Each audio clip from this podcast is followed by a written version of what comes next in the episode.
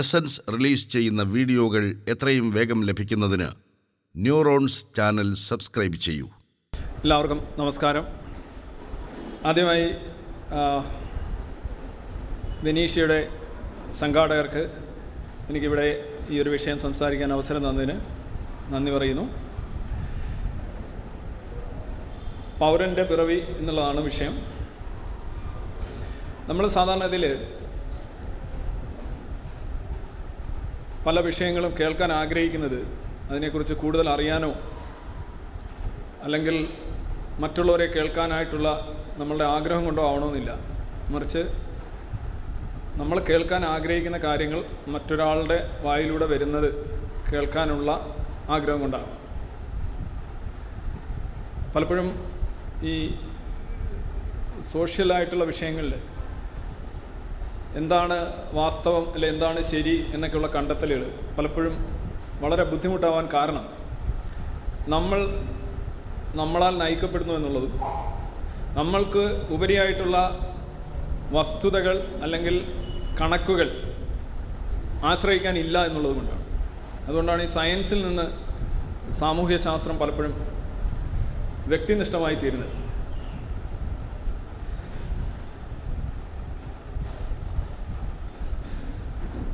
പൗരത്വ വിഷയം ഇപ്പോൾ വളരെയധികം പ്രസക്തമായി നിൽക്കുന്ന കാലമാണ്. ഞാൻ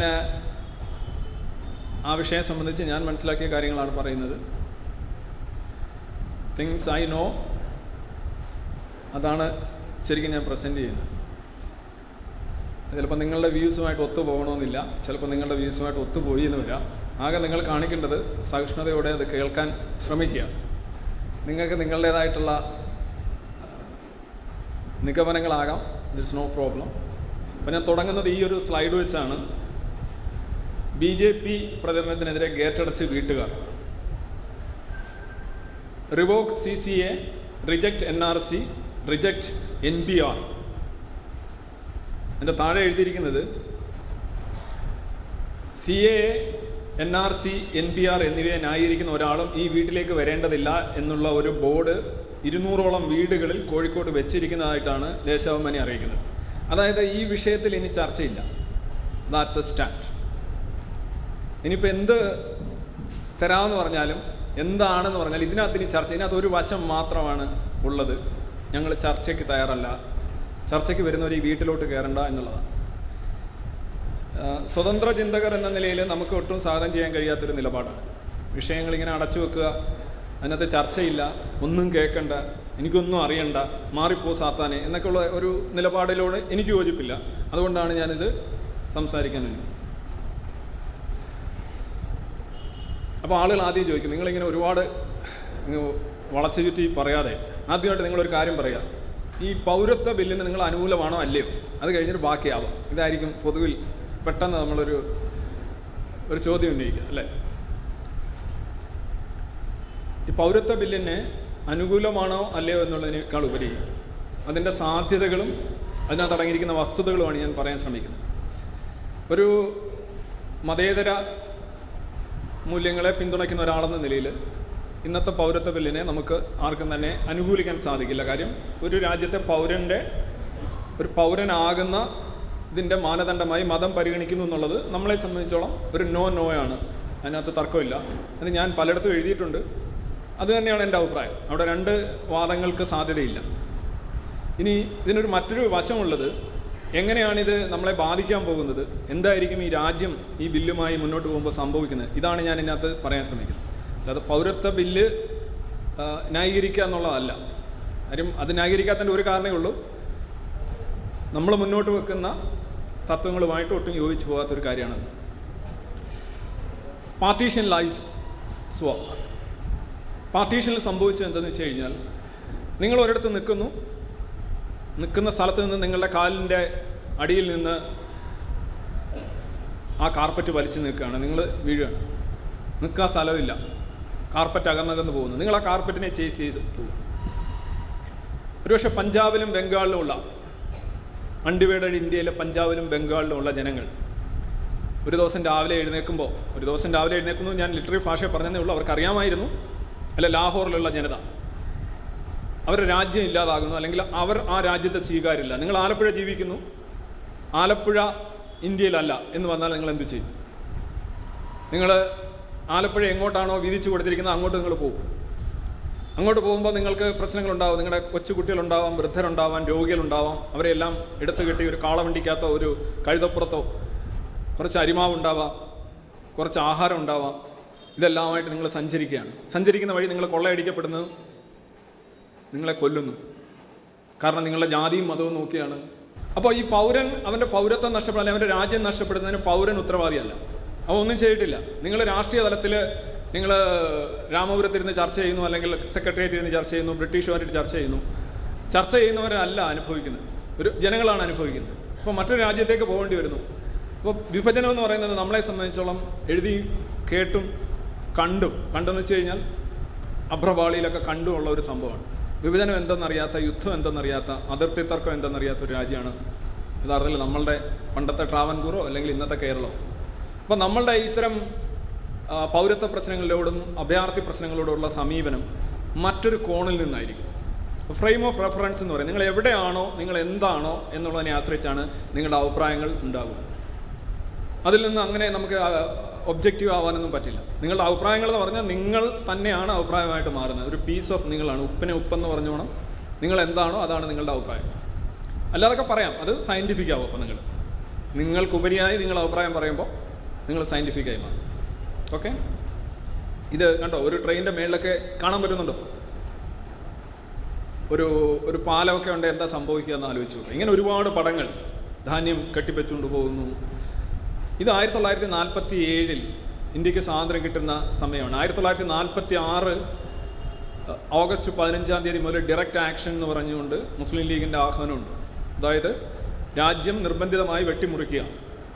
അത് ബലപ്രയോഗത്തിലൂടെയെങ്കിൽ അങ്ങനെ അക്രമത്തിലൂടെ അങ്ങനെ. കൽക്കട്ടയിലാണ് തുടങ്ങുന്നത്. നിങ്ങൾക്കറിയാം ഏഴായിരം പേരാണ് ആദ്യ ദിവസം തന്നെ കൊല്ലപ്പെടുന്നത്. കടകളിൽ ചെല്ലുക വെട്ടിക്കൊല്ലുക. പോന്നോടാ പോന്നു.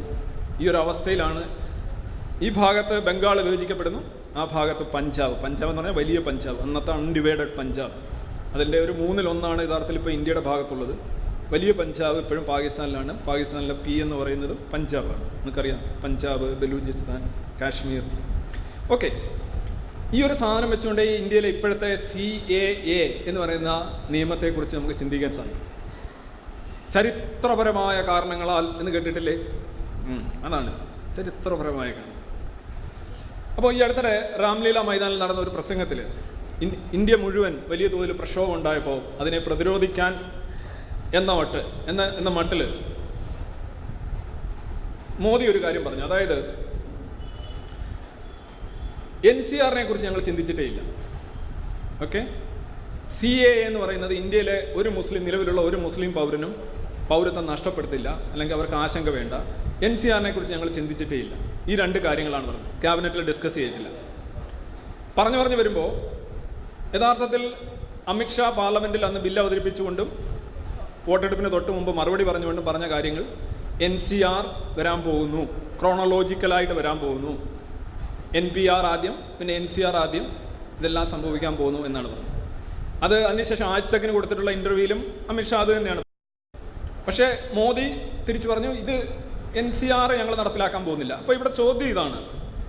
N P R N C R C C A ഇതെന്ത് സാധനം ഇതല്ല? ഒരു കൺഫ്യൂഷൻ ആദ്യമായിട്ട് നമുക്ക് നോക്കാം.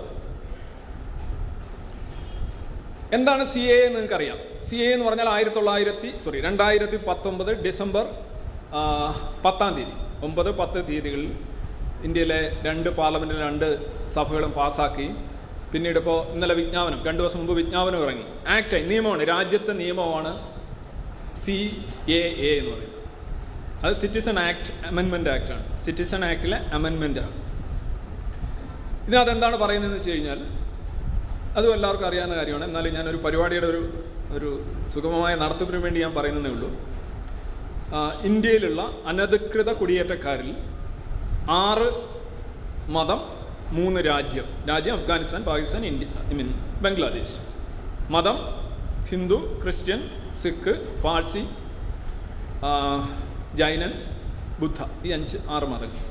ഇവർക്ക് അഞ്ച് വർഷത്തിനുള്ളിൽ അഞ്ച് വർഷം അവരെ തികച്ചിട്ടുണ്ടെങ്കിൽ രണ്ടായിരത്തി പതിനാല് ഡിസംബർ മുപ്പത്തൊന്നിന് മുന്നെയാണ് അവർ വന്നതെങ്കിൽ അവർ ഇന്ത്യ ഇന്ത്യൻ പൗരത്വത്തിന് അർഹരാണ് എന്നുള്ളതാണ്. ഇതാണ് ഇതിനകത്തുള്ള വാദം. പക്ഷെ ഇവിടെ എന്താ പ്രശ്നം എന്ന് പറഞ്ഞാൽ അനധികൃത കുടിയേറ്റക്കാരാണ്. അനധികൃത കുടിയേറ്റക്കാരും അഭയാർത്ഥികളും തമ്മിൽ വ്യത്യാസമുണ്ട് കേട്ടോ. അഭയാർത്ഥികളും അതാണ് ഫസ്റ്റ് പോയിന്റ് രണ്ട് രീതിയിൽ വരുന്നവരാണ്. ഉദാഹരണമായിട്ട് അഭയാർത്ഥികൾ റിലീജിയസ് പ്രോസിക്യൂഷൻ ആവാം റേഷ്യൽ പ്രോസിക്യൂഷൻ ആവാം പൊളിറ്റിക്കൽ പ്രോസിക്യൂഷൻ ആവാം പല കാര്യങ്ങളാകാം. അഭയം തേടിയെത്തുന്നവരാണ് അസൈലം സീക്കേഴ്സാണ് അവരെ അവർക്ക് കാർഡ് കൊടുക്കാറുണ്ട്. യു എൻ ഏജൻസികളുണ്ട് ഇന്റർനാഷണൽ ഏജൻസികളുണ്ട് സാമ്പത്തിക സഹായങ്ങൾ കൊടുക്കാറുണ്ട് ഗവൺമെന്റ് റെക്കഗ്നൈസ് ചെയ്യാറുണ്ട്. അഭയാർത്ഥികളല്ല അനധികൃത കുടിയേറ്റക്കാർ. അനധികൃത കുടിയേറ്റക്കാർ എന്ന് പറഞ്ഞാൽ ഇല്ലീഗൽ മൈഗ്രന്റ് എന്ന് പറയും. ഇല്ലീഗൽ മൈഗ്രൻസിന് ഇന്ത്യ രാജ്യത്ത് ഒരിക്കലും പൗരത്വം കിട്ടില്ല. അവർ നൂറ് വർഷം ഇവിടെ ഇരുന്നാലും ഇരുന്നൂറ് വർഷം ഇരുന്നാലും നൂറ് തലമുറ ഉണ്ടാക്കിയാലും ഇല്ലീഗൽ മൈഗ്രന്റ് ആയിട്ടുള്ള ഒരു വ്യക്തിക്ക് ഇന്ത്യയിൽ പൗരത്വം കിട്ടില്ല. പൗരത്വം കിട്ടില്ല എന്ന് മാത്രമല്ല നമ്മുടെ പാസ്പോർട്ട് ആക്റ്റും വിദേശ രാജ്യങ്ങളെ സംബന്ധിച്ചുള്ള ആക്ട് രണ്ട് വിദേശ പൗരന്മാരെ സംബന്ധിച്ചുള്ള ആക്ട് അനുസരിച്ച് നിങ്ങൾ ഇല്ലീഗൽ മൈഗ്രന്റ് ആണെന്ന് കണ്ടു കഴിഞ്ഞാൽ ലോക്കൽ എസ് ഐ വന്ന് നിങ്ങളെ അറസ്റ്റ് ചെയ്യും നിങ്ങളെ ജയിലിലേക്ക് വിടാം ഇംപ്രിസൺ ചെയ്യാം അല്ലെന്നുണ്ടെങ്കിൽ നിങ്ങളെ ഡീറ്റെയിൻ ചെയ്യാം. അത് അടുത്ത ഘട്ടമാണ്. ഡീറ്റെയിൻ ചെയ്യാന്ന് പറഞ്ഞ ഒരു ക്യാമ്പിൽ കൊണ്ടുപോയി പാർപ്പിക്കുകയാണ്. അല്ലെ ഡീപ്പോർട്ട് ചെയ്യാം. അടുത്ത രാജ്യത്തിലേക്ക് നിങ്ങളുടെ രാജ്യത്തേക്ക് പറഞ്ഞു വിടാം നിങ്ങളുടെ രാജ്യം ഏതാണെന്നറിയില്ല അപ്പം മിക്കവാറും നിങ്ങൾ ഡീറ്റെയിൻ സെന്റർ ആയിരിക്കും. ആ രാജ്യം നിങ്ങളെ സ്വീകരിക്കണമെന്നില്ല.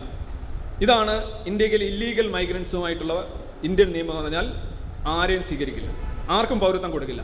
അവിടെയാണ് പറയുന്നത് രണ്ടായിരത്തി പതിനാല് ഡിസംബർ മുപ്പത്തൊമ്പതിന് മുന്നേ വന്ന ആറ് മതങ്ങളിൽപ്പെട്ട മൂന്ന് രാജ്യക്കാർക്ക് പൗരത്വം കൊടുക്കും. ഇത് നിസ്സാര കാര്യമല്ല. ഇതൊരു വലിയ മാറ്റമാണ്. പൗരത്വമേ കൊടുക്കില്ല. അല്ലേ? യഥാർത്ഥത്തിൽ ഇന്ത്യയിൽ ഒരാൾക്ക് പൗരനാകണമെന്നുണ്ടെങ്കിൽ പൗരത്വത്തിനറിയാമല്ലോ അഞ്ച് വഴികളാണ് ഇന്ത്യയിൽ പൗരത്വം നേടാനുള്ളത്. ഒന്ന് ജന്മാവകാശം ബൈ ബർത്ത് ഡിസെന്റ് ആണ്. അതായത് നിങ്ങളുടെ പാരമ്പര്യം നിങ്ങൾ ആരെങ്കിലും മകനോ മകളോ അല്ലെങ്കിൽ ഗ്രാൻഡ് ഫാദറോ ഗ്രാൻഡ് മദറോ ഒക്കെ ആയിരുന്നെങ്കിൽ അങ്ങനെ വംശീയമായിട്ട് നിങ്ങൾക്ക് മൂന്നാമതാണ് രജിസ്ട്രേഷൻ രജിസ്ട്രേഷൻ എന്ന് പറഞ്ഞാൽ പ്രധാനമായിട്ടും ഈ O C I card Indian origin citizen of Indian origin അങ്ങനെയുള്ള ആളുകൾക്ക് പുറത്തു പോവുക അവർക്ക് എൻ ആർ ഐ സ്റ്റാറ്റസ് അതുപോലെ തന്നെ ഒ സി ഐ സ്റ്റാറ്റസ് അതുപോലെ തന്നെ സിറ്റിസൺ ഓഫ് ഇന്ത്യൻ ഒറിജിൻ ഇങ്ങനെയുള്ള മൂന്നാൽ സാധനങ്ങളുണ്ട്. അതാണ് ശരിക്കും രജിസ്ട്രേഷനകത്ത് വരുന്നത്. പിന്നീട് മറ്റൊന്നാണ് നാച്ചുറലൈസേഷൻ നാച്ചുറലൈസേഷൻ എന്ന് പറഞ്ഞാൽ ഇന്ത്യയിലുള്ള ഫോറിൻ പൗരന്മാരുണ്ടാവും. ഇന്ത്യയിലുള്ള വിദേശ പൗരന്മാർ ഇന്ത്യക്കാരല്ലാത്ത പൗരന്മാർക്ക് എങ്ങനെയാണ് ഇന്ത്യയിൽ പൗരത്വം നേടാൻ കഴിയുക? അതിന്റെ നിലവിലുള്ള നിയമം എന്ന് പറഞ്ഞു കഴിഞ്ഞാൽ സിറ്റിസൺ ആക്ടിലെ നിയമം നിലവിലുള്ള നിയമം എന്ന് വെച്ച് കഴിഞ്ഞാൽ പതിനാല് വർഷത്തിൽ കാലയളവിൽ പതിനൊന്ന് വർഷം ഇന്ത്യയിൽ താമസിച്ചിരിക്കണം. അതിൽ അവസാനത്തെ പന്ത്രണ്ട് മാസം തുടർച്ചയായി താമസിച്ചിരിക്കണം. ഇതാണ് ഈ പതിനൊന്ന് വർഷം എന്നുള്ളത് അഞ്ച് വർഷമായിട്ട് കുറയ്ക്കുകയാണ് ഇവരുടെ കാര്യത്തിൽ. ഇപ്പോഴും പതിനൊന്ന് വർഷമാണ്. പക്ഷേ ഈ മൂന്ന് രാജ്യം ആറ് മതങ്ങൾ ഇവർക്ക് ഈ പതിനൊന്ന് വർഷം എന്നുള്ളത് അഞ്ച് വർഷമായിട്ട് കുറയ്ക്കുകയാണ്. ഒരു രസമുള്ളത് രണ്ടായിരത്തി പത്തൊമ്പതിലെ ബില്ലിൽ അഞ്ച് വർഷമാണെങ്കിൽ രണ്ടായിരത്തി പതിനാറിലെ ബി ജെ പി സർക്കാർ ഇതേ ബില്ല് കൊണ്ടുവന്നിരുന്നു. അന്ന് ആറ് വർഷം എന്നുള്ളതാണ് അപ്പോൾ ആറ് അഞ്ചാക്കി കുറയ്ക്കുക. ഒരു വർഷം കൂടെ കുറയ്ക്കുകയാണ് ഈ രണ്ടാമത് ഇലക്ഷൻ ജയിച്ച് വന്നപ്പോൾ ഇവർ ചെയ്തത്. രണ്ടായിരത്തി പതിനാറിൽ ഈ ബില്ല് കൊണ്ടുവരികയുണ്ടായി. ലോക്സഭ പാസ്സാക്കുകയുണ്ടായി. രാജ്യസഭയിൽ ഭൂരിപക്ഷം ഇല്ലാത്തതുകൊണ്ട് മാത്രമാണ് അതെന്ന് നിയമവാദം. അപ്പോൾ മറ്റു രണ്ട് കാര്യങ്ങൾ N R C N P R N R C N P R എന്ന് പറയുന്നത് രണ്ടായിരത്തി മൂന്നിലെ സിറ്റിസൺ അമെൻഡ് ആക്ട് പ്രകാരം വരുന്ന രണ്ട് സംഗതികളാണ്. എന്താണ്? N P R national population register ദേശീയ ജനസംഖ്യാ രജിസ്റ്റർ എന്ന് വേണമെങ്കിൽ പറയാം. ആരൊക്കെയാണ് അതിനകത്ത് ഉൾപ്പെടുന്നത്? ഇപ്പോൾ ഉദാഹരണം ഒരു വിദേശ പൗരൻ വരികയാണ്.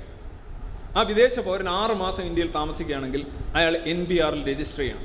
Is not a citizen but he will he should register in N P R അല്ലെങ്കിൽ വേറൊരാൾ വരികയാണ്. ഇപ്പോൾ നിങ്ങൾ ആലപ്പുഴക്കാരൻ നിങ്ങൾ പോയി ചങ്ങനാശ്ശേരി അല്ല പോട്ടെ നിങ്ങൾ പോയി ജാർഖണ്ഡിൽ താമസിക്കുകയാണ്. രണ്ട് മാസമേ ആയുള്ളൂ. അപ്പോൾ നിങ്ങളോട് ചോദിക്കാം നിങ്ങൾ എത്ര നാളുണ്ടാവും? ഞാൻ എട്ട് മാസം ഉണ്ടാവും. രജിസ്റ്റർ ചെയ്യുക എൻ ബി ആറിൽ രജിസ്റ്റർ ചെയ്യുക. സിറ്റിസൺ ആണെന്നൊന്നുമല്ല. ആറ് മാസത്തെ സ്റ്റേ ആണ് നോക്കുന്നത്. ഇനി നിങ്ങളൊരു എൻ ആർ ഐ ആണ്. നോൺ റെസിഡൻഷ്യൽ ഇന്ത്യൻ ആണ്. നോൺ റെസിഡൻഷ്യൽ ഇന്ത്യൻ എന്ന് പറഞ്ഞു കഴിഞ്ഞാൽ ഇന്ത്യൻ ആണ് ഇന്ത്യൻ സിറ്റിസൺ ആണ് പക്ഷേ ഇന്ത്യയിൽ താമസിക്കുന്നില്ല. ഇപ്പോൾ ഗൾഫിൽ പോകുന്നവർക്ക് അവർക്ക് അവിടെ പൗരത്വം കിട്ടില്ല.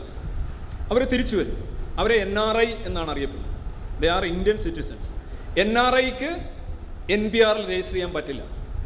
കാരണം അവർ ആറ് മാസത്തിലധികം പുറത്താണ്. ഓക്കെ ഇതാണ് നാഷണൽ പോപ്പുലേഷൻ രജിസ്റ്റർ അഥവാ എൻ പി ആർ. രണ്ടായിരത്തി മൂന്നിലെ സിറ്റിസൺ അമെൻഡ് ആക്ട് പ്രകാരമാണ് ഇതിനായിട്ടുള്ള അവതരണ അനുമതി അല്ലെങ്കിൽ തുടങ്ങാനായിട്ടുള്ള അനുമതി കിട്ടുന്നത്. എൻ പി ആറിൽ സിറ്റിസൺ ആരാന്ന് അറിയാൻ കഴിയില്ല. പക്ഷേ വേറൊരു സാധനമുണ്ട് സെൻസസ് എന്ന് പറയുന്ന സാധനം. സെൻസസ് നമുക്കറിയാം ആയിരത്തി തൊള്ളായിരത്തി എൺപതുകൾക്ക് മുന്നേ തന്നെ ബ്രിട്ടീഷുകാർ ലോർഡ് മയോയുടെ കാലത്താണ് സെൻസസ് ആദ്യം കൊണ്ടുവന്നത്. എൺപത്തൊന്നിലുണ്ടായിരുന്നു തൊണ്ണൂറ്റൊന്നിലുണ്ടായിരുന്നു. എനിക്ക് തോന്നുന്നു ഇനി വരാൻ പോകുന്നത് പതിനാറാമത്തെ സെൻസസ് ആണ് എല്ലാ പത്ത് വർഷം കൂടുമ്പോഴും സെൻസസ് ഉണ്ട്. പാകിസ്ഥാനിലും അങ്ങനെ തന്നെയായിരുന്നു. പത്ത് വർഷം പത്ത് വർഷം പറ്റിയ സെൻസസ് അതിൽ എനിക്ക് തോന്നുന്നത് എൺപത്തൊന്നിന് ശേഷം തൊണ്ണൂറ്റഞ്ചിലാണ് അവിടെ സെൻസസ് നടക്കുന്നത്. ഒരു പതിനഞ്ച് വർഷ കാലയളവ് അവിടുത്തെ ലോലെസ്നെസ്സും ഒക്കെ ആയിരിക്കാം കാരണം. അപ്പോൾ സെൻസസ് എന്തിനാണ് ഉപയോഗിക്കുന്നതെന്ന് ചോദിച്ചു കഴിഞ്ഞാൽ പലപ്പോഴും സെൻസസ് ഉപയോഗിക്കുന്നത് സോഷ്യൽ എഞ്ചിനീയറിങ്ങിനാണ് ക്ഷേമ പദ്ധതികൾ വെൽഫെയർ സ്കീംസ് വിദ്യാഭ്യാസ പദ്ധതികൾ ഇതൊക്കെ ഗവൺമെന്റിന് ആവിഷ്കരിക്കാനും സോഷ്യൽ ഏജൻസീസിന് കൈകാര്യം ചെയ്യാനും ആരൊക്കെ എവിടെ എത്ര എങ്ങനെ എന്നറിയണം. അതിനാണ് സെൻസസ് എന്ന് പറയുന്നത്. സെൻസസ് അല്ല എൻ പി ആർ എന്ന് പറയുന്നത് എൻ പി ആർ ഇത്രയേ ഉള്ളൂ. ജനസംഖ്യ രജിസ്റ്റർ ആരൊക്കെ അവിടെ താമസിക്കുന്നു? യൂഷ്വലി റിസൈഡ് എന്നാണ് അതിന്റെ അതായത് നിങ്ങൾ ആറ് മാസം താമസിക്കുന്നവരെല്ലാം തന്നെ രജിസ്റ്റർ ചെയ്യും. അത് വിദേശ പൗരനായാലും രജിസ്റ്റർ ചെയ്യണം. മറ്റ് സംസ്ഥാനങ്ങളിലുള്ള ആളായാലും രജിസ്റ്റർ ചെയ്യണം. എല്ലാവരും രജിസ്റ്റർ ചെയ്യണം. എൻ ആർ സി എന്ന് പറഞ്ഞാൽ എന്താണ്? എൻ ആർ സി എന്ന് പറയുന്നത് ഇപ്പോൾ ആസമിൽ എൻ ആർ സി നടപ്പിലാക്കി. ആസാമിന് മാത്രമുള്ള എൻ ആർ സി ആണ്. അവിടെ ഒരു പ്രത്യേക പ്രശ്നം ഉള്ളതുകൊണ്ടാണ് അവിടെ എൻ ആർ സി നടപ്പിലാക്കിയത്. പക്ഷേ ഇന്ത്യ മുഴുവൻ എൻ ആർ സി ഉണ്ടായിരുന്നില്ല. രണ്ടായിരത്തി മൂന്നിലെ സിറ്റിസൺ അമെൻമെന്റ് ആക്ട് പ്രകാരമാണ് യഥാർത്ഥത്തിൽ എൻ ആർ സി വരുന്നത്. ആ എൻ ആർ സി എന്ന് പറയുന്നത് ശരിക്കും എൻ പി ആറിൽ നിന്നാണ് എൻ ആർ സി ഉണ്ടാകുന്നത്. ഫസ്റ്റ് സ്റ്റെപ്പ് തന്നെയാണ്. ആഭ്യന്തര മന്ത്രാലയത്തിന്റെ ആനുവൽ റിപ്പോർട്ടിലൊക്കെ കൃത്യമായിട്ട് പറയുന്നുണ്ട്. N P R N P ആറിൽ കുറേ കാര്യങ്ങൾ നിങ്ങളോട് ചോദിക്കും. നിങ്ങൾ ഒരുപാട് കാര്യങ്ങൾ. ഇപ്പോഴത്തെ പുതിയ എൻ പി ആർ ഞാൻ I will come to that നിങ്ങളുടെ അച്ഛന്റെ പേരായാലും അമ്മയുടെ പേരായാലും ഇപ്പോൾ ഇപ്പോൾ പുതിയ കുറേ ബയോമെട്രിക് ആയിട്ടുള്ള കാര്യങ്ങൾ ചോദിക്കുന്നുണ്ട്. ഈ എൻ ബി ആറിൽ കിട്ടുന്ന വിവരങ്ങൾ ഒരു മുപ്പത് ചോദ്യം ചോദിക്കുന്നുണ്ട്. അപ്പോൾ സെൻസസിൽ മുപ്പത്തൊന്ന് ചോദ്യം കണ്ടിട്ടുണ്ട് മുപ്പത്തി മൂന്ന് ചോദ്യം കണ്ടിട്ടുണ്ട്. അത് മാറ്റുക. എൻ ബി ആറിൽ ചോദിക്കുന്ന ചോദ്യങ്ങളുടെ വിവരത്തിന്റെ അടിസ്ഥാനത്തിൽ ഒരു പൗരൻ സിറ്റിസൺ ആണോ അല്ലയോ എന്നുള്ള ഏകദേശ ധാരണ കിട്ടും. കാരണം സിറ്റിസൺ സ്റ്റാറ്റസും ഇതിനകത്ത് ചോദിക്കുന്നുണ്ട്. അപ്പോൾ ഇതെല്ലാം ഓൺലൈനാണ് ഒറ്റ ക്ലിക്കിൽ നിങ്ങൾ എൻ പി ആർ മുഴുവൻ ഡേറ്റയും സ്വീകരിച്ചു. ഒരു ജനസംഖ്യ രജിസ്റ്റർ ഉണ്ടാക്കിയിട്ട്.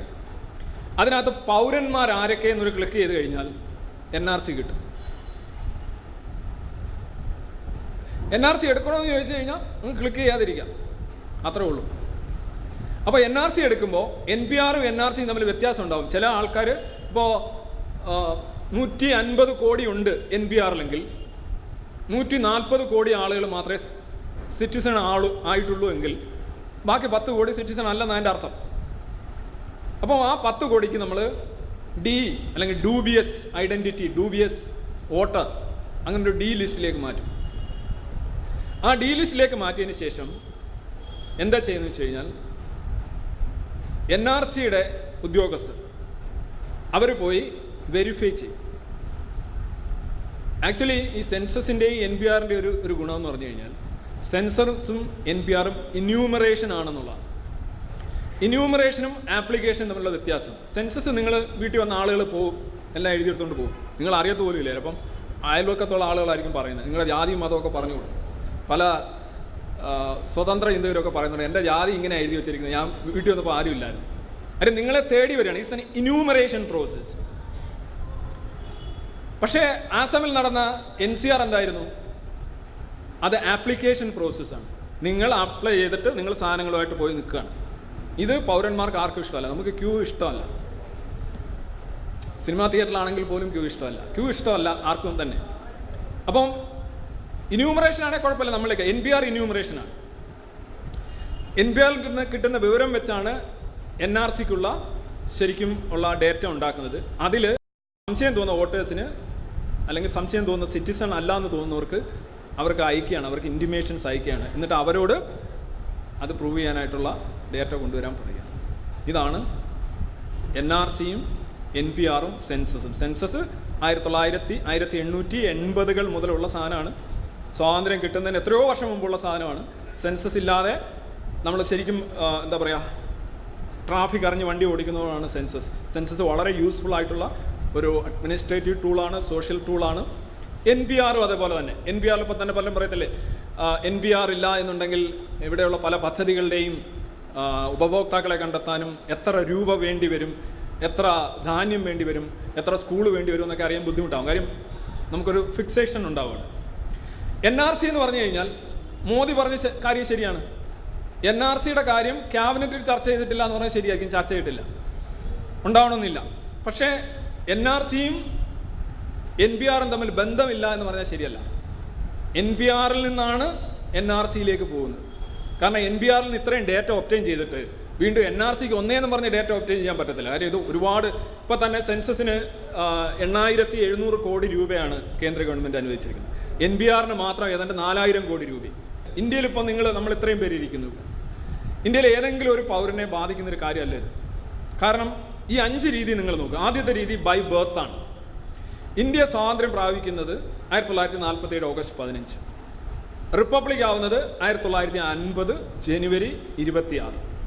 രാജ്യം വന്നു സിറ്റിസൺ വന്നു. രാജ്യം വരുന്നവരെ സിറ്റിസൺ ഇല്ല ആയിരത്തി തൊള്ളായിരത്തി അൻപത് മുതൽ ബൈ ബർത്താണ് എന്നുവരെ ആയിരത്തി തൊള്ളായിരത്തി എൺപത്തി ഏഴ് വരെയുള്ള കാലഘട്ടം ആയിരത്തി തൊള്ളായിരത്തി അൻപതിനും ആയിരത്തി തൊള്ളായിരത്തി എൺപത്തി ഏഴിനും ജനിച്ച ആരെങ്കിലും ഇവിടെ ഉണ്ടെങ്കിൽ അവരെല്ലാം ഇന്ത്യൻ സിറ്റിസൺ ആണ്. നാച്ചുറൽ അത് നിങ്ങളുടെ നാച്ചുറൽ റൈറ്റ് ആണ്. നിങ്ങൾക്ക് യാതൊരുവിധ പ്രശ്നവുമില്ല. നിങ്ങൾ രജിസ്റ്റർ ചെയ്യേണ്ട കാര്യം പോലും ഇല്ല. നിങ്ങൾ എസ് എസ് എൽ സി ബുക്കിന്റെ ഫ്രണ്ട് പേജ് അങ്ങനെ കൈ വെച്ചിരുന്നാൽ മതി. അല്ലെ ബർത്ത് സർട്ടിഫിക്കറ്റ് ഞങ്ങൾക്കൊന്നും ബർത്ത് സർട്ടിഫിക്കറ്റ് ഇല്ല. ഞങ്ങളുടെ ഒന്നും കാലഘട്ടത്തിൽ ബർത്ത് സർട്ടിഫിക്കറ്റ് ഇല്ല. ഇപ്പോൾ പുതിയ പിള്ളേരുടെ കയ്യിൽ എത്ര ബർത്ത് സർട്ടിഫിക്കറ്റ് ഉണ്ടാവും? പല പല സാധനങ്ങളുണ്ടാവും. എന്തെങ്കിലും ഒരു സാധനം വെച്ചാൽ ഒരു ഒരു ഒരു ആയിരത്തി തൊള്ളായിരത്തി അൻപതിനും എൺപത്തേഴിനും ഇടയ്ക്ക്. Okay you are a citizen ആർക്കൊന്നും ചെയ്യാൻ പറ്റത്തില്ല. ഒരു മോദിക്കൊന്നും ചെയ്യാൻ പറ്റില്ല. അതാണ് നിയമം. മോദി അഞ്ച് വർഷം കഴിഞ്ഞ് പോകും. പക്ഷെ ഇവിടെ നിയമം പണ്ടേ ഉണ്ട്. ആയിരത്തി തൊള്ളായിരത്തി അൻപത്തഞ്ച് വരെയുള്ള നിയമമാണ് സിറ്റിസൺ ആക്ട് എന്ന് പറയുന്നത്. ഇനി രണ്ട് എൺപത്തി ഏഴ് മുതൽ രണ്ടായിരത്തി നാല് വരെ. എന്തുകൊണ്ടാണ് എൺപത്തി ഏഴ് ഒരു കട്ട് ഓഫ് ഡേറ്റ് ആയിട്ട് എടുത്തതെന്ന് ചോദിക്കും? എൺപത്തി ആറിൽ ആദ്യത്തെ അമെൻമെന്റ് വന്നതുകൊണ്ടാണ് എടുത്തത്. അത്രേ ഉള്ളൂ. അല്ല പ്രത്യേകിച്ച് അതിനൊരു പുണ്യാന്തിരമായിട്ടൊന്നും എൺപത്തി എൺപത്തിയേഴ് മുതൽ രണ്ടായിരത്തി നാല് വരെയുള്ള ആളുകളാണെങ്കിൽ നിങ്ങളുടെ ഒരു പേരന്റ് നിങ്ങളുടെ മാതാപിതാക്കളിൽ ഒരാൾ ഇന്ത്യക്കാരനായിരിക്കണം അല്ലെ ഇന്ത്യക്കാരി ആയിരിക്കണം അത്രേ ഉള്ളൂ. ആണെങ്കിൽ നിങ്ങൾ ഇന്ത്യൻ സിറ്റിസണാണ് അതിൽ വരുന്നവരല്ലേ ഇവിടെ എല്ലാവരും ഇരിക്കുന്നത്? ആയിരിക്കാം.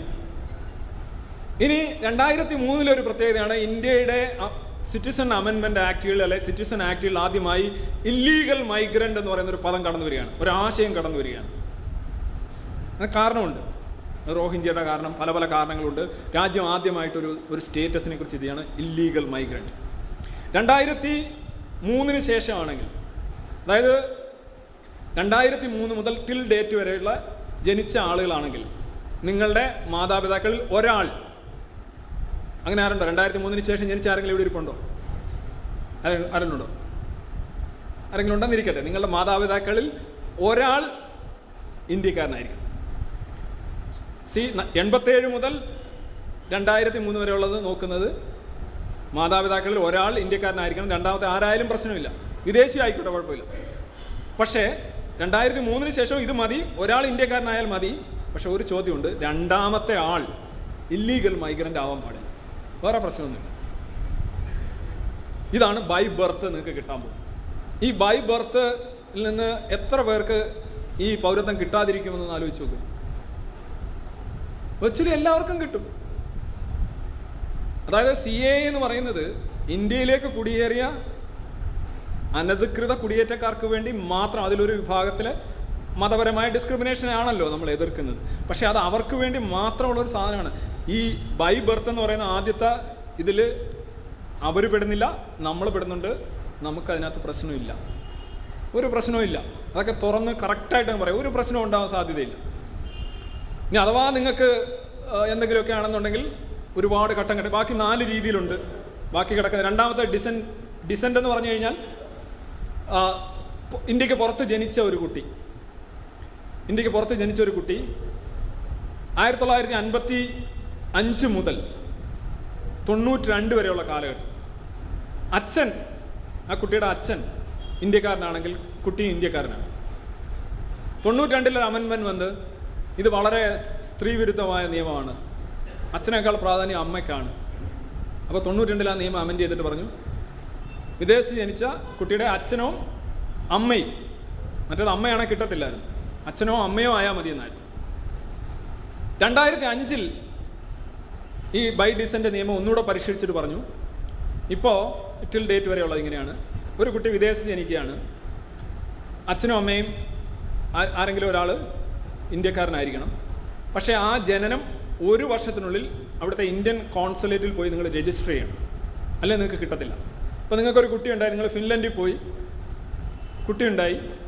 കുട്ടിയുടെ ജന ജനനം നിങ്ങൾ അവിടെ ഇന്ത്യൻ കോൺസുലേറ്റിൽ പോയി രജിസ്റ്റർ ചെയ്തെങ്കിൽ മാത്രമേ നിങ്ങൾക്ക് കിട്ടൂ. ഇതാണ് രണ്ടാമത്തെ ബൈ ഡിസെന്റ് മൂന്നാമത്തെ രജിസ്ട്രേഷനാണ്.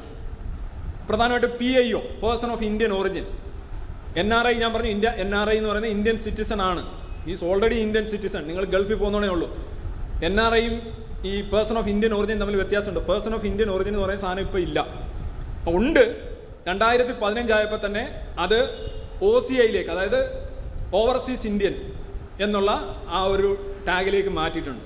അപ്പോൾ എന്താണ് ഒരു പി ഐ ഒ അല്ലെ പേഴ്സൺ ഓഫ് ഇന്ത്യൻ ഒറിജിൻ അയാൾക്ക് ഇന്ത്യയിൽ വരാം. പക്ഷേ ആറ് മാസമേ തങ്ങാൻ പറ്റുള്ളൂ. അത് കഴിഞ്ഞ് തിരിച്ചു പോകണം.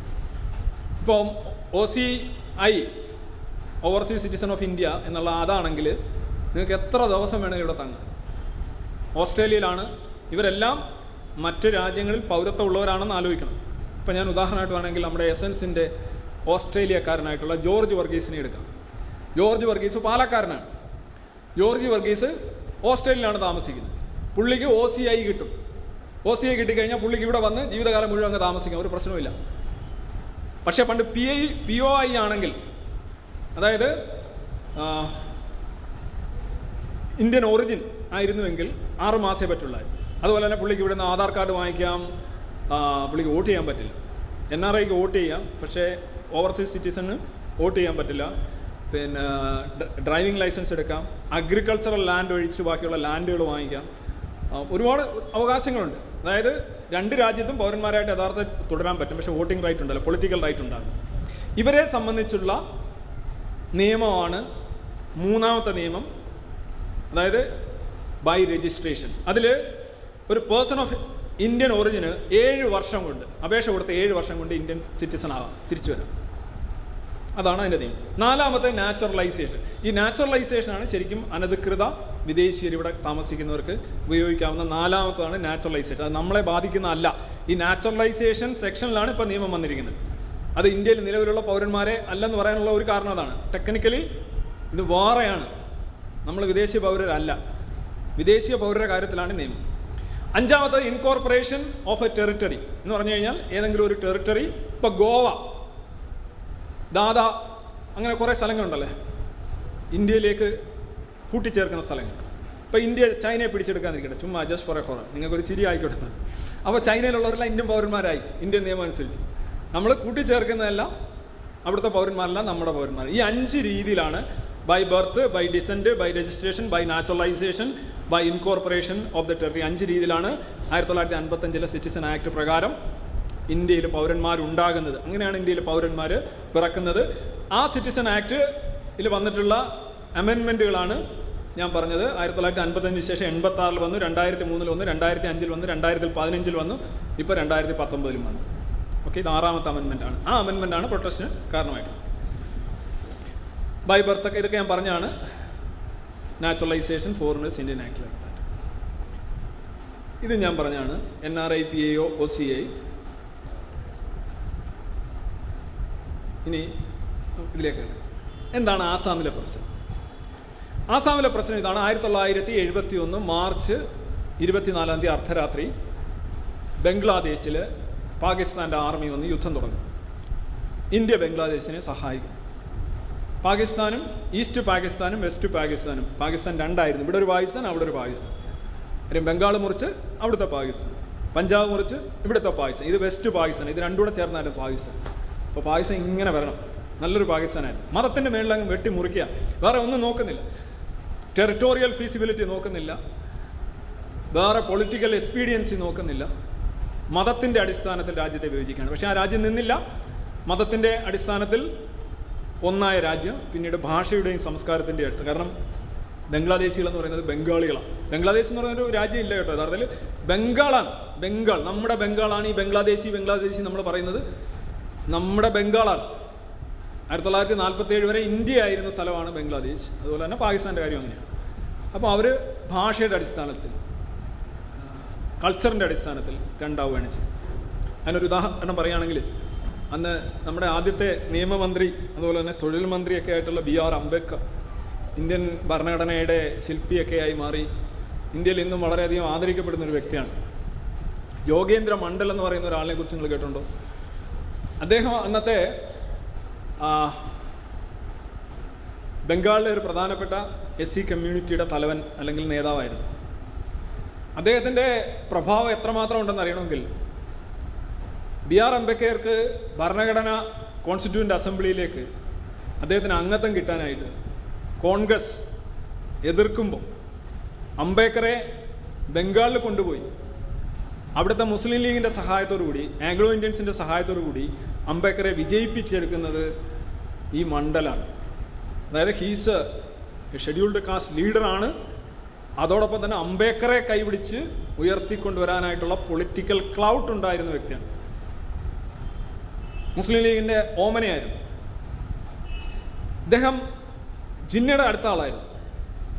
ബി പി മണ്ഡൽ അല്ല കേട്ടോ ഞാൻ റിസർവേഷന്റെ മണ്ഡൽ കമ്മീഷൻ വെച്ച B P Mandal B P ആയിരത്തി തൊള്ളായിരത്തി അറുപത്തെട്ടിൽ ബീഹാറിലെ മുഖ്യമന്ത്രിയായിരുന്ന അദ്ദേഹം എസ് സി ലീഡർ അല്ല അദ്ദേഹം ഒരു ഒ ബി സി കുർമി സമുദായക്കാരൻ ഞാനീ പറയുന്നത് ബംഗാളിലെ മണ്ഡലിനെ കുറിച്ചാണ്. അദ്ദേഹത്തിന് എന്താ സംഭവിച്ചതെന്ന് ചോദിച്ചു കഴിഞ്ഞാൽ അദ്ദേഹം ബംഗാളിലാണ്. അന്ന് ആസാമിലെ ഒരു പ്രൊവിൻസ് എനിക്കത് തോന്നുന്നു അതിന്റെ ഒരു സിയാൽ ഹട്ട് എന്നാണ് അതിന്റെ ആ പ്രവിശ്യയുടെ പേര് ഒരു പ്രോവിൻസിൽ എല്ലായിടത്തും റഫറൻഡം നടക്കും. ഇന്ത്യ ചേരണോ പാകിസ്ഥാനിൽ ചേരണോ ഒറ്റയ്ക്ക് നിൽക്കണോ? ഇന്ത്യ ചേരണോ അങ്ങനെ ഒരു ഇതാണല്ലോ സെറ്റപ്പാണ് അന്ന് ആ പ്രവിശ്യയിൽ നടക്കുന്ന റഫറൻഡത്തിൽ കൂടുതൽ അവിടെ ഹിന്ദുക്കൾ എന്ന് പറഞ്ഞു കഴിഞ്ഞാൽ പട്ടികജാതിക്കാർ പട്ടികവർഗക്കാരോട് ചേർന്നാണല്ലോ ഹിന്ദുക്കൾ. അപ്പോൾ ജിന്ന പറഞ്ഞു നിങ്ങൾ അവിടെ പോകണം അവിടെയുള്ള ആളുകളെ കാണണം. അവരോട് സംസാരിക്കണം. റഫറൻഡത്തിൽ പാകിസ്ഥാനിൽ ചേരാനായിട്ട് നിങ്ങൾ അവരെ പ്രേരിപ്പിക്കണം. കാര്യം അതുകൊണ്ട് ഫിഫ്റ്റി ഫിഫ്റ്റി നിൽക്കുകയാണ് ആസാമിൽ സിയാൽഹട്ട് എന്നാണ് എന്റെ സ്ഥലത്തിന്റെ പേര്. ഇയാൾ അവിടെ പോയി പ്രസംഗിക്കുന്നു മണ്ഡൽ പ്രസംഗിക്കുന്നു. ആളുകളൊക്കെ പറഞ്ഞു നമുക്ക് പാകിസ്ഥാനിൽ ചേരുന്നതാണ് നല്ലത്. ഇന്ത്യയിൽ മുഴുവൻ സവർണ ആധിപത്യമാണ്. ജാതി ഇതാണ്. നമുക്ക് നീതി കിട്ടില്ല. അതുകൊണ്ട് പാകിസ്ഥാനിൽ ചേരണമെന്ന് പറഞ്ഞു. റഫറൻഡം വന്നു ആ സ്ഥലം പാകിസ്ഥാനിൽ ചേർന്നു പാകിസ്ഥാൻ ഉണ്ടായപ്പോൾ ജിന്ന ഇദ്ദേഹത്തെ വിളിച്ചു ആദ്യത്തെ നിയമമന്ത്രിയാക്കി. ഒരു വർഷം കഴിഞ്ഞ് ജിന്ന മരിക്കുന്നു. ജിന്ന ഷിയയാണ്. ജിന്ന ഷിയയാണ്. നോട്ട് ദ പോയിന്റ് ഇന്ന് ഇന്ന് പാകിസ്ഥാനിൽ ജിന്ന ഉണ്ടായിരുന്നെങ്കിൽ ജിന്നയെ പോലെ ഒരാൾക്ക് വരാൻ സാധിക്കില്ല. പക്ഷേ പാകിസ്ഥാന്റെ രാഷ്ട്രപിതാവാണ് അദ്ദേഹം. അന്ന് അത് ശരിക്കും സെക്കുലർ കൺട്രിയാണ് പാകിസ്ഥാൻ. അങ്ങനെയാണ് ഒരു അധസ്ഥിതനായ ഒരാളെ അവിടുത്തെ നിയമമന്ത്രിയാക്കി. ജിന്ന ഒരു വർഷം കഴിഞ്ഞ് മരിച്ചു ആയിരത്തി തൊള്ളായിരത്തി അൻപത് ആയപ്പോഴത്തേക്ക് യോഗേന്ദ്ര മണ്ഡലിന് അവിടെ നിൽക്കാൻ വയ്യ. അദ്ദേഹം ഒരു പട്ടികജാതിക്കാരനായതുകൊണ്ട് അദ്ദേഹത്തോട് എന്താണോ അദ്ദേഹത്തിന് ഇവിടെ കിട്ടിയിരുന്നത് അത് അതേ അതേ പടി ഇത്രയധികം മുസ്ലിം ലീഗിനെ സഹായിക്കുകയൊക്കെ ചെയ്തിട്ടും റഫറൻഡങ്ങളിൽ സഹായിക്കുകയൊക്കെ ചെയ്തിട്ടും ജിന്നയുടെ വലം കൈയായിരുന്നിട്ടും അദ്ദേഹത്തിനോടൊരു അവഗണനയും അവഹേളനവും. ഈവൻ അവിടുത്തെ ഒരു ചീഫ് സെക്രട്ടറി മിക്കവാറും വിവരങ്ങളെല്ലാം പിടിച്ചു വെച്ചിട്ട് അദ്ദേഹത്തിന്റെ മുന്നിൽ മന്ത്രിയുടെ മുന്നിൽ കൊണ്ടുവരുന്നില്ല നിയമങ്ങൾ. അല്ലെങ്കിൽ വിവരങ്ങൾ കൊണ്ടുവരുന്നില്ല. അപമാനിതനായി പീഡിതനായി അദ്ദേഹം ആയിരത്തി തൊള്ളായിരത്തി അൻപതിൽ രാജിവെക്കുകയാണ്. രാജിവെച്ച് അദ്ദേഹം കൽക്കട്ട വരികയാണ്. ഒരു പട്ടിയും തിരിഞ്ഞു നോക്കുന്നില്ല. രാജ്യത്തെ വഞ്ചിച്ച് പാകിസ്ഥാനിൽ പോയി അവിടെ നിന്ന് കളഞ്ഞപ്പോൾ തിരിച്ചു വന്നവരെന്നുള്ള ഖ്യാതി അല്ലെങ്കിൽ അപഖ്യാതി വേറി ആ മനുഷ്യൻ ഏതാണ്ട് പതിനെട്ട് വർഷം കൂടി ജീവിച്ചു. ആരും അറിയാതെ മരിച്ചു. രാജ്യത്തിന്റെ വിഭജനത്തിന്റെ സാധ്യതകളാണ് നിങ്ങളവിടെ മനസ്സിലാക്കുന്നത്. അന്നത്തെ പാകിസ്ഥാൻ എന്ന് പറഞ്ഞാൽ ബംഗ്ലാദേശാണ് ആ പാകിസ്ഥാൻ. മണ്ഡലിന്റെ കാര്യം. അതേസമയം അംബേദ്കർ അംബേദ്കർ നിയമമന്ത്രിയായിരുന്നു. ആദ്യത്തെ നിയമമന്ത്രിയെ ഇന്ത്യയിൽ എന്ത് സംഭവിച്ചു? ഇവിടെ പലരും ഈ ദളിത് മുസ്ലിം ഐക്യം എന്നൊക്കെ പറയാറുണ്ടല്ലോ. ഒന്ന് ചെക്ക് ചെയ്തിട്ട് പോകുന്നത് നല്ലതാണ്. അംബേദ്കറൊക്കെ ഇനി ജീവിച്ചിരുന്നെങ്കിൽ അംബേദ്കർ തന്നെ പറഞ്ഞിട്ടുണ്ട്. അദ്ദേഹത്തിന് നീതി കിട്ടില്ല എന്ന് അംബേദ്കർ തന്നെ പറഞ്ഞിട്ടുണ്ട്. അംബേദ്കറുടെ പാർട്ടീഷ്യൻ എന്ന് പറയുന്ന ഒരു നീണ്ട ലേഖനമുണ്ട്. അത് നെറ്റിൽ കിടപ്പുണ്ട്. നിങ്ങളൊന്ന് കൈ മരവിച്ചിട്ടില്ലെങ്കിൽ ക്ലിക്ക് ചെയ്ത് നോക്കിയാൽ നിങ്ങൾക്കത് കിട്ടും. ഒന്ന് വായിച്ചു നോക്കുക അപ്പോൾ ഇന്ത്യയ്ക്ക് പുറത്തുള്ള ഇന്ത്യയുടേതായിരുന്ന ഭാഗങ്ങൾ ബംഗ്ലാദേശിലും പാകിസ്ഥാനിലും മുസ്ലിം ഇതര സമൂഹം പീഡനം അനുഭവിക്കുന്നുള്ള കാര്യത്തിൽ ആർക്കും തർക്കമില്ലല്ലോ. ഒരു തർക്കം ഉണ്ടാകാൻ വഴിയില്ല. ഡാനിഷ് കനേറിയ പാകിസ്ഥാൻ ക്രിക്കറ്റ് ടീം അവഹേളിച്ചു എന്ന് ഷോയബ് അക്തർ എന്ന് പറയേണ്ട കാര്യമൊന്നുമില്ല. അല്ലാതെ തന്നെ നമുക്കറിയാവുന്ന കാര്യമാണ് കാര്യം ഒന്നൊരു മതരാജ്യം അല്ലെങ്കിൽ മതത്തിന് ആധിപത്യമുള്ള രാജ്യം മതഗ്രന്ഥം അനുസരിച്ച് പോകുന്ന രാജ്യം മറ്റേതൊരു സെക്കുലർ രാജ്യം. സെക്കുലർ എന്ന് പറഞ്ഞാൽ മോഡേൺ എന്ന അർത്ഥം. ആധുനികം എന്നാണ് അർത്ഥം. മാനവികം എന്നാണ് അർത്ഥം. മതം എന്ന് പറഞ്ഞാൽ അതിന്റെ രണ്ടിന്റെ ഓപ്പോസിറ്റ് ഉണ്ട് പ്രാകൃതമാണ് അമാനവികം. സിമ്പിളാണ് മനുഷ്യൻ വന്ന വഴി നോക്കുമ്പോൾ സെക്കുലറിസം എന്ന് പറയുന്ന ഒരു ഹയർ സ്റ്റേജാണ് ഒരു ഹയർ ലെവലാണ് മതം എന്ന് പറഞ്ഞാൽ വളരെ താഴെ നിൽക്കുന്ന ഒരു സ്ഥലം. സി ആസാമിൽ സംഭവിച്ചത് ആയിരത്തി തൊള്ളായിരത്തി എഴുപത്തി ഒന്നിൽ ബംഗ്ലാദേശും പാകിസ്ഥാനും രണ്ട് രാജ്യങ്ങളാകുന്നു. ഇന്ത്യ അസിസ്റ്റ് ചെയ്യുന്നു. ഇന്ത്യ അസിസ്റ്റ് ചെയ്യുമ്പോൾ ബംഗ്ലാദേശിന്റെ സൈന്യം ഇന്ത്യക്കാരുടെ മുന്നിൽ തോൽവി അംഗീകരിച്ചുകൊണ്ട് എഴുതി ഒപ്പിട്ട്. തൊണ്ണൂറായിരം സൈന്യമാണ് തോൽവി അംഗീകരിച്ചുകൊണ്ട് ഒപ്പിട്ട് കൊടുക്കുന്നത്. അപ്പോൾ യുദ്ധം തുടങ്ങിയ അന്ന് തന്നെ ബംഗ്ലാദേശിൽ നിന്ന് അഭയാർത്ഥികൾ സമീപ ജില്ലകളിലേക്ക് സമീപ സംസ്ഥാനങ്ങളിലേക്ക് ആസാം മണിപ്പൂർ ബംഗാളിലേക്ക് എരച്ചു കയറാൻ തുടങ്ങി. അവർ വരുന്നൊരു പടമുണ്ട്. അവരെ ക്യൂകൾ ക്യാമ്പുകൾ. എന്നിട്ട് ഒരു കോടിയോളം ആൾക്കാർ ഒരു കോടി ആൾക്കാർ. എഴുപത്തിയൊന്നിൽ ബംഗ്ലാദേശിൽ നിന്ന് ഇന്ത്യയിലേക്ക് വരികയാണ്. അത് കൂടുതലും തങ്ങുന്നത് ആസാമിലും ബംഗാളിലും മണിപ്പൂരിലും ജാർഖണ്ഡിലും ഒറീസയിലും അങ്ങനെയുള്ള സ്ഥലങ്ങൾ വളരെ പോറസ് ആയിട്ടുള്ള ബോർഡേഴ്സാണ് അങ്ങനെ കമ്പി വേലി കെട്ടി തിരിക്കണമെങ്കിൽ തന്നെ കോടിക്കണക്കിന് രൂപയുടെ ആവശ്യം. ഇനി ചിലർ പറയും കമ്പി വേലി കെട്ടിയിട്ട് ഇലക്ട്രിക് കണക്ഷൻ കൊടുത്താൽ മതി ഒരുത്തനും ഇങ്ങോട്ട് വരില്ല എന്ന്. പിന്നെ ബാക്കി ഈ കൊലപാതകങ്ങൾ കൂടെ അത് നമുക്ക് ചെയ്യാൻ പറ്റില്ല അങ്ങനെയൊന്നും ചെയ്യാൻ പറ്റില്ല. നിങ്ങൾക്ക് മനുഷ്യരെ തടയാൻ പറ്റില്ല. ഞാൻ കഴിഞ്ഞ പ്രോഗ്രാമിൽ പറഞ്ഞോണം ഈ മൈഗ്രേഷൻ എന്ന് പറയുന്ന സാധനം കുടിയേറ്റം തടയാൻ സാധിക്കില്ല. You can only control it you can never stop it ബംഗ്ലാദേശിലെ പ്രശ്നങ്ങൾക്കെല്ലാം ബംഗ്ലാദേശ് എന്ന് പറഞ്ഞു കഴിഞ്ഞാൽ ഒരു അഭയാർത്ഥി ഫാക്ടറിയാണ്. ഇറ്റ്സ് എ റെഫ്യൂജി ഫാക്ടറി അവരിങ്ങനെ അഭയാർത്ഥികളെ ഇങ്ങനെ വിട്ടുകൊണ്ടിരിക്കും പലയിടത്തും. ബർമയിലേക്ക് അടിച്ചു വിട്ടുകൊണ്ടിരിക്കും ആസാമിലേക്ക് വിട്ട് ഇന്ത്യയിലേക്ക് അടിച്ചു. ചൈനയിലേക്ക് നടക്കില്ല. ചൈനയിലേക്ക് അവരെ എടുക്കത്തില്ല. ചൈനയിലേക്ക് അങ്ങനെ അഭയാർത്ഥികൾക്കൊന്നും ചെല്ലാൻ പറ്റില്ല. പക്ഷേ ഇന്ത്യ എന്നൊക്കെ ഒരു സോഫ്റ്റ് കൺട്രിയാണ് ഡെമോക്രാറ്റിക് കൺട്രിയാണ് ഇവിടെ ആളുകൾ വരും. വന്നു കഴിഞ്ഞാൽ അങ്ങനെ മാറ്റാനൊന്നും പറ്റില്ല. ഈ എഴുപത്തിയൊന്ന് മാർച്ച് ഇരുപത്തിനാലാം തീയതി അർദ്ധരാത്രിക്ക് യുദ്ധം പ്രഖ്യാപിച്ചതിന് ശേഷം വന്ന ആളുകളെ ആസാമിന്റെ കാര്യത്തിൽ ആസാമികൾ വിദേശികളായിട്ടാണ് കാണുന്നത്. ഇവരെ എല്ലാം പുറത്താക്കണമെന്നാണ് ആസാമുകാർ പറയുന്നത്. യുദ്ധം ജയിച്ചു. കാര്യങ്ങളെല്ലാം ഓക്കെ ആയി അന്ന് മുതൽ ആസാംകാർ പറഞ്ഞു ഇവിടെ വന്നിരിക്കുന്ന ആളുകളെ മാറ്റണം. ഇവരെ ഞങ്ങളുടെ സാംസ്കാരികവും വിദ്യാഭ്യാസപരവും അതുപോലെ തന്നെ ഞങ്ങളുടെ വംശീയമായിട്ടുള്ള ഐഡന്റിറ്റിക്ക് സ്വത്വബോധത്തിനും ഒക്കെ വലിയ ഭീഷണിയാണ് അവർ ബംഗാളികളാണ് ഞങ്ങൾ ആസാമീസാണ്. അത് തമ്മിൽ ചേരാതെ എന്ന് പറഞ്ഞുകൊണ്ട് സമരം തുടങ്ങി. ഈ സമരമാണ് യഥാർത്ഥത്തിൽ A S U Assam students union എന്നൊക്കെയുള്ള വിദ്യാർത്ഥി പ്രക്ഷോഭത്തിലേക്ക് പോകുന്നു. ഏണ്ട ഏഴായിരത്തി അഞ്ഞൂറിനും എണ്ണായിരത്തിനും ഇടയ്ക്ക് ആളുകളാണ് കൊല്ലപ്പെടുന്നത്. ഏഴെട്ട് വർഷം രക്തരൂക്ഷിതമായ സമരം. അവിടെയുള്ള ഓയിൽ റിഫൈനറികളുടെ പ്രവർത്തനങ്ങൾ വരെ നിർത്തലാക്കേണ്ടി വന്നു. ഞങ്ങളുടെയൊക്കെ ഞങ്ങളൊക്കെ സ്കൂളിൽ പഠിക്കുന്ന സമയത്ത് എന്നും ആസാം പ്രക്ഷോഭം ഇത്ര പേർ കൊല്ലപ്പെട്ടു ഇത് ഉപരോധിച്ചു അത് തകർത്തു പാലം തകർത്തു ബോംബ് സ്ഫോടനം. ആസാമും പഞ്ചാബും ഒരേ സമയം ഇന്ത്യയിൽ നിങ്ങുന്ന കത്തിയ സമയമുണ്ടായിരുന്നു. ഓർമ്മയുണ്ടോയെന്നറിയില്ല അവിടെ പഞ്ചാബിലെ പ്രശ്നം ഇവിടെ ആസാമിലെ പ്രശ്നം. ആസാം രണ്ട് വിഭജനവാദങ്ങളായിട്ടാണ്. അവസാനം ആയിരത്തി തൊള്ളായിരത്തി എൺപത്തി അഞ്ചിൽ രാജീവ് ഗാന്ധി അവിടെ പോയി ആസാമിന്റെ സ്റ്റേറ്റ് സെക്രട്ടറിമാർ ഈ ആസാം ഗണപരിഷത്തിന്റെ പാർട്ടിയായിട്ട് അവർ മാറി. ഭൃഗുകുമാർ ബുഖാൻ എന്ന് പറയുന്ന ഒരു സെക്രട്ടറി. പ്രഫുല്ലകുമാർ മഹന്ത അയാളാണ് പിന്നീട് അവിടുത്തെ മുഖ്യമന്ത്രിയായി മാറിയത്. അദ്ദേഹത്തിന്റെ പ്രസിഡന്റായിരുന്നു പിന്നെ വേറെ ഈ മൂന്ന് പേരുമായിട്ട് ചേർന്ന് ഇന്ത്യയുടെ ക്യാബിനറ്റ് സെക്രട്ടറിയും ഹോം സെക്രട്ടറിയും ചേർന്ന് ഒപ്പുവിട്ട കരാറിന്റെ പേരാണ് ആസാം അക്കോഡ് ആയിരത്തി തൊള്ളായിരത്തി എൺപത്തി അഞ്ച് അതിനകത്ത് പറയുന്ന ഇതാണ് അവിടെ ഒരു എൻ സി ആർ എടുക്കാം അവിടെ എൻ സി ആർ വളരെ ഇമ്പോർട്ടന്റാണ് കാരണം വെച്ച് കഴിഞ്ഞാൽ ആയിരത്തി തൊള്ളായിരത്തി അൻപത് മുതൽ അല്ലെ അൻപത്തൊന്ന് മുതൽ ആസാമിലെ ജനങ്ങൾ അവരുടെ പൗരത്വ രേഖകൾ കയ്യിൽ പിടിച്ചിട്ടുണ്ടാവും. നമുക്ക് പൗരത്വ രേഖയുടെ ഒന്നും ആവശ്യമില്ല. നമ്മളിവിടെ കിടക്കുന്നവർക്ക് എന്ത് പൗരത്വ രേഖ അതിർത്തിയില്ല യുദ്ധമില്ല മൈഗ്രേഷൻ ഇല്ല അങ്ങനെ ഒരു സാധനമില്ല. പക്ഷെ അവരെ സംബന്ധിച്ച് അങ്ങനെയല്ല. അവരുടെ ഒരു ജീവിതത്തിലെ ഏറ്റവും വലിയൊരു സാധനമായിട്ട് അവർ കാണുന്നത് പൗരത്വ രേഖകളാണ്.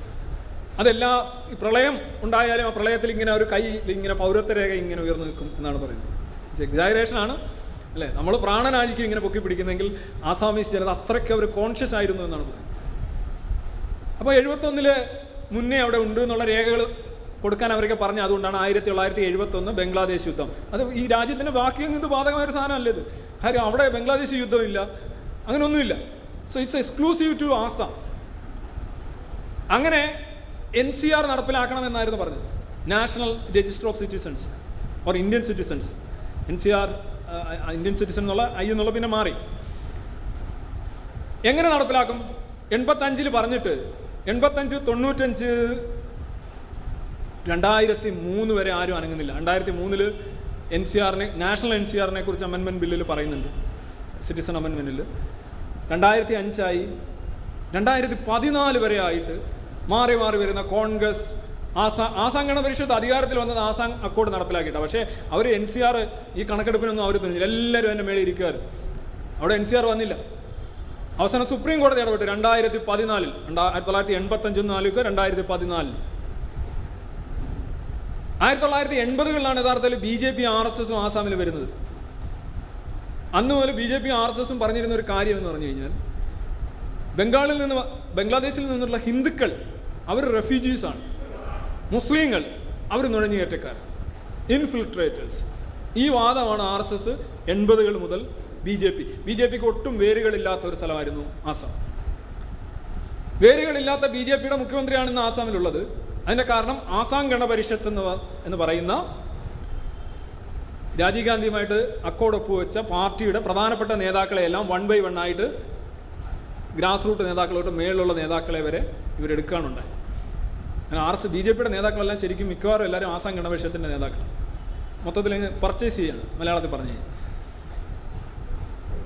അങ്ങനെ ആയിരത്തി തൊള്ളായിരത്തി സോറി രണ്ടായിരത്തി പതിനാലിലാണ് സുപ്രീം കോടതി എൻ സി ആർ എടുക്കാൻ പറയുന്നു എൻ സി ആർ എടുക്കാൻ തുടങ്ങുന്നു.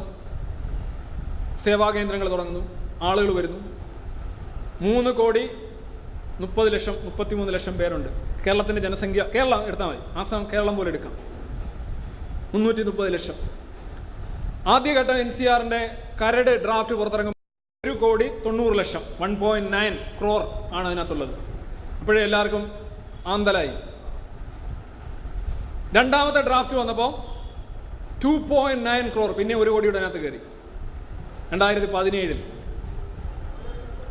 രണ്ടായിരത്തി പതിനെട്ടിൽ മൂന്നാമത്തെ എൻ സി ആർ ആണ് അവിടെ വന്നത്. എന്നുവെച്ചാൽ ഓരോ കരടെടുക്കുമ്പോഴും അതിനകത്ത് ഉൾപ്പെടാത്തവർക്ക് രേഖകൾ സമർപ്പിക്കാനും അവരെ ക്ലെയിം ഉന്നയിക്കാനായിട്ട് അവകാശം കൊടുക്കുകയാണ്. മെല്ലെ മെല്ലെ മുഖപടം നീക്കുകയാണ്. അല്ലാതെ ഒറ്റ വില്ലം കൊണ്ടുവരികയല്ല ചെയ്യുന്നത്.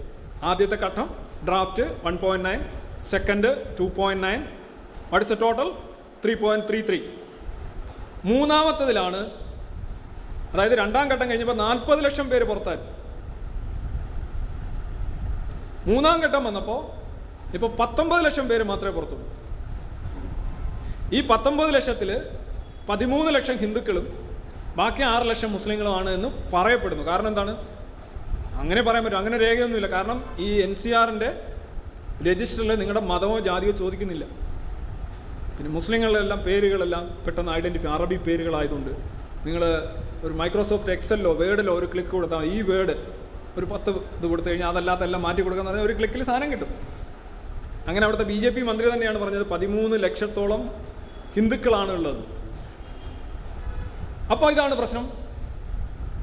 ഇനി അവർക്ക് ഈ പറയുന്ന പത്തൊമ്പത് ലക്ഷം പതിമൂന്ന് ലക്ഷം ഹിന്ദുക്കൾ തൊട്ട് ആറ് ലക്ഷം അല്ലെങ്കിൽ പതിനാല് ലക്ഷം ടു അഞ്ച് ലക്ഷം ഈ പത്തൊമ്പത് ലക്ഷം ആളുകൾക്ക് ഇനി എന്തെങ്കിലും ഉപാധി ഉണ്ടോ? ഉണ്ട്. അവർക്ക് വീണ്ടും ട്രിബ്യൂണലിൽ പോകാൻ പറ്റും.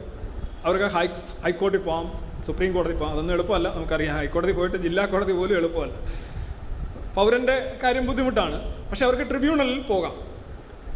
അപ്പോൾ വീണ്ടും ഇനി ഒന്നുകൂടെ പരിഷ്കരിക്കുമ്പോൾ ഈ പത്തൊമ്പത് കോടി എന്നുള്ളത് ചിലപ്പോൾ സോറി പത്തൊമ്പത് ലക്ഷം എന്നുള്ളത് ചിലപ്പോൾ പത്ത് ലക്ഷത്തിൽ താഴെ വന്നെന്നിരിക്കാം വരാമല്ലോ?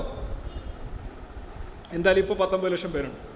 ഈ ഒരു അവസ്ഥ നിൽക്കുമ്പോഴാണ് രണ്ടായിരത്തി പത്തൊമ്പത് ഡിസംബറിൽ ബി ജെ പി രണ്ടായിരത്തി പതിനാറ് ജൂലൈയിൽ കൊണ്ടുവന്ന നിയമം. ആ നിയമത്തിൽ എന്താണ് പറയുന്നത്?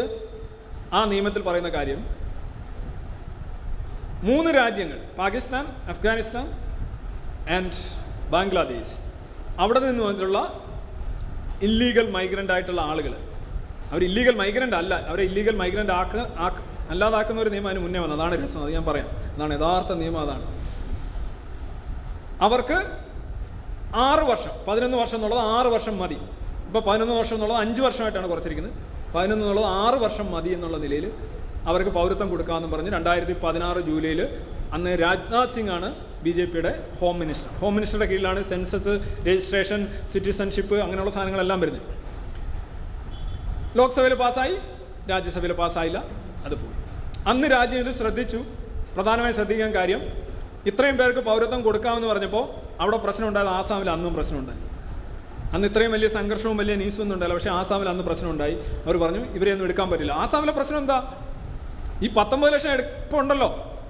ആസാമുകാരുടെ പ്രശ്നം പറഞ്ഞാൽ ഈ പത്തൊമ്പത് ലക്ഷം പേരെ അവിടെ അവർ അഡ്മിറ്റ് ഐ മീൻ സോറി പത്തൊമ്പത് ലക്ഷം ലക്ഷത്തിൽ പതിനാല് ലക്ഷം ആളുകളെ അവിടെ അഡ്മിറ്റ് ചെയ്യുമെന്നുള്ളതാണ്. അതാണ് ആസാമിന്റെ പ്രശ്നം.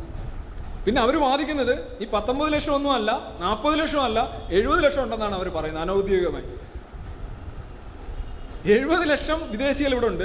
അത് ആദ്യം അവർ നാൽപ്പത് ലക്ഷം ഉണ്ടെന്ന് പറഞ്ഞു ഇപ്പോൾ പത്തൊമ്പത് ലക്ഷം ഉണ്ടെന്ന് പറഞ്ഞു അത് പതിനാല് ലക്ഷം ഹിന്ദുക്കളെയും ക്രിസ്ത്യാനികളെയും ഇവിടെ കയറ്റണമെന്ന് പറയുന്നത് നടക്കില്ല. ഇതാണ് അവർ പറയുന്ന കാര്യം. അങ്ങനെയാണ് ആസാം കത്തുന്നത്. അങ്ങനെയാണ് സമീപ സ്ഥലങ്ങൾ വടക്കുകിഴക്കൻ ഇന്ത്യ കത്തുന്നു എന്ന് പറയുന്നത് ഇതിന്റെ അടിസ്ഥാനം. അവർക്ക് വേണ്ട ആളുകളെ പക്ഷേ കേരളത്തിൽ നിന്നും ഇതുമായിട്ട് യാതൊരു ബന്ധമില്ലാത്തൊരു കാര്യമാണ് മുസ്ലിങ്ങളെ അതിനകത്ത് നിന്ന് ഒഴിവാക്കി എന്നുള്ളതാണ്. രണ്ടും രണ്ടാണ്. പക്ഷേ രണ്ടും മനോരമയൊക്കെ ആസാം കത്തുന്നു എന്ന് പറയുമ്പോൾ ആളുകൾ വിചാരിക്കും ആഹാ ഇവിടുത്തെ നമ്മുടെ ഈ മുസ്ലിം ഫിൽറ്റർ ഉപയോഗിച്ചതിന്റെ പേരിലുള്ള അല്ല ഇത് രണ്ടും രണ്ടാണ്. മുസ്ലിം ഫിൽറ്റർ അല്ല ആസാമിലെ വിഷയം. ആസാമിലെ വിഷയം എന്ന് പറയുന്നത് ഈ ആളുകളെ അവിടെ കുടിയിരുത്തി ആസാമിൽ അവർ എടുക്കുന്നില്ല. ഇവർ പറയും പറഞ്ഞു വിടുക. ഞങ്ങൾ പിന്നെ എന്തിനാ ഇത്ര ഏഴ് വർഷം രക്തരൂക്ഷിതമായ സമരം ചെയ്ത് എന്തിനാണ്? എന്തിനാണ് പിന്നെ ആസാം അക്കോഡ് ഉണ്ടാക്കിയത്? ഇത്രയും സ്വന്തം ആസാമി സംസ്കാരം അവരുടെ ഇൻലൈൻ പെർമിറ്റുകളുണ്ട് അവിടെ. ഇൻലാൻഡ് പെർമിറ്റുകൾ അതായത് അവിടുത്തെ ഈ ട്രൈബൽ റീജിയൻസ് ആസാമിലുണ്ട് ഇപ്പോൾ മണിപ്പൂരിലും അത് കൊടുത്തിട്ടുണ്ട്. രണ്ടായിരത്തി പത്തൊൻപത് ഡിസംബർ പത്താം തീയതിയാണ് അവിടെ കൊടുത്തത്. നാഗാലാൻഡ് മിസോറാം മേഘാലയ. അവിടെ കുറേ സ്ഥലങ്ങളിൽ നിങ്ങൾ ചെല്ലണമെങ്കിൽ നിങ്ങൾക്ക് ഏഴ് ദിവസത്തെ ഒരു ഒരു സാധനം കിട്ടും. എഴുതി തരും എന്നിട്ട് ഏഴ് ദിവസം കഴിഞ്ഞ് കയറി പൊയ്ക്കോണം. കാശ്മീരിൽ ചിലയിടത്തുണ്ടായിരുന്നു എന്നിട്ടുണ്ടായിരുന്നു പണ്ട് പക്ഷെ ഇപ്പം ഇല്ല. നിങ്ങൾക്ക് പോയി അങ്ങനെ സന്ദർശിക്കാൻ പറ്റത്തില്ല. നിങ്ങൾ അതായത് ഇപ്പോൾ കേരളത്തിൽ വന്നിറങ്ങിയിട്ട് തിരുവനന്തപുരത്ത് നിന്ന് ഒരു ഇൻലാൻഡ് പെർമിറ്റ് വാങ്ങിക്കാൻ. ഞാൻ കൊല്ലത്തേക്ക് ഒന്ന് പോയിട്ട് വരട്ടെ എന്ന് പറഞ്ഞു. ഏഴ് ദിവസം കൊല്ലത്തുണ്ടായിരിക്കും രണ്ട് ദിവസം ആലപ്പുഴ ഉണ്ടായിരിക്കും. എന്നാലോചിച്ച് നോക്ക് ഒരു ഇന്ത്യക്കാരൻ. അതേപോലെയാണ് ആസാമിലെയും മേഘാലയയിലെയും നാഗാലാൻഡിലെയും ത്രിപുരയിലെയും മണിപ്പൂരിലെയും മിസോറാമിലെയും അരുണാചൽ പ്രദേശിലെയൊക്കെ ഈ ഹില്ലി റീജിയൻസ് ട്രൈബൽ റീജിയൻസിലേക്ക് പല പല മേഖലകളിലും നമുക്ക് ഇന്ത്യക്കാർക്ക് ഈ പെർമിറ്റ് ഉണ്ടെങ്കിൽ മാത്രമേ പോകാൻ പറ്റൂ. അവർ പറയുന്നത് ആ ജനതയുടെ സാംസ്കാരിക വൈവിധ്യവും സ്വത്വവും സംരക്ഷിക്കാനും അത് പൊള്യൂട്ടഡ് ആകാതിരിക്കാനും അത് മല്ലപ്പെടാതിരിക്കാനുമായിട്ടാണ് ഈ സാധനം. അപ്പോൾ ഇല്ലൻ പെർമിറ്റ് ബാധകമായ ജനങ്ങൾക്ക് സി എ ബാധകമല്ല എന്ന് ഈ അമെൻമെന്റ് ആക്ടിൽ പറയുന്നുണ്ട്.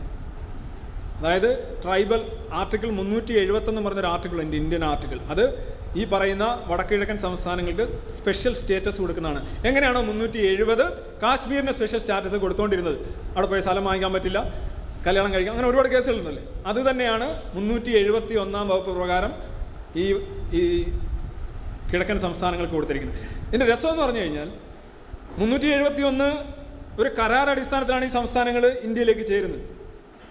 ഇന്ത്യയ്ക്ക് അത് ലംഘിക്കാൻ പറ്റില്ല.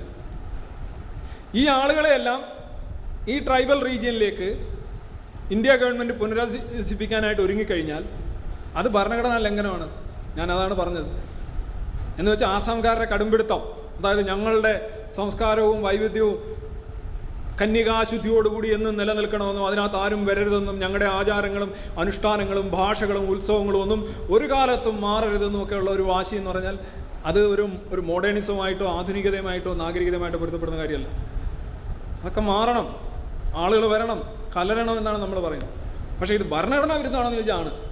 കാരണം അവിടെ ആളിനെ കയറ്റില്ല ഒന്നും ചെയ്യില്ല എന്ന് ഇന്ത്യൻ ഇന്ത്യൻ പൊളിറ്റി അവർക്കൊരു ഉറപ്പ് കൊടുത്തിരുന്ന. അത് ലംഘിക്കാൻ പാടില്ലല്ലോ. അതാണ് ആർട്ടിക്കിൾ മുന്നൂറ്റി എഴുപത്തൊന്നിന്റെ ലംഘനമാണ് ഈ സി എ പ്രകാരം വരുന്ന ഈ പതിനാല് ലക്ഷം ആളുകളെ ആസാമിലെയും ഈ ഇത്തരം സ്ഥലങ്ങളിലുമൊക്കെ അധിവസിപ്പിക്കാൻ ചെയ്താലുള്ള പ്രശ്നം. അപ്പോൾ ഈ പതിനാല് ലക്ഷത്തെ ഞാൻ വിചാരിക്കുന്നു ഇനിയും കുറയാൻ സാധ്യതയുണ്ട്. ആസാമിൽ എടുക്കത്തില്ല അവർ അപ്പോൾ പിന്നെ എവിടെ എടുക്കണം? ആസാമിൽ എടുക്കുന്നില്ല ഈ ആസാമുകാരെ ബാക്കി ആരെടുക്കണം ബാക്കി ഇന്ത്യൻ സംസ്ഥാനങ്ങൾ എടുക്കണം. നമ്മൾ പൊതുവിൽ എല്ലാവർക്കും പൗരത്വം കൊടുക്കണമെന്ന് പറയുന്നവരാ. കാരണം എന്താണ്? നമുക്ക് ആർക്കും പൗരത്വം കൊടുക്കേണ്ട കാര്യമില്ലല്ലോ. നമ്മളുടെ ഒരു സ്റ്റാൻഡ് വരുന്നത് നമ്മളുടെ അവസ്ഥയിൽ നിന്ന് അപ്പോൾ നമ്മൾ പറയും എല്ലാവർക്കും പൗരത്വം കൊടുക്കണം. ആര് കൊടുക്കണം? എവിടെ കൊടുക്കണം? ഏതെങ്കിലും ഒരു സ്റ്റേറ്റ് എടുക്കുമോ? കേരളത്തിലേക്ക് ഒരു രണ്ട് ലക്ഷം പേരെ വിടുന്നു. ആരാണ്ട് പറയുന്നത്? കൊടി തിരിച്ചു പിടിക്കണം അവിടെ മുദ്രാവാക്യം തിരിച്ചു വിളിക്കുന്നില്ല. പണ്ട് കേരളത്തിൽ വിളിക്കുന്ന മുദ്രാവാക്യം അല്ല തമിഴ്നാട്ടിൽ വിളിക്കുന്നത്. ഈ കോൺഗ്രസും സി പി എമ്മും തമ്മിലുള്ള സഖ്യങ്ങളുണ്ടായിരിക്കും. ഇവിടെ കോൺഗ്രസിനെതിരെ സോണിയാഗാന്ധിക്കെതിരെ മുദ്രാവാക്യം വിളിച്ച അതേ പാർട്ടി കേഡർ അവിടെ പോകും. അവിടെ തമിഴും അവർ കോൺഗ്രസിനെ വിളിക്കുക അങ്ങനെ പറയും അടിക്കും പറയും. ഇവിടെ അതല്ല ഇവിടെ നമ്മളിവിടെ കോൺഗ്രസിന്റെ കൂടെ എന്ന് പറയുന്നത്. അപ്പോൾ ഈ നയസമീപനങ്ങളിൽ സ്റ്റേറ്റ് അനുസരിച്ച് മാറും. നമ്മളുടെ പ്രശ്നം എന്ന് പറഞ്ഞാൽ നമുക്കാർക്കും പൗരത്വം കൊടുക്കേണ്ട കാര്യമില്ല. നമുക്ക് വെറുതെ മുദ്രാവാക്യം നമുക്കിങ്ങനെ മാനവികത ഇങ്ങനെ ആ, ഇങ്ങനെ പ്രസരിപ്പിച്ചുകൊണ്ടിരുന്നാൽ മതി. ആസാമുകാർ വളരെ ദുഷ്ടന്മാരാണ് നമ്മൾ മുന്നേടെ ഇവന്മാർ ആരെയും എടുക്കുന്നില്ല. നിങ്ങളോ? നമ്മൾ പറയുന്നത് നിങ്ങൾ എടുക്കണമെന്നാണ്. നിങ്ങൾ എടുക്കണമെന്ന് പറയാൻ എളുപ്പമാണ്. നിങ്ങൾ എടുക്കണം. മറ്റുള്ള കാര്യത്തിൽ പറയാൻ വളരെ എളുപ്പം. എല്ലാവരും ഭയങ്കര ഹ്യൂമനിസ്റ്റ് ഗ്രേഡ് ടൂവും ത്രീ ഒക്കെയാണ്. പക്ഷെ അതല്ല ഇത് ഞാൻ പറഞ്ഞതാണ്. ഇനിയിപ്പോൾ എന്താ ചെയ്യാൻ പറ്റുക ഈ എൻ സി ആർ അവിടെ എടുത്തു. നാഷണൽ എൻ സി ആറും ആസാമിലെ എൻ സി ആറും രണ്ടാണ്. എല്ലാവർക്കും അറിയാവുന്ന കാര്യമാണ്. എല്ലാം ആവർത്തിക്കുന്നു. നിങ്ങൾ പലയിടത്തും കേട്ടിട്ടുണ്ടാവും. ഇനി ഒന്ന് ചെയ്യാൻ പറ്റുന്നത് ഈ എൻ സി ആർ മുഴുവൻ ആസാമിലെ ജനത പറയുന്നു എഴുപത് ലക്ഷം ഉണ്ട്. നിങ്ങളിപ്പോൾ പത്തൊമ്പത് ലക്ഷത്തിൽ കൊണ്ടെത്തിയിരിക്കുന്നു. ഇനിയും കുറയ്ക്കാൻ പോകുന്നു. പറ്റില്ല.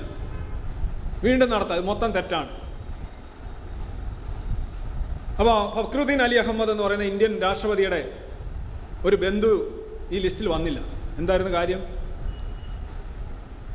അദ്ദേഹം രേഖ കറക്റ്റ് സമയത്ത് കൊടുത്തില്ല അത് തന്നെ. അതൊക്കെ ഈ വീതി വ്യാപാരത്തിന്റെ ഭാഗമായിട്ട് രണ്ടെണ്ണം അടിച്ചുവിട്ടുകൊണ്ട് രണ്ട് സാധനമാണ്. ഒന്ന് വക്രുതി അലി അഹമ്മദിന്റെ ബന്ധു പോലും ഇന്ത്യക്കാരനല്ല. അപ്പോൾ ഇത് എന്ത് എൻ സി ആർ? അപ്പോൾ വക്രുതി അലി അഹമ്മദിന്റെ ബന്ധു പോലും അതിനകത്ത് വന്നില്ല എന്നുണ്ടെങ്കിൽ അത് കൃത്യമായി അവർ സാങ്കേതികമായി തന്നെ നോക്കി എന്നാണ് എന്റെ അർത്ഥം. അവിടെ എന്താ സംഭവിച്ചതെന്ന് പറഞ്ഞു കഴിഞ്ഞാൽ അദ്ദേഹം തന്നെ പിന്നെ വന്ന് സമ്മതിച്ചു. അദ്ദേഹത്തിന്റെ അദ്ദേഹം എന്ന് പറഞ്ഞു കഴിഞ്ഞാൽ ഫക്രുദി അലി അഹമ്മദിന്റെ സഹോദരന്റെ മകന്റെ മകളുടെ ഭർത്താവാണ് മനസ്സിലായില്ല? ഇങ്ങനെ പോയി സാധനം. അപ്പം പുള്ളി ഭൂമി വാങ്ങിച്ച ഒരു രേഖ പുള്ളിയുടെ കയ്യിലുണ്ട്. പക്ഷെ പുള്ളി അതുമായിട്ട് വന്നപ്പോൾ ആ സമയമായപ്പോഴത്തേക്ക് ഇതിന്റെ വിൻഡോ തീർന്നിരുന്നു. രജിസ്ട്രേഷൻ വിൻഡോ തീർന്നിരുന്നു. ഇനി പുള്ളിക്ക് അത് കൊടുത്തു കഴിഞ്ഞാൽ പ്രശ്നമില്ല. അതുപോലെ തന്നെ ഒരു സൈനികൻ കാർഗിൽ യുദ്ധത്തിൽ പങ്കെടുത്ത ഒരു മേജർ അദ്ദേഹത്തിന്റെ കാര്യവും സിമ്പിളാണ് അദ്ദേഹത്തിന് ഒരു അബദ്ധം പറ്റിപ്പോയി. അദ്ദേഹം ആയിരത്തി തൊള്ളായിരത്തി അറുപത്തി ഏഴിൽ ജനിച്ച ആളാണ്. അദ്ദേഹം എൺപത്തി ഏഴിലാണ് ഇന്ത്യൻ സൈന്യത്തിൽ ചേരുന്നത്. പക്ഷെ അദ്ദേഹം പൂരിപ്പിച്ചു കൊടുത്തത് എഴുപത്തെട്ടെന്നാണ്. എഴുപത്തെട്ട് നോക്കുമ്പോൾ അറുപത്തേഴ് ജനിച്ച ഒരാൾ എഴുപത്തെട്ട് കയറി എന്ന് പറഞ്ഞാൽ പതിനൊന്ന് വയസ്സുള്ളപ്പോൾ കയറി എന്ന് വരുന്നത്. സോഫ്റ്റ്വെയർ അത് റിജക്ട് ചെയ്ത്. സോഫ്റ്റ്വെയർ അല്ലേ? അവിടെ വേറെ ആരെങ്കിലും ഇരിക്കുന്ന നോക്കി ചോദിക്കടേ നിങ്ങൾ അങ്ങനെ പതിനൊന്ന് വയസ്സിൽ കയറിയെന്ന് ചോദിക്കും. പുള്ളി കറക്റ്റ് രേഖ കൊടുത്ത പുള്ളിയും കയറാം ഇതൊക്കെ എന്ന് പറഞ്ഞു കഴിഞ്ഞാൽ ഇതൊക്കെ വലിയ പെരുപ്പിച്ച് കാണിക്കാനായിട്ട് ഉപയോഗിക്കുന്ന കാര്യങ്ങളാണ്. നിങ്ങൾ ഏത് രേഖ എടുത്തു കഴിഞ്ഞാലും അതിനകത്ത് കുറേ ഇറേഴ്സ് ഉണ്ടാവും. കുറേ മിസ്റ്റേക്സ് ഉണ്ടാവും അത് കറക്റ്റ് ചെയ്യണം. അതിന്റെ പേരിൽ ഭീതിയുടെ ഒരു യഥാർത്ഥത്തിലില്ല. ഇനി ഇതെല്ലാം വേണ്ടത് വെക്കുകയാണെന്നുണ്ടെങ്കിൽ എന്തുമാത്രം ഇതെല്ലാം ഒന്നിന്ന് റീസൈക്കിൾ ചെയ്യുക നടക്കാതെ നടക്കുന്ന കാര്യമില്ല. രണ്ട് റിപ്പീറ്റ് ചെയ്യുക. അതായത് ഇപ്പോൾ ഉള്ള ഫിൽറ്റർ വീണ്ടും നാൽപ്പത് ലക്ഷത്തിൽ നിന്ന് പത്തൊമ്പത് ലക്ഷമായി. ഇനി ഒന്ന് ഇതുകൂടെ ഒന്ന് അരിച്ചരിച്ച് അരിച്ചരിച്ചരിച്ച് അവസാനം ആരും ഇല്ലാതാവുന്നവരെ ചെയ്യാം. അതൊന്നും നടക്കില്ല. പിന്നെ മൂന്നെന്ന് പറഞ്ഞു കഴിഞ്ഞാൽ അതാണ് ഞാൻ ഫിൽറ്റർ എഗെയിൻ എന്ന് പറഞ്ഞു ഈ യഥാർത്ഥത്തിൽ ചെയ്യാൻ പറ്റുന്ന ഇത്രേ ഉള്ളൂ. എന്റെ ഒരു അഭിപ്രായം പറയാം. ഈ പത്തൊമ്പത് ലക്ഷത്തിൽ ഒന്നുകൂടെ നോക്കുക ബാക്കിയുള്ളവരെ എടുക്കുക അത് കഴിഞ്ഞ് ബാക്കിയുള്ളവരെ ഇന്ത്യൻ സംസ്ഥാനങ്ങൾ പലയിടത്തായിട്ട് ഏറ്റെടുക്കുക കുറേ ആസാമിനും കൊടുക്കുക. അങ്ങനെ ഒരു സെറ്റിൽമെന്റിന് മാത്രമേ സാധ്യതയുള്ളൂ. അതല്ല നമ്മളിവിടെ കത്തിക്കുന്ന വിഷയം അതല്ല അത് ഞാനിലേക്ക് ഞാൻ വരാം. നോക്ക് വെസ്റ്റ് ബംഗാളിൽ എൺപത്തി ആറ് ശതമാനം ആണ് ബംഗാളികളെങ്കിൽ ജാർഖണ്ഡിൽ നാൽപ്പത് ശതമാനം. ജാർഖണ്ഡൊക്കെ ശരിക്കും ഈ ബംഗാളി ബംഗാളിയിൽ നിന്ന് വരുന്നവർ യഥാർത്ഥത്തിൽ ബംഗാളിൽപ്പെട്ടവർ മാത്രമല്ല. അവർ ജാർഖണ്ഡിൽപ്പെട്ടവരാവാം ഒറീഷയിൽപ്പെട്ടവരാകാം ത്രിപുര ത്രിപുരയിൽ ഏതാണ്ട് അറുപത്തിയേഴ് പോയിന്റ് മൂന്ന് അഞ്ച് ശതമാനം ആൾക്കാരും ബംഗാളികളാണ്. ത്രിപുര ശരിക്കും ഒരു ബംഗാളാണ് മിനി ബംഗാളാണ്. എന്തുകൊണ്ടാണ് അവിടെ ഒരേ രാഷ്ട്രീയമൊക്കെ വന്നതെന്ന് ആലോചിച്ചു? ത്രിപുരയിലെ ട്രൈബലായിട്ടുള്ള ആളുകൾ അവർ വളരെ ന്യൂനപക്ഷമാണ്. അവിടുത്തെ യഥാർത്ഥ ഒറിജിനൽ ആയിട്ടുള്ള ആൾക്കാർ വളരെ ന്യൂനപക്ഷവും ബംഗാളികൾ അവിടെ ഭൂരിപക്ഷമായി മാറിക്കഴിഞ്ഞു. അപ്പോൾ ത്രിപുര എന്ന് പറഞ്ഞാൽ രണ്ടാം ബംഗാളാണ് ഇന്ത്യയിൽ ജാർഖണ്ഡ് ഇപ്പോൾ നാൽപ്പത് ശതമാനമായി. ഈ ബംഗാളി ഭാഷ സംസാരിക്കുന്ന ലോകത്ത് എട്ട് ശതമാനം ആൾക്കാർ ബംഗാളി ഭാഷയാണ് സംസാരിക്കുന്നത്. വലിയൊരു ഇതാണ്. ബംഗ്ലാദേശിന്റെ ദേശീയ കവി എന്ന് പറയുന്നതും രവീന്ദ്രനാഥ് ടാഗോർ തന്നെയാണ്. പുള്ളിയാണ് അവരുടെ ദേശീയ ഗാനം എഴുതിയത്. അതൊരു വലിയൊരു ഡയസ്പോറയാണ് ബംഗാളി ഡയസ്പോറ എന്ന് പറയുന്നത്. ഇനി എങ്ങനെയാണ് സി സി എ വരുന്നത് നോക്കുക. സി സി ആദ്യം കൊണ്ടുവരികയാണോ? ഇപ്പോൾ എല്ലാവരും പറയുന്നു ഇത് ബി ജെ പി ഗവൺമെന്റ് ആദ്യമായി ഇന്ത്യയിൽ മനുഷ്യനെ മതാടിസ്ഥാനത്തിൽ ഡിവൈഡ് ചെയ്തുകൊണ്ടൊരു നിയമം കൊണ്ടുവന്നു യഥാർത്ഥത്തിൽ എക്സാക്ട്ലി അങ്ങനെയല്ല വന്നിട്ടുള്ളത്. ഇത് ശരിക്കും പരുവപ്പെടുത്തി കൊണ്ടുവന്നൊരു നിയമമാണ്. ഇതിലെ എല്ലാ ഉപാധികളും ആദ്യമേ കൊണ്ടുവന്നില്ല. ഘട്ടം ഘട്ടമായി. ആദ്യമായിട്ടാണ് the citizen amend act two thousand five രണ്ടായിരത്തി അഞ്ചിലെ സിറ്റിസൺ അമെൻഡ് ആക്ട് ഇത് രണ്ടായിരത്തി പത്തൊമ്പതിലാണ് സിറ്റിസൺ അമെൻഡ് ആക്ട് ആയിരത്തി തൊള്ളായിരത്തി അമ്പത്തഞ്ചിലാണ് ഓരോ തവണ അമെൻഡ് ചെയ്തു ഇത് അന്ന് ശിവരാജ് പാട്ടീൽ കോൺഗ്രസിന്റെ മന്ത്രിസഭയാണുള്ളത്. ആ അതിനകത്ത് പ്രധാനമായിട്ടും ഓവർസീസ് ഇന്ത്യൻസിന്റെ കാര്യമാണ് പറയുന്നത്. ഓവർസീസ് ഇന്ത്യൻസ് ആർക്കൊക്കെ ഓവർസീസ് ഇന്ത്യൻസ് ആകാം എന്നുള്ളതാണ്. അതിലെന്താണ് പറയുന്നത്? ആദ്യമായ ഒരു ഫിൽട്ടർ വരികയാണ്. നിങ്ങൾ വേറെ രാജ്യത്തെ പൗരനാണെങ്കിൽ നിങ്ങൾ ഏഴ് വർഷം ഇവിടെ വന്ന് താമസിച്ചാൽ നിങ്ങൾക്ക് ഇന്ത്യൻ പൗരനാകാം എന്നുള്ളതാണ്. പക്ഷേ ഒരു പ്രശ്നം നിങ്ങൾ ഏതെങ്കിലും രാജ്യത്തെ പൗരന്മാരാവുന്നതിന് പ്രശ്നം പക്ഷേ രണ്ട് രാജ്യങ്ങളിലെ പൗരന്മാരാകാൻ പാടില്ല. പാകിസ്ഥാനിലെയും ബംഗ്ലാദേശിലെയും പൗരന്മാരാണെങ്കിൽ നിങ്ങൾക്ക് ഓവർസീസ് സിറ്റിസൺ ഓഫ് ഇന്ത്യ എന്നുള്ള ഒരു സാധനം കിട്ടില്ല. അന്ന് ആരും ചോദിച്ചില്ലല്ലോ. വേറെ ഏത് രാജ്യത്തെ പൗരന്മാരും ആയിക്കോട്ടെ. പാകിസ്ഥാനിൽ നിന്നോ ബംഗ്ലാദേശിലോ ഇരുന്ന രണ്ട് വ്യക്തികൾക്ക് ഓവർസീസ് സിറ്റിസൺ ആവാനോ അല്ലെങ്കിൽ അതനുസരിച്ച് ഇന്ത്യൻ പൗരത്വം കിട്ടാനോ ആയിട്ടുള്ള ഉപാധിയില്ല എന്ന് രണ്ടായിരത്തി അഞ്ചിലെ സിറ്റിസൺ അമെൻമെന്റ് ആക്ടിൽ പറയുന്നു.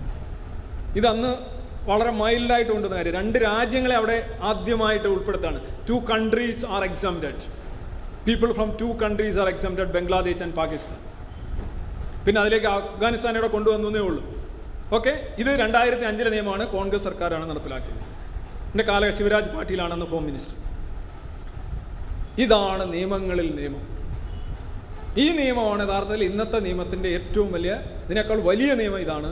രണ്ടായിരത്തി പതിനഞ്ചിലെ പാസ്പോർട്ട് ആക്ട് അമെൻമെന്റ്. ആയിരത്തി തൊള്ളായിരത്തി നാൽപ്പത്തി എട്ടിലെ പാസ്പോർട്ട് ആക്ട് രണ്ടായിരത്തി പതിനഞ്ചിൽ അമെൻഡ് ചെയ്തിട്ട് എന്താണ്? പാസ്പോർട്ടിനകത്തൊരു സാധനമുണ്ട്. ഇല്ലീഗൽ മൈഗ്രൻസിനെ ഞാൻ പറഞ്ഞല്ലോ ഇല്ലീഗൽ മൈഗ്രൻസിനെ എസ് ഐ പോലീസുകാർ ലോക്കൽ പോലീസ് അവർ കണ്ടെത്തി ഒന്നിൽ ഇംപ്രിസൺ ചെയ്യണം അതിനുശേഷം അവർക്ക് ശിക്ഷ കൊടുക്കണം അല്ലെങ്കിൽ അവരെ പുറത്തു വിടണം. ഇതാണ്. ഇത് ചെയ്യണമെന്നുള്ള അതാണ് എന്റെ ചട്ടം. ചട്ടം വന്നില്ലെന്നും പറയുന്നു. അപ്പോൾ ഇന്ത്യയിലുള്ള എല്ലാ ഇല്ലീഗൽ മൈഗ്രൻസും ഈ ശിക്ഷാവിധിയിലൂടെ കടന്നു പോകണം. പാസ്പോർട്ട് ആക്ട് അനുസരിച്ചും ഫോറിനേഴ്സ് ആക്ട് അനുസരിച്ചും അങ്ങനെ പോകണം. പക്ഷേ രണ്ടായിരത്തി പതിനഞ്ചിലെ പാസ്പോർട്ട് ആക്ട് അമെൻമെന്റിൽ യഥാർത്ഥത്തിൽ സംഭവിക്കുന്നത് വെച്ച് കഴിഞ്ഞാൽ രണ്ട് രാജ്യങ്ങളിൽപ്പെട്ട അതായത് പാകിസ്ഥാനും ബംഗ്ലാദേശിലും പെട്ട ആറ് മതങ്ങളിൽ ഇന്നത്തെ ഇതേ ആറ് മതങ്ങളിൽപ്പെട്ട ആളുകളെ illegal migrant അല്ലാതാക്കി. They are not illegal migrants നിസ്സാര കാര്യമല്ല. ഇല്ലീഗൽ മൈഗ്രൻസ് ആണെങ്കിൽ പ്രോസിക്യൂഷൻ നേരിട്ടാൽ മതി. മനസ്സിലായില്ല? സിറ്റിസൺഷിപ്പിന്റെ കാര്യമൊന്നും പറയുന്നില്ല. പക്ഷേ ഇല്ലീഗൽ മൈഗ്രന്റ് ആയിട്ട് പിടിക്കൽപ്പെട്ടാൽ ഉണ്ടാകാനായിട്ടുള്ള ശിക്ഷയിൽ നിന്ന് ആറ് മതക്കാരെ രണ്ട് രാജ്യങ്ങളിൽപ്പെട്ട ആറ് മതക്കാരെ രണ്ടായിരത്തി പതിനഞ്ചിലെ പാസ്പോർട്ട് ആക്ട് അമെൻമെന്റ് പ്രകാരം അവരെ ഒഴിവാക്കി. ഇത് മതി യഥാർത്ഥത്തിൽ. വേറെ കാര്യമൊന്നും ആവശ്യമില്ല. അരെ നിങ്ങൾ ബംഗ്ലാദേശിൽ നിന്ന് വന്നാൽ നിങ്ങളൊരു ഹിന്ദുവാണ്. പൗരത്വം പൗരത്വമൊന്നുമില്ല. അറസ്റ്റ് നോ അറസ്റ്റ് എന്തെങ്കിലും പ്രശ്നം? ഒരു പ്രശ്നവുമില്ല ഇത് മതി. ഇത് ഗുഡ് ഇനഫ് ആക്ച്വലി പൗരത്തിനൊന്നും ഞങ്ങൾക്ക് താല്പര്യമില്ല. ഇവിടെ ജീവിച്ചാൽ മതി. നിങ്ങൾ അടുത്ത തലമുറ ഉണ്ടാക്കുന്നു. അവർക്ക് പ്രശ്നമുണ്ടോ? ഇല്ല. രണ്ടായിരത്തി പതിനഞ്ചിൽ ഈ ആക്ട് ഇപ്പോൾ പലരും പറയുന്നുണ്ട് ഈ ആക്ട് വന്നപ്പോൾ ഞങ്ങളൊക്കെ ഉറങ്ങുകയായിരുന്നു എന്ന് ഞങ്ങൾ ചിന്തിച്ചു പോവുകയാണെന്ന്. അല്ലേ? ഇവിടുത്തെ ബുദ്ധിജീവികൾ ഉറങ്ങുകയായിരുന്നു മതേതരവാദികൾ ഉറങ്ങുകയായിരുന്നു. ഇത് ഇവിടെ നടന്നു പോയ സാധനമാണ്. കാറ്റടിച്ച് വെറുതെ ഒരു ചെറുകാറ്റടിച്ച് വരുന്നോണം പോയ സാധനമാണ്. ഈ സാധനമാണ് യഥാർത്ഥത്തിൽ ഇതാകാമെങ്കിൽ ഇതിന് വലിയ വ്യത്യാസമൊന്നുമില്ല. ഇത് രണ്ടായിരത്തി പതിനഞ്ചിലെ ആക്റ്റാണ്. പാസ്പോർട്ട് അമെൻമെന്റ് ആക്ട്. അതിലൂടെ ഓക്കെ. ഈ പാസ്പോർട്ട് അമെൻമെന്റ് ആക്ട് പറയുന്നത് അതായത് ഈ സി സി എ രണ്ടായിരത്തി പത്തൊമ്പത് ഡിസംബറിലെ C C A sorry C A വന്നില്ല എങ്കിൽ പോലും ഈ ആക്ട് പ്രകാരം ആറ് മതങ്ങളിൽപ്പെട്ട പാകിസ്ഥാനികൾക്കും ബംഗ്ലാദേശികൾക്കും ഇവിടെ ഒരു പ്രശ്നവുമില്ല. അവരെ പ്രോസിക്യൂട്ട് ചെയ്യാൻ പറ്റില്ല. അവർ ഇല്ലീഗൽ അല്ല. ബാക്കിയുള്ളവരാണ് ഇല്ലീഗൽ എന്ന് വെച്ചാൽ മുസ്ലിങ്ങൾ മാത്രമാണ് ഇല്ലീഗൽ രണ്ടായിരത്തി പതിനഞ്ച് തീരുമാനിക്കപ്പെട്ട കാര്യമാണ് ഐസിങ് ഓൺ ദ കേക്കാണിത്. ഇതിനകത്ത് ഒരു കാര്യം കൂടി ആഡ് ചെയ്യുക മാത്രമാണ് ചെയ്തത്. Just an icing on the cake C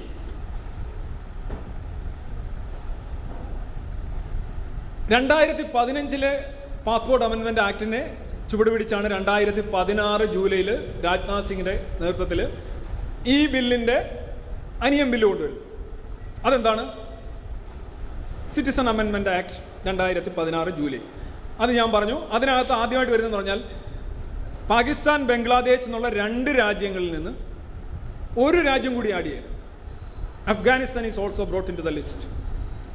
അതൊക്കെ ഇടയ്ക്കിടയ്ക്ക് ഇങ്ങനെ തിരികെ കയറി ഇങ്ങനെ പോകുന്നതനുസരിച്ച് നമ്മളല്ലേ സാധനങ്ങൾ ഇങ്ങനെ തിരികെ കയറ്റി കയറ്റി കയറ്റിക്കൊണ്ട് പോകില്ല ആദ്യം നിങ്ങൾ നോക്കുക ബാക്കിലോട്ട് നോക്കുക. രണ്ട് രാജ്യം. അടുത്ത നോക്കുക രണ്ട് രാജ്യം ആറ് റിലീജിയൻ അടുത്ത് നോക്കുക മൂന്ന് രാജ്യം ആറ് റിലീജിയൻ കളമൊരുക്കി ഇങ്ങനെ വരിക. ഇതൊക്കെ ഇവിടെ നടന്ന കാര്യമാണ് ഈ രണ്ടായിരത്തി പതിനാറിലെ സിറ്റിസൺ അമെൻമെന്റ് ആക്ട് പ്രകാരം ഇത് കൊണ്ടുവരുമ്പോൾ ഈ മുസ്ലിങ്ങളെ ഒഴിവാക്കിയെന്ന് പറഞ്ഞ് ഈ രാജ്യം കത്തിയതൊന്നുമില്ല. ലോക്സഭ പാസ്സാക്കി ബില്ല് അങ്ങനെയൊന്നും നടന്നില്ല. അവിടെ നടന്നത് വടക്കിഴക്കൻ സംസ്ഥാനങ്ങളിൽ പ്രക്ഷോഭം ഉണ്ടായി കാര്യം ഇവരെ എടുക്കേണ്ടി വരുമെന്ന് അവർ പേടിച്ചു. പിന്നെ രാജ്യസഭയിലോട് പരാജയപ്പെട്ടതോടുകൂടി പിന്നെ ആൾ ആളുകൾ അതിനെക്കുറിച്ച് ശ്രദ്ധിച്ചില്ല. ഇതാണ് അവിടെ സംഭവിച്ചത്. ഓക്കെ രണ്ടായിരത്തി പതിനാറിലെ ബില്ലിൽ ഈ പതിനൊന്ന് വർഷത്തിൽ നാച്ചുറലൈസേഷൻ വേണ്ടെടുത്ത് ആറ് വർഷമാക്കി കുറച്ചെങ്കിൽ ഇപ്പോഴത്തെ ബില്ലിൽ അത് അഞ്ച് വർഷമാക്കി കുറഞ്ഞു. ആ ഒരു ഒരു വർഷം കൂടെ നോക്കെ ഈ ബില്ല് വരുമ്പോൾ എന്തെങ്കിലും ഒരു വ്യത്യാസം വരണ്ടേ? അതിനെന്താണ് ചെയ്തത്? ആറ് വർഷം എന്നുള്ളത് അഞ്ച് വർഷമാണ്. ചെറിയ ചെറിയ ക്രിസ്മസ് വ്യത്യാസങ്ങൾ. രണ്ടായിരത്തി പതിനാറിൽ അതേ ബില്ല് തന്നെ എടുത്ത് മറിച്ചിട്ടാണ്. ആറ് വർഷം എന്നുള്ളത് അഞ്ച് വർഷം. കറക്റ്റ് അമിത് എന്തോ എവിടെ ഒരു അമിത് ഷായുടെ ഒരു സ്പെഷ്യൽ സംഭാവന അത്ര സി ഇങ്ങനെയാണ് ഈ ബില്ലുകൾ വരുന്നത്. അപ്പോൾ ഈ ബില്ല് വരുമ്പോൾ അമിത്ഷാ പറഞ്ഞു പാർലമെന്റ് പറഞ്ഞൊരു കാര്യം करोड़ों लोगों के जीवन के जीवन को एक नया सवेरा देने के लिए श्री नरेंद्र मोदी जी ബിൽ ലേക്കർ ആയ ഹേ അതായത് കോടിക്കണക്കിന് ആൾക്കാരുടെ ജീവിതത്തിൽ സൂര്യൻ രോഷിനി പ്രഭാതം ഉണ്ടാക്കുന്ന രീതിയിലാണ് നരേന്ദ്രമോദി ഈ ബില്ലുമായി എത്തിയിരിക്കുന്നത് എന്നാണ് പാർലമെന്റിൽ പറഞ്ഞത് അദ്ദേഹം ഹിന്ദിയാണേ പക്ഷേ ഇവിടെ രസം. ഈ ബില്ല് സബ്ജക്ട് കമ്മിറ്റിയിൽ ചെന്നപ്പോൾ ഇന്റലിജൻസ് ബ്യൂറോയോട് അവരൊരു ചോദ്യം ചോദിച്ചു. ഈ ബില്ല് വന്നു കഴിഞ്ഞാൽ ഇത് നിയമമായി കഴിഞ്ഞാൽ എത്ര ആൾക്കാർക്ക് ഇതിന്റെ പ്രയോജനം കിട്ടും എന്ന് പറഞ്ഞപ്പോൾ അവർ എഴുതി കൊടുത്തു. മുപ്പത്തൊന്ന് മുപ്പത്തൊന്ന് മൂന്ന്. മുപ്പത്തോരായിരത്തി മുന്നൂറ്റി പതിമൂന്ന് പേർക്ക് കിട്ടും. അതിൽ ഇരുപത്തയ്യായിരത്തി നാനൂറ്റി നാൽപ്പത്തി ഏഴ് ഹിന്ദുക്കൾ അയ്യായിരത്തി എണ്ണൂറ്റി ഏഴ് സിഖുകാർ അൻപത്തഞ്ച് ക്രിസ്ത്യാനികൾ രണ്ട് ബുദ്ധിസ്റ്റ് രണ്ട് പാഴ്സി രണ്ട് പാഴ്സി. രണ്ട് ബുദ്ധിസ്റ്റ്. ഇതൊക്കെ നമ്പർ വളരെ ചെറുതാണ്. എന്നാലും ആറെണ്ണത്തെയും ഇതിരിക്കും അതുകൊണ്ട് വളരെ പൊളിറ്റിക്കലായിട്ടുള്ള ഒരു ശൃഗാല ബുദ്ധി അവിടെ കാണാൻ കഴിയും. അപ്പോൾ ഈ മുപ്പത്തോരായിരം പേർക്ക് കിട്ടാനാണോ ഈ ബില്ല് ഒരു ചോദ്യം വരും. മുപ്പത്തോരായിരം പേർക്ക് എന്ന് പറഞ്ഞു അല്ല ഈ മുപ്പത്തോരായിരം പേർക്ക് കൊടുക്കാൻ പോവാ. അതിനാർക്കെങ്കിലും തടയാൻ പറ്റുമോ ഇപ്പോൾ നമ്മളിപ്പോൾ പ്രക്ഷോഭങ്ങളും കാര്യങ്ങളും ഞാൻ ഒരു പ്രാക്ടിക്കൽ സൈഡ് പറയാം. സി എ എക്കെതിരെ ഭയങ്കര പ്രക്ഷോഭം. ചോര കാണാതെ കത്തി തിരിച്ചെടുക്കില്ല എന്നൊക്കെ നമ്മൾ പറയുന്നു. ഇവിടെ നിങ്ങൾ മനസ്സിലാക്കേണ്ട ഒരു കാര്യം. ഇന്ത്യൻ ഭരണഘടന അനുസരിച്ച് പാർട്ട് ടു പ്രകാരം പൗരത്വം നൽകാനും അതിന്റെ നിയമങ്ങൾ ക്രോഡീകരിക്കാനും നിയമങ്ങൾ മാറ്റാനും പൗരത്വം എടുക്കാനും കൊടുക്കാനും ഭേദഗതിയുള്ള സമ്പൂർണ അവകാശം എന്ന് പറയുന്നത് കേന്ദ്രത്തിനാണ്. വേറെ ആർക്കും അവിടെ ഒരു ഇതില്ല ഇന്ത്യൻ ഭരണഘടന പ്രകാരം നാല് ലിസ്റ്റുകളുണ്ട്. കേന്ദ്ര ലിസ്റ്റ് സംസ്ഥാന list concurrent list residuary powers. കേന്ദ്ര ലിസ്റ്റ് എന്ന് പറഞ്ഞു കഴിഞ്ഞാൽ അതിന്റെ മേളിൽ കേന്ദ്രം മാത്രമാണ് നിയമങ്ങൾ നടപ്പിലാക്കുന്നത് വേറെ ആരും ഒന്നും ചെയ്യേണ്ട കാര്യം. സംസ്ഥാന ലിസ്റ്റ് എന്ന് പറഞ്ഞാൽ വളരെ ചെറിയ ലിസ്റ്റാണ് അതിൽ സംസ്ഥാനത്തിന്റെ നിയമങ്ങൾ ഉണ്ടാക്കി നടപ്പിലാക്കാൻ അവിടെ കേന്ദ്രം ഇടപെടില്ല. കൺകറൻ ലിസ്റ്റ് എന്ന് പറഞ്ഞു കഴിഞ്ഞാൽ രണ്ടുപേർക്കും കേന്ദ്രത്തിനും സംസ്ഥാനങ്ങൾക്കും ആ വിഷയങ്ങളുടെ മേൽ നിയമനിർമ്മാണം നടത്താം. പക്ഷേ ഒരേ വിഷയത്തിന്റെ മേൽ കേന്ദ്രവും സംസ്ഥാനവും ഒരുപോലെ നിയമനിർമ്മാണം നടത്തിയാൽ കേന്ദ്രത്തിന്റെ നിയമനിർമ്മാണത്തിന് മുൻതൂക്കം ലഭിക്കും എന്നുള്ളതാണ്. നാലെന്ന് പറഞ്ഞാൽ റെസിഡിയറി പവേഴ്സ് റെസിഡിയറി പവേഴ്സ് എന്ന് പറഞ്ഞു കഴിഞ്ഞാൽ ബാക്കി വരുന്ന പറയാത്ത ബാക്കി വരുന്ന എല്ലാം കൂടെ ഈ ഇതുണ്ടല്ലോ ബാലൻസ് ആണ്. അത് കേന്ദ്രത്തിലാണ് നിക്ഷിപ്തം. അപ്പോൾ ഇന്ത്യ എന്ന് പറഞ്ഞൊരു യൂണിറ്ററി രാജ്യം യൂണിയൻ ഓഫ് സ്റ്റേറ്റ്സ് ആണ്. ഫെഡറലിസം എന്നൊക്കെ നമ്മൾ പറയുന്നെങ്കിലും അതല്ല ശരിക്കും ഇന്ത്യയുടെ ഒരു കൺസെപ്റ്റ് ഈ നാൽപ്പത്തി എട്ട് മുതൽ അമ്പത് വരെയുള്ള കാലഘട്ടങ്ങളിൽ ഈ ഭരണഘടനാ നിർമ്മിതാക്കളെ ഏറ്റവും കൂടുതൽ അഫക്റ്റ് ചെയ്തിട്ടുള്ള കാര്യം വിഭജനമാണ്. ഇന്ത്യ പല പല പീസായി പോകും എന്നുള്ള പേടിയാണ്. അതുകൊണ്ടാണ് വളരെ ഒരു സെൻട്രൽ അമേരിക്ക നേരെ തിരിച്ചാണ്. അമേരിക്ക ഫെഡറൽ സ്റ്റേറ്റാണ് ഈ സംസ്ഥാനങ്ങൾ നിയമങ്ങൾ കേന്ദ്രത്തിന് കൊടുക്കുന്നതായിട്ടാണ് സങ്കല്പം. അവിടെ റെസിഡ്യൂറി പവേഴ്സ് സംസ്ഥാനങ്ങളിലേക്കാണ് ഇന്ത്യ ഒരു ഫെഡറൽ സ്റ്റേറ്റ് അല്ല ശരിക്കും യൂണിറ്ററിയാണ് അപ്പോൾ യൂണിറ്ററി സ്റ്റേറ്റിൽ പൗരത്വം എന്ന് പറയുന്നത് എക്സ്ക്ലൂസീവ് ഫോർ കേന്ദ്രമാണെങ്കിൽ കേന്ദ്രം നടപ്പിലാക്കുന്ന ഒരു നിയമം. അതിനെ എങ്ങനെയാണ് സ്റ്റേറ്റിന് എതിർക്കാൻ കഴിയുക? സ്റ്റേറ്റിന് എതിർക്കാൻ കഴിയും സ്റ്റേറ്റിന്റെ ഇൻവോൾവ്മെന്റ് അതിനകത്തുണ്ടെങ്കിൽ നിസ്സഹരിക്കാൻ കഴിയും. അല്ലേ? അവിടെ ഇങ്ങോട്ട് എടുത്തേക്കാൻ പറഞ്ഞാൽ ഞാൻ എടുക്കില്ല എന്ന് പറയാം. എത്ര നാൾ പറയാം എങ്ങനെ പറയാം അത് വേറെ കാര്യം. പക്ഷേ എടുക്കില്ല എന്ന് പറയാം. പക്ഷേ ഈ മുപ്പത്തി മുപ്പത്തോരായിരം പേർക്ക് നിങ്ങൾക്ക് പൗരത്വം ഞങ്ങൾ നൽകുന്നു എന്ന് കേന്ദ്ര ഗവൺമെന്റ് പറഞ്ഞു കഴിഞ്ഞാൽ അത് നടക്കും. കാരണം ഈ പൗരത്വം ആർക്കാണോ വേണ്ടത്? അവർ സർക്കാരിനെ സമീപിക്കും. അല്ലേ? ഒരു ഒരു അഫ്ഗാനിസ്ഥാൻകാരൻ ഇരിക്കുകയാണ്. അല്ലെ ഒരു ബംഗ്ലാദേശി ഇരിക്കുകയാണ്. അവൻ ചെന്ന് അപേക്ഷ കൊടുക്കും. അപേക്ഷ കൊടുക്കുന്നത് നിങ്ങൾ അറിഞ്ഞു പോയിടെ അവനൊരു അപേക്ഷ കൊടുക്കാൻ പോകുന്നു. പിടിച്ചു നിർത്താം നടക്കില്ല ഓൺലൈൻ ആണെങ്കിലോ? ഇതൊന്നും ചെയ്യാൻ പറ്റില്ല. കാരണം ആളുകൾ തേടിപ്പോയി കണ്ടെത്തുകയാണ്. നിങ്ങൾക്കൊരു നിങ്ങൾക്കൊരു സാധനം നിങ്ങൾക്കൊരു ആനുകൂല്യം നിങ്ങൾക്കൊരു പ്രിവിലേജ് ഗവൺമെന്റ് നൽകിക്കഴിഞ്ഞാൽ അത് വേണമെന്ന് പൗരന് തോന്നിക്കഴിഞ്ഞാൽ പൗരനും ഗവൺമെന്റിനും ഇടയ്ക്ക് നിൽക്കാൻ ആർക്ക് സാധിക്കും? ഈ നിയമം നടപ്പിലാക്കുന്നതിന് പ്രത്യേകിച്ച് ബുദ്ധിമുട്ടില്ല. It will continue like that പക്ഷെ പ്രശ്നം വരുന്നത് എന്താണ്? ഇതിന്റെ റെട്രോസ്പെക്റ്റീവ് എഫക്റ്റ് ആണ്. ഈ മുപ്പത്തോരായിരം പേരെ എടുത്താൽ പോരാലോ? ആസാമിൽ പറയുന്ന ഈ പതിനാല് ലക്ഷം പേരെ എടുക്കണോ? അല്ലെ അത് കുറച്ചൊരു പത്ത് ലക്ഷം പേരെ എടുക്കേണ്ടി വരുമോ അവരെ എവിടെ എടുക്കേണ്ടി വരും? അവിടെയാണ് അദ്ദേഹം പറഞ്ഞെന്താണ് എന്താണ് കരോഡോ ലോഗോങ്കോ കോടിക്കണക്കിന് ആളുകൾക്ക്. വേറൊരു കാര്യമുണ്ട്. ഇപ്പോൾ ബംഗ്ലാദേശിൽ എട്ട് ശതമാനത്തോളം ഹിന്ദുക്കളുണ്ട് എന്നാണ് ഏഴ് പോയിന്റ് എട്ട് ബംഗ്ലാദേശി ജനസംഖ്യ. ബംഗ്ലാദേശ് ആയിരത്തി തൊള്ളായിരത്തി എഴുപത്തൊന്നിൽ സ്വാതന്ത്ര്യം നേടുമ്പോൾ ഒരു സെക്കുലർ രാജ്യമായിട്ടാണ് സ്വാതന്ത്ര്യം നേടുന്നത്. എൺപതുകളിൽ അത് സ്റ്റേറ്റ് റിലീജിയൻ ഇസ്ലാമായിട്ട് ആ നിലയിലേക്ക് അത് വഴുതിപ്പോയി. രണ്ടായിരത്തിൽ വീണ്ടും അതൊരു സെക്കുലർ നേഷൻ ആയി മാറുന്നുണ്ട്. പക്ഷേ ബംഗ്ലാദേശിലെ ഹിന്ദു ജനസംഖ്യ കുറയുന്നു എന്നുള്ള കാര്യത്തിൽ യാതൊരു സംശയമില്ല അതിനകത്ത് ഒരു ഒരു വ്യത്യാസമില്ല ക്രമാനുഗത ക്രമാനുഗതമായി കുറഞ്ഞു കുറഞ്ഞു വരിക ഇപ്പോൾ ബാക്കി ബംഗ്ലാദേശിലുള്ള മുഴുവൻ ഹിന്ദുക്കൾ ഇന്ത്യയിൽ എത്തുകയാണെന്നിരിക്കട്ടെ. പാകിസ്ഥാനിലുള്ള മുഴുവൻ ഹിന്ദുക്കളും ക്രിസ്ത്യാനികളും ഇന്ത്യയിൽ എത്തുകയാണെന്നിരിക്കട്ടെ ഈ ബില്ല് നടപ്പിലാക്കി കഴിഞ്ഞാൽ ഈ ബില്ല് നിലവിലുണ്ടെങ്കിൽ രണ്ട് കാര്യങ്ങൾ. ഒന്ന് they are not illegal migrants they will not be subjected to any legal procedure they can be here പിന്നെന്താ വേണ്ടുന്നത്? പൗരത്വം കിട്ടുമോ? പൗരത്വം ഇങ്ങനെ നിയമങ്ങൾ ഇങ്ങനെ നിയമം ഉണ്ടാക്കി കഴിഞ്ഞാൽ ഇറ്റ്സ് എ പ്രസിഡൻസ് രണ്ടായിരത്തി ഒമ്പതിൽ രണ്ടായിരത്തി പതിനാല് വരെ ഉള്ളവർക്ക് നിങ്ങൾ പൗരത്വം കൊടുത്തില്ലേ? അപ്പോൾ രണ്ടായിരത്തി ഇരുപത്തിനാലിൽ രണ്ടായിരത്തി ഇരുപത് വരെ ഉള്ളവർക്ക് കൊടുത്തൂടെ? കൊടുക്കണം. ഇതൊരു വലിയൊരു ഓപ്പണിംഗ് ആണ്. അതായത് ഞാൻ മനസ്സിലാക്കിയെടുത്തോളം ബംഗ്ലാദേശിലെയും പാകിസ്ഥാനിലെയും നോൺ മുസ്ലിം പോപ്പുലേഷനെ അബ്സോർവ് ചെയ്യാൻ മടിയില്ല എന്ന് ഇന്ത്യ രാജ്യം പ്രഖ്യാപിക്കുന്ന നിയമമാണ് ഇതിന്റെ സാധ്യതകൾ വളരെ വലുതാണ്. ഓക്കെ ഞാൻ എന്റെ കൺക്ലൂഷനിൽ ഈ മുസ്ലിം ഫിൽറ്ററിനെ കുറിച്ച് പറയുമ്പോൾ എനിക്ക് കുറച്ച് കാര്യങ്ങൾ കൂടി പറയാനുണ്ട്. ഓക്കെ അതാണ് ഈ കരോടവും ലോകവും ഗോ ഫൈദ എന്ന് പറയുന്നത്. ഈ ബില്ല് ആർട്ടിക്കിൾ ഫോർട്ടീന്റെ നമ്മൾ ഈ ബില്ലിനെ കുറിച്ച് പറയുമ്പോൾ നിയമത്തെക്കുറിച്ച് പറയുമ്പോൾ പലരും പറയുന്നത് ഇത് ആർട്ടിക്കിൾ പതിനാല് അവസര സമത്വം സംബന്ധിച്ചുള്ള ഫണ്ടമെന്റൽ റൈറ്റിന്റെ വയലേഷനാണ് ഫണ്ടമെന്റൽ റൈറ്റിനെ വയലേറ്റ് ചെയ്യും. അപ്പോൾ അന്ന് തന്നെ നമ്മൾ ആലോചിച്ച് ഫണ്ടമെന്റൽ റൈറ്റിനെ വയലേറ്റ് ചെയ്യുന്ന ഒരു ആക്റ്റുമായിട്ട് ഇന്ത്യയിലെ കേന്ദ്ര സർക്കാർ അത്ര പെട്ടെന്ന് അങ്ങ് പോകും. അപ്പോൾ കുറേ കുറേ ജഡ്ജിമാർ സുപ്രീം കോടതിയിലെ ജഡ്ജിമാരാകേണ്ടിയിരുന്നവർ ആയവർ മുൻ ജഡ്ജിമാരെല്ലാം പറഞ്ഞു ഇത് വയലേഷനാണ് ആർട്ടിക്കിൾ ഫോർട്ടീന്റെ വയലേഷനാണ് അപ്പം മറ്റു ചിലർ ഹരീഷ് സാൽവെ പോലെയുള്ള പഴയ സോളിസിറ്റർ ജനറൽ ഒന്നേ ഒന്ന് ആയിരത്തി തൊള്ളായിരത്തി തൊണ്ണൂറ്റൊമ്പത് മുതൽ രണ്ടായിരത്തി രണ്ട് വരെ സോളിസിറ്റർ ജനറൽ ആയിട്ടുള്ള ഹരീഷ് സാൽവെ പോലുള്ളവർ പറഞ്ഞു ഇത് ആർട്ടിക്കിൾ പതിനാലിന്റെ വയലേഷൻ ഒന്നുമല്ല.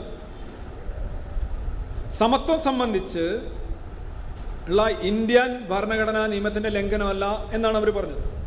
ഇപ്പോഴും ഭയങ്കര ഡിസ്പ്യൂട്ട് നടക്കുന്നൊരു കാര്യമാണ്. രണ്ട് വാദങ്ങളുണ്ട്. ഒരു കൂട്ടർ പറയുന്നുണ്ട് എന്തുകൊണ്ട് മുസ്ലിങ്ങളെ ഒഴിവാക്കി? ആർട്ടിക്കിൾ പതിനാല് പറയുന്നതനുസരിച്ച് നിയമത്തിന്റെ മുന്നിൽ എല്ലാവരും തുല്യരാണ്. പൗരന്മാർ മാത്രമല്ല. അത് വിദേശീയർക്കും ചൊവ്വയിൽ നിന്ന് വന്നവർക്കും ഇന്ത്യയിലുള്ളവർക്കും ബാധകമായ ഒരു കാര്യമാണ്. ഇന്ത്യൻ സ്റ്റേറ്റ് നിയമത്തിന്റെ മുന്നിൽ തുല്യത ഉറപ്പാക്കും എല്ലാവർക്കും. എനിബഡി അങ്ങനെ ആകുമ്പോൾ പുറത്തുനിന്ന് വന്നവരുടെ കാര്യത്തിൽ ആറ് മതത്തിലുള്ളവർ നിൽക്കട്ടെ ഒരു മതത്തിലുള്ളവർ ബാക്കിയിരിക്കട്ടെ എന്ന് പറഞ്ഞു കഴിഞ്ഞാൽ സമത്വ വിരുദ്ധമാണ് ഹരീഷ് സാൽവയുടെ അന്നത്തെ അഭിപ്രായം? നിങ്ങളെല്ലാം കേട്ട് കാണും. ഇപ്പോൾ രണ്ട് അഭിപ്രായമുണ്ട് പക്ഷെ ഞാൻ അതിന്റെ എന്റേതായിട്ടുള്ള ഒരു സ്റ്റാൻഡാണ് പറയുന്നത്. സി ഇതിനകത്ത് ബില്ലിനകത്ത് അതിന്റെ ഒബ്ജക്റ്റീവിനകത്ത് ആദ്യം പറയുന്നത് സ്റ്റേറ്റ്മെന്റ് ഓഫ് ഒബ്ജക്റ്റീവ്സ് ആൻഡ് റീസണിനകത്ത് പറയുന്നത്. മൂന്ന് രാജ്യങ്ങളിൽ ആറ് മതക്കാർ. മൂന്ന് രാജ്യം ആറ് മതം. ആറ് മതക്കാർ എന്തുകൊണ്ട് എന്ന് ചോദിച്ചാൽ അവർ മൈനോറിറ്റിയാണ് അവരുടെ റിലീജിയസ് പ്രോസിക്യൂഷൻ മതപരമായ പീഡനം ഭയന്നു നേരിട്ടോ നേരിടുന്നവരാകാം ഭയക്കുന്നവരാകാം. ഇവർക്കാണല്ലോ ഈ ആനുകൂല്യം കൊടുക്കുന്നത്? അപ്പോൾ മൂന്ന് രാജ്യങ്ങളെ തിരഞ്ഞെടുത്തു. ആർട്ടിക്കിൾ പതിനാലിൽ സമത്വം പറയുന്നുണ്ടെങ്കിലും സമത്വം എല്ലാവർക്കും കൊടുക്കണമെന്ന് ആർട്ടിക്കിൾ പതിനാല് പറയുന്നില്ല. അതിനകത്ത് ഉപവകുപ്പുകൾ ഇപ്പോൾ ജാതി റിസർവേഷൻ ജാതിപരമായ റിസർവേഷനിൽ പറയുന്നത് നിങ്ങളൊരു ക്ലാസിഫിക്കേഷൻ എല്ലാവരെയും ഒരേപോലെ കാണേണ്ടതില്ല. പല തലങ്ങളിൽ നിൽക്കുന്നവരെ സമന്മാരല്ലാത്തവർക്കിടയിൽ സമത്വം കൊണ്ടുവന്നാൽ അത് ഫലത്തിൽ അസമത്വത്തിന് കാരണമായി തീരും എന്നാണ്. കാര്യം സമന്മാർക്കിടയിലാണ് അതായത് ഒരേ കഴിവുള്ള ആൾക്കാർക്കാണ് ഒരേ സ്ഥലത്ത് നോട്ടം തുടങ്ങേണ്ടത് എന്നുള്ളതാണ്. കുറേ പേർക്ക് വയ്യ കുറേ പേർക്ക് കാലില്ല കുറേ പേർക്ക് ആരോഗ്യമില്ല. എല്ലാവരും ഇവിടെ വന്ന് നോടാൻ പറഞ്ഞാൽ സമത്വമാണെന്ന് പറഞ്ഞാൽ ശരിയായില്ല. ഇതാണ് ഇന്ത്യന്റെ ആർട്ടിക്കിൾ പതിനാലിൽ പറയുന്നത് ഇനീക്വൽ ആയിട്ടുള്ള ആളുകൾക്കിടയിൽ ഈക്വാലിറ്റി നടപ്പിലാക്കാൻ ശ്രമിച്ചാൽ അത് ഇനീക്വാലിറ്റിയിലാണ് അവസാനിക്കുക. അസമന്മാർക്കിടയിൽ സമത്വം പാടില്ല എന്നാണ് ഉപവകുപ്പിൽ പറയുന്നത്. അങ്ങനെയാണ് ജാതി റിസർവേഷൻ കൊണ്ടുവരുന്നത്. ഒരു നമ്പൂതിരിക്കും ഒരു ഈഴവനും അല്ലെങ്കിൽ ഒരു പട്ടികജാതിക്കാരനും ഒരേപോലെയുള്ള ട്രീറ്റ്മെന്റ് രാജ്യം നൽകുന്നില്ല. ഒരാൾക്ക് ജോലി സംവരണം കൊടുക്കുന്നു മറ്റാലുമുന്നിലും കൊടുക്കുന്നു മറ്റേയാൾക്ക് കൊടുക്കുന്നില്ല. കാരണം എന്താണ്? ഇവർ സമന്മാരല്ല എന്ന് പറഞ്ഞ ഭരണഘടന പറയുന്നു. ഇപ്പം സമന്മാരല്ലാത്തവരിടയിൽ ഇത്തരത്തിലുള്ള ക്ലാസിഫിക്കേഷൻ വർഗീകരണം ഉണ്ടാക്കും. അതായത് എല്ലാവരെയും എടുക്കുന്നില്ല കുറച്ച് പേരെ എടുക്കുന്നുള്ളൂ. ഈ കുറച്ച് പേരെ എടുക്കുന്നതിന് ഒരു ഇന്റലിജിബിൾ ആയിട്ടുള്ള ഒരു ക്രൈറ്റീരിയ വേണം. ചുമ്മാതെ അങ്ങനെ കുറച്ച് പേരെ എടുക്കാൻ പറ്റില്ല. അപ്പോഴാണ് നമ്മൾ പറയുന്നത് ഈ- പട്ടികജാതിക്കാരും പിന്നോക്കക്കാരും ചരിത്രപരമായ കാരണങ്ങളാൽ പിന്നോക്കം നിൽക്കുന്ന സോഷ്യലി എഡ്യൂക്കേഷണലി കൾച്ചറലി എന്ന് പറയുന്ന സാധനം പറയുന്നത് ഇതാണ് നമ്മൾ പറയുന്ന റാഷണൽ ക്ലാസിഫിക്കേഷൻ എന്ന് പറയുന്നത്. വെറുതെ കുറേ പേരെ ക്ലാസിഫൈ ചെയ്ത് മാറ്റിയാൽ പോരാ. ആ മാറ്റുന്നതിന് യുക്തിസഹമായ ഒരു കാരണം പറയണം എന്നാണ് പറഞ്ഞിടുന്നത് അതിനാണ് റാഷണൽ ക്ലാസിഫിക്കേഷൻ രണ്ട് അത് നോൺ ആർബിട്രറി ആയിരിക്കണം. എന്ന് പറഞ്ഞാൽ തോന്നിയ പോലെ എടുക്കാനും തോന്നിയ പോലെ തഴയാനും പറ്റില്ല. അത് റാഷണൽ ആയിരിക്കണം. അങ്ങനെ എടുത്തതാണ് ജാതി സംവരണം കൊടുക്കുന്നതെന്നാണ് നമ്മൾ പറയുന്നത്. ഞാൻ അതിന്റെ വിശദാംശങ്ങളിലേക്ക് പോകുന്നില്ല. പക്ഷേ അങ്ങനെയാണെങ്കിൽ ഈ ബില്ലിൽ എന്താണ് സംഭവിക്കുന്നത്? ഇപ്പോൾ അവർ പറയുന്ന ഇതാണ്. ഇന്ത്യയ്ക്ക് എത്ര അയൽരാജ്യങ്ങളുണ്ട്? Pakistan Afghanistan Burma Sri Lanka Nepal Bhutan China. ഇതൊക്കെ അയൽരാജ്യങ്ങളല്ലേ? മൂന്നെണ്ണത്തെ എടുത്തതിൽ എന്താ കണക്ക്? മൂന്നെണ്ണം മാത്രമേ നിങ്ങൾ എടുക്കുന്നു നിങ്ങൾ സ്വേച്ഛാപരമായിട്ട് എടുക്കണം. ആർബിട്രറി ആയിട്ട് ചുമ്മാ മൂന്നെണ്ണം എടുക്കുക. അപ്പോൾ എതിർവാദം എന്താണ്? ചുമ്മാ മൂന്നെണ്ണം എടുത്തല്ല മൂന്ന് രാജ്യങ്ങൾ സ്റ്റേറ്റ് റിലീജിയൻ ഇസ്ലാം ആയിട്ടുള്ളതോ അല്ലെന്നുണ്ടെങ്കിൽ ഇസ്ലാമിന് തൊണ്ണൂറ് ശതമാനത്തിലധികം മുസ്ലിങ്ങളുള്ളതായിട്ടുള്ള രാജ്യം. അങ്ങനെ മൂന്ന് രാജ്യങ്ങളേ ഉള്ളൂ. അതുപോലെ തന്നെ വിഭജനത്തിന്റെ ബാക്കി പത്രം പേറുന്ന രാജ്യങ്ങൾ. ഈ മൂന്ന് രാജ്യങ്ങൾ. അപ്പോൾ അവർ ചോദിക്കും ഓക്കെ ബംഗ്ലാദേശും പാകിസ്ഥാനും വിഭജനത്തിന്റെ ബാക്കി പത്രം എന്ന് പറയുന്നത്. ഈ അഫ്ഗാനിസ്ഥാൻ എവിടുന്ന് വന്നു? അഫ്ഗാനിസ്ഥാൻ വിഭജനവുമായി ബന്ധപ്പെട്ടാണ്. അഫ്ഗാനിസ്ഥാൻ ഒരിക്കലും ബ്രിട്ടീഷ് ഇന്ത്യയുടെ ഭാഗമായിരുന്നിട്ടില്ല. അതെല്ലാവർക്കും അറിയാം. പക്ഷേ നിങ്ങൾ ഖാൻ അബ്ദുൽ ഗാഫർ ഖാനെ കുറിച്ചും ഖാൻ അബ്ദുൽ ജാഫർ ഖാനെ കുറിച്ചും കേട്ടിട്ടുണ്ട്. അഫ്ഗാനിസ്ഥാനിലെ തൊട്ടടുത്ത് കിടക്കുന്ന പാകിസ്ഥാന്റെ നോർത്ത് വെസ്റ്റേൺ പ്രോവിൻസ് എന്ന് പറയുന്ന സ്ഥാനം പഷ്തൂൺ വർഗക്കാരാണ്. പഷ്തൂൺ സ്ഥാൻ എന്ന് പറയുന്ന സമരത്തെക്കുറിച്ച് നമുക്കറിയാം. ഖാൻ അബ്ദുൽ ഗാഫർ ഖാനൊക്കെ ഇതാണ്. ആയിരത്തി തൊള്ളായിരത്തി നാൽപ്പത്തി ഏഴിൽ പാകിസ്ഥാനിലേക്ക് പോകേണ്ടത് സ്ഥലങ്ങളിൽ റഫറൻഡം നടത്തുമ്പോൾ ഈ നോർത്ത് വെസ്റ്റേൺ പ്രോവിൻസിലും അത് പാകിസ്ഥാന്റെ ഇന്നത്തെ പഷ്തൂണായിട്ടുള്ള ആ നോർത്ത് വെസ്റ്റേൺ പ്രോവിൻസിലും റഫറൻഡം നടക്കുന്നു. ഇന്ത്യയിൽ ചേരണോ? പാകിസ്ഥാനിൽ ചേർന്നു പാകിസ്ഥാന്റെ വളരെ അടുത്ത് കിടക്കുന്ന ഇന്ത്യയിൽ നിന്ന് ഒരുപാട് അകന്ന് കിടക്കുന്നതുകൊണ്ട് തന്നെ സ്വാഭാവികമായും അവിടുത്തെ തൊണ്ണൂറ്റൊമ്പത് ശതമാനം ജനങ്ങളും പറഞ്ഞു പാകിസ്ഥാനിൽ ചേർന്നത്. പക്ഷേ അങ്ങനെ പറഞ്ഞപ്പോൾ അവിടുത്തെ മുഖ്യമന്ത്രിയായിട്ടുള്ള ഖാൻ ജാഫർ ഖാൻ ഖാൻ അബ്ദുൽ ജാഫർ ഖാൻ ഗഫൂർ ഖാന്റെ ജാഫർ ഖാന്റെ സഹോദരൻ.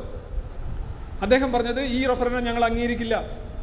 കാരണം നാല് ഓപ്ഷൻസ് വേണം. ഇന്ത്യയിൽ ചേർന്നോ പാകിസ്ഥാനിൽ ചേർന്നോ ന്യൂട്രലായിട്ട് നിൽക്കണോ അഫ്ഗാനിസ്ഥാനിൽ ചേർന്നോ? എന്ന് നാല് ഓപ്ഷൻ വേണമെന്ന് അവർ പറഞ്ഞു.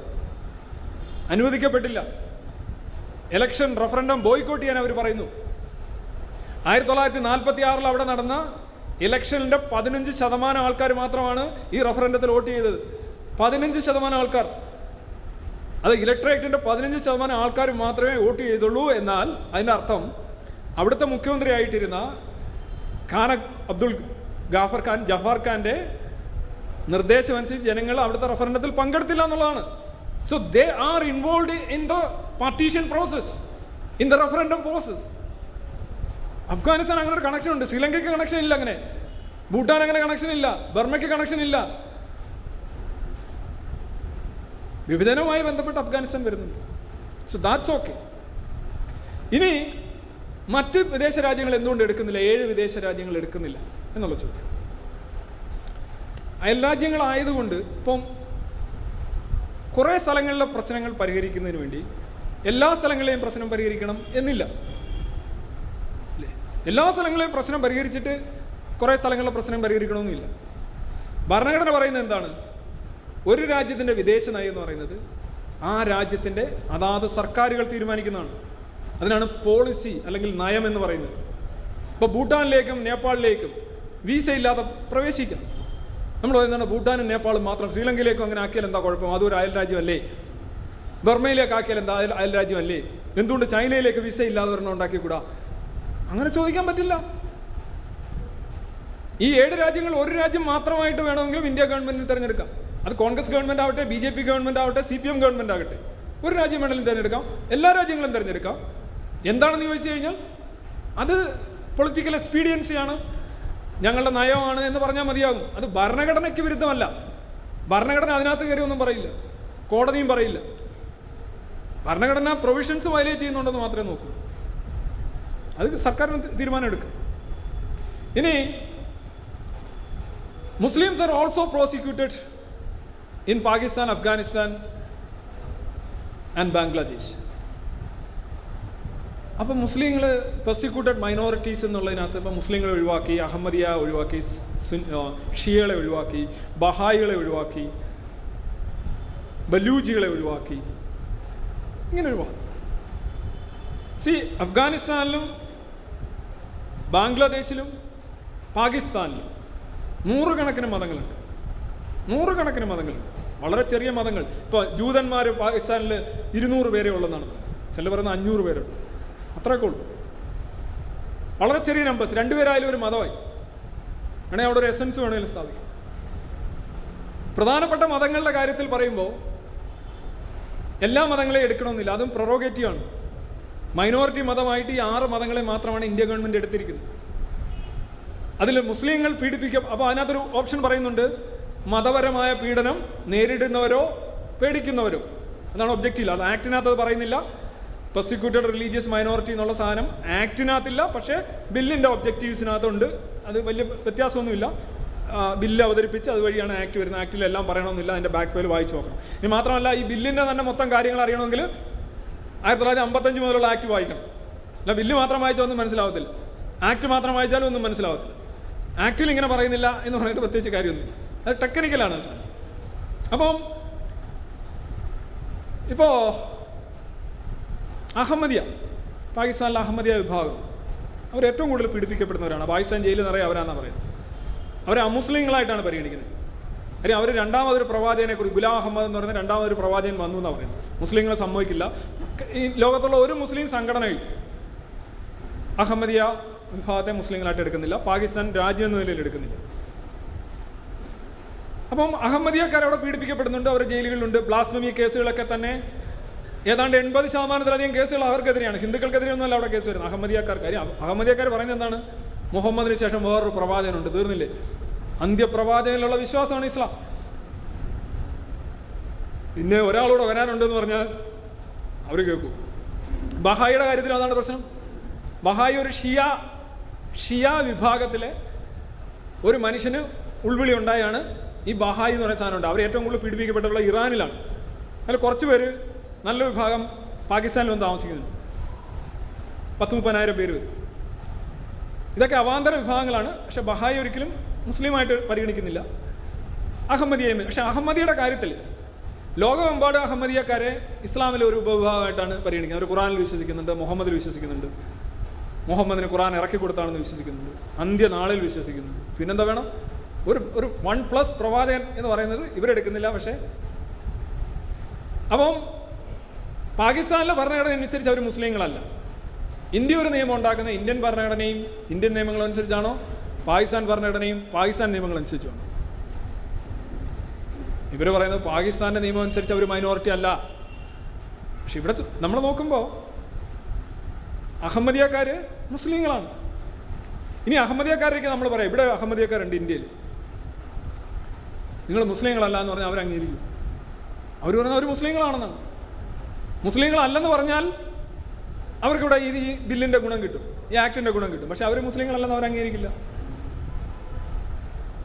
അപ്പോൾ അഹമ്മദിയ വിഭാഗങ്ങളുമായിട്ടുള്ള അവരുടെ പീഡനം എന്ന് പറഞ്ഞാൽ ശരിക്കും ഒരു സെക്ടേറിയൻ വയലൻസ് അല്ലെന്നുണ്ടെങ്കിൽ രണ്ട് വിഭാഗങ്ങൾ തമ്മിലുള്ള അടി. ഇപ്പോൾ നായന്മാരും ഈഴവന്മാരും തമ്മിലുള്ള അടി എന്ന് പറയുന്നത് മതപീഡനമല്ല ജാതി സ്പർദ്ധയാണ്. അല്ലെ പുലയന്മാരും നമ്പൂതിരിമാരുമായിട്ട് അടിക്കുന്നതിരിക്കട്ടെ. അത് മതപീഡനമല്ല അത് ഹിന്ദു മതത്തിലെ രണ്ട് വിഭാഗങ്ങൾ തമ്മിലുള്ള അടിയാണ്. ഓർത്തഡോക്സ് യാക്കോവയ അടിക്കുന്നുണ്ട്. അത് ക്രിസ്ത്യൻ പീഡനമാണ്. അല്ല.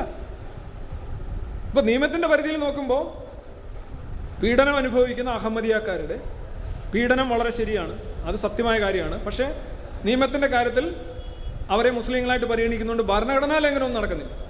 പക്ഷെ മാനവികമായിട്ട് നോക്കുകയാണെന്നുണ്ടെങ്കിൽ അവരെയും കൂടെ പരിഗണിക്കണമെന്ന വാദക്കാരനാണ് ഞാൻ. അവരെയല്ല എല്ലാവരെയും പരിഗണിക്കണം എന്നുള്ള വാദക്കാരാണ് ഞാൻ. യഥാർത്ഥത്തിൽ മുസ്ലിം ഫിൽറ്ററിന്റെ ആവശ്യമില്ല. അതെന്തുകൊണ്ടാണ് ഞാൻ പറയാം? മുസ്ലിം ഫിൽറ്റർ കൊണ്ട് പ്രത്യേകിച്ച് നഷ്ടമൊന്നുമില്ല. സോറി പ്രത്യേകിച്ച് ലാഭമൊന്നുമില്ല. പക്ഷെ ലാഭമുള്ളവരുണ്ട്. അത് വേറെ കാര്യം. ഇനി ഇപ്പോൾ പറയും മതരാജ്യങ്ങൾ ആയതുകൊണ്ടാണ് ഈ മൂന്ന് രാജ്യങ്ങളെ പരിഗണിക്കുന്നത്. അങ്ങനെയാണെങ്കിൽ മ്യാൻമാറിലെ ബുദ്ധമതമല്ലേ പ്രധാന മതം? ശ്രീലങ്കയിൽ ബുദ്ധമതമല്ലേ അതും മതരാജ്യങ്ങളാണല്ലോ. ഇവിടെ വളരെ കൃത്യമായിട്ട് പറയുന്നുണ്ട്. ഇസ്ലാം സ്റ്റേറ്റ് റിലീജിയൻ ആയിട്ടുള്ള മൂന്ന് മതങ്ങൾ മൂന്ന് രാജ്യങ്ങൾ എന്ന് പറയുന്നുണ്ട്. അപ്പോൾ പിന്നെ മറ്റ് മതരാജ്യങ്ങൾ എന്നുള്ളത് അവിടെ ഇക്വേഷനിൽ വരുന്നേ ഇല്ല. മതരാജ്യങ്ങൾ അല്ലാത്തത് കൊണ്ടോ മതത്തിന് പ്രാമുഖ്യമുള്ള രാജ്യങ്ങൾ അല്ലാത്തത് കൊണ്ടോ ഒരു പ്രമുഖ മതം ഉള്ളത് കൊണ്ടോ ഒന്നും അല്ല മറ്റേ ഒഴിവാക്കിയത്. ഈ മൂന്ന് കാര്യം ഇസ്ലാം സ്റ്റേറ്റ് റിലീജിയൻ ആയിട്ടിരുന്ന അല്ലെ ഇസ്ലാമിന് പ്രാമുഖ്യം ഉണ്ടായിരുന്ന മൂന്ന് അയൽ രാജ്യങ്ങൾ. അവിടെ റിലീജിയസ് മൈനോറിറ്റീസ് എന്ന് പറയുമ്പോൾ ശ്രീലങ്കയിലും ബർമയൊന്നും അതിനകത്ത് വരില്ല. ഒന്നൊക്കുമ്പോൾ ഒന്നൊക്കില്ല. പക്ഷേ ഈ പാകിസ്ഥാനും അഫ്ഗാനിസ്ഥാനും ബംഗ്ലാദേശ് പിന്നെ അതുപോലെ തന്നെ വിഭജനത്തിന്റെ കാര്യം വരുമ്പോഴും ശ്രീലങ്കയും ബർമയും നേപ്പാളും ഭൂട്ടാനും ഒന്നും അതിനകത്ത് വരില്ല. ഇനി വേറൊരു കാര്യം.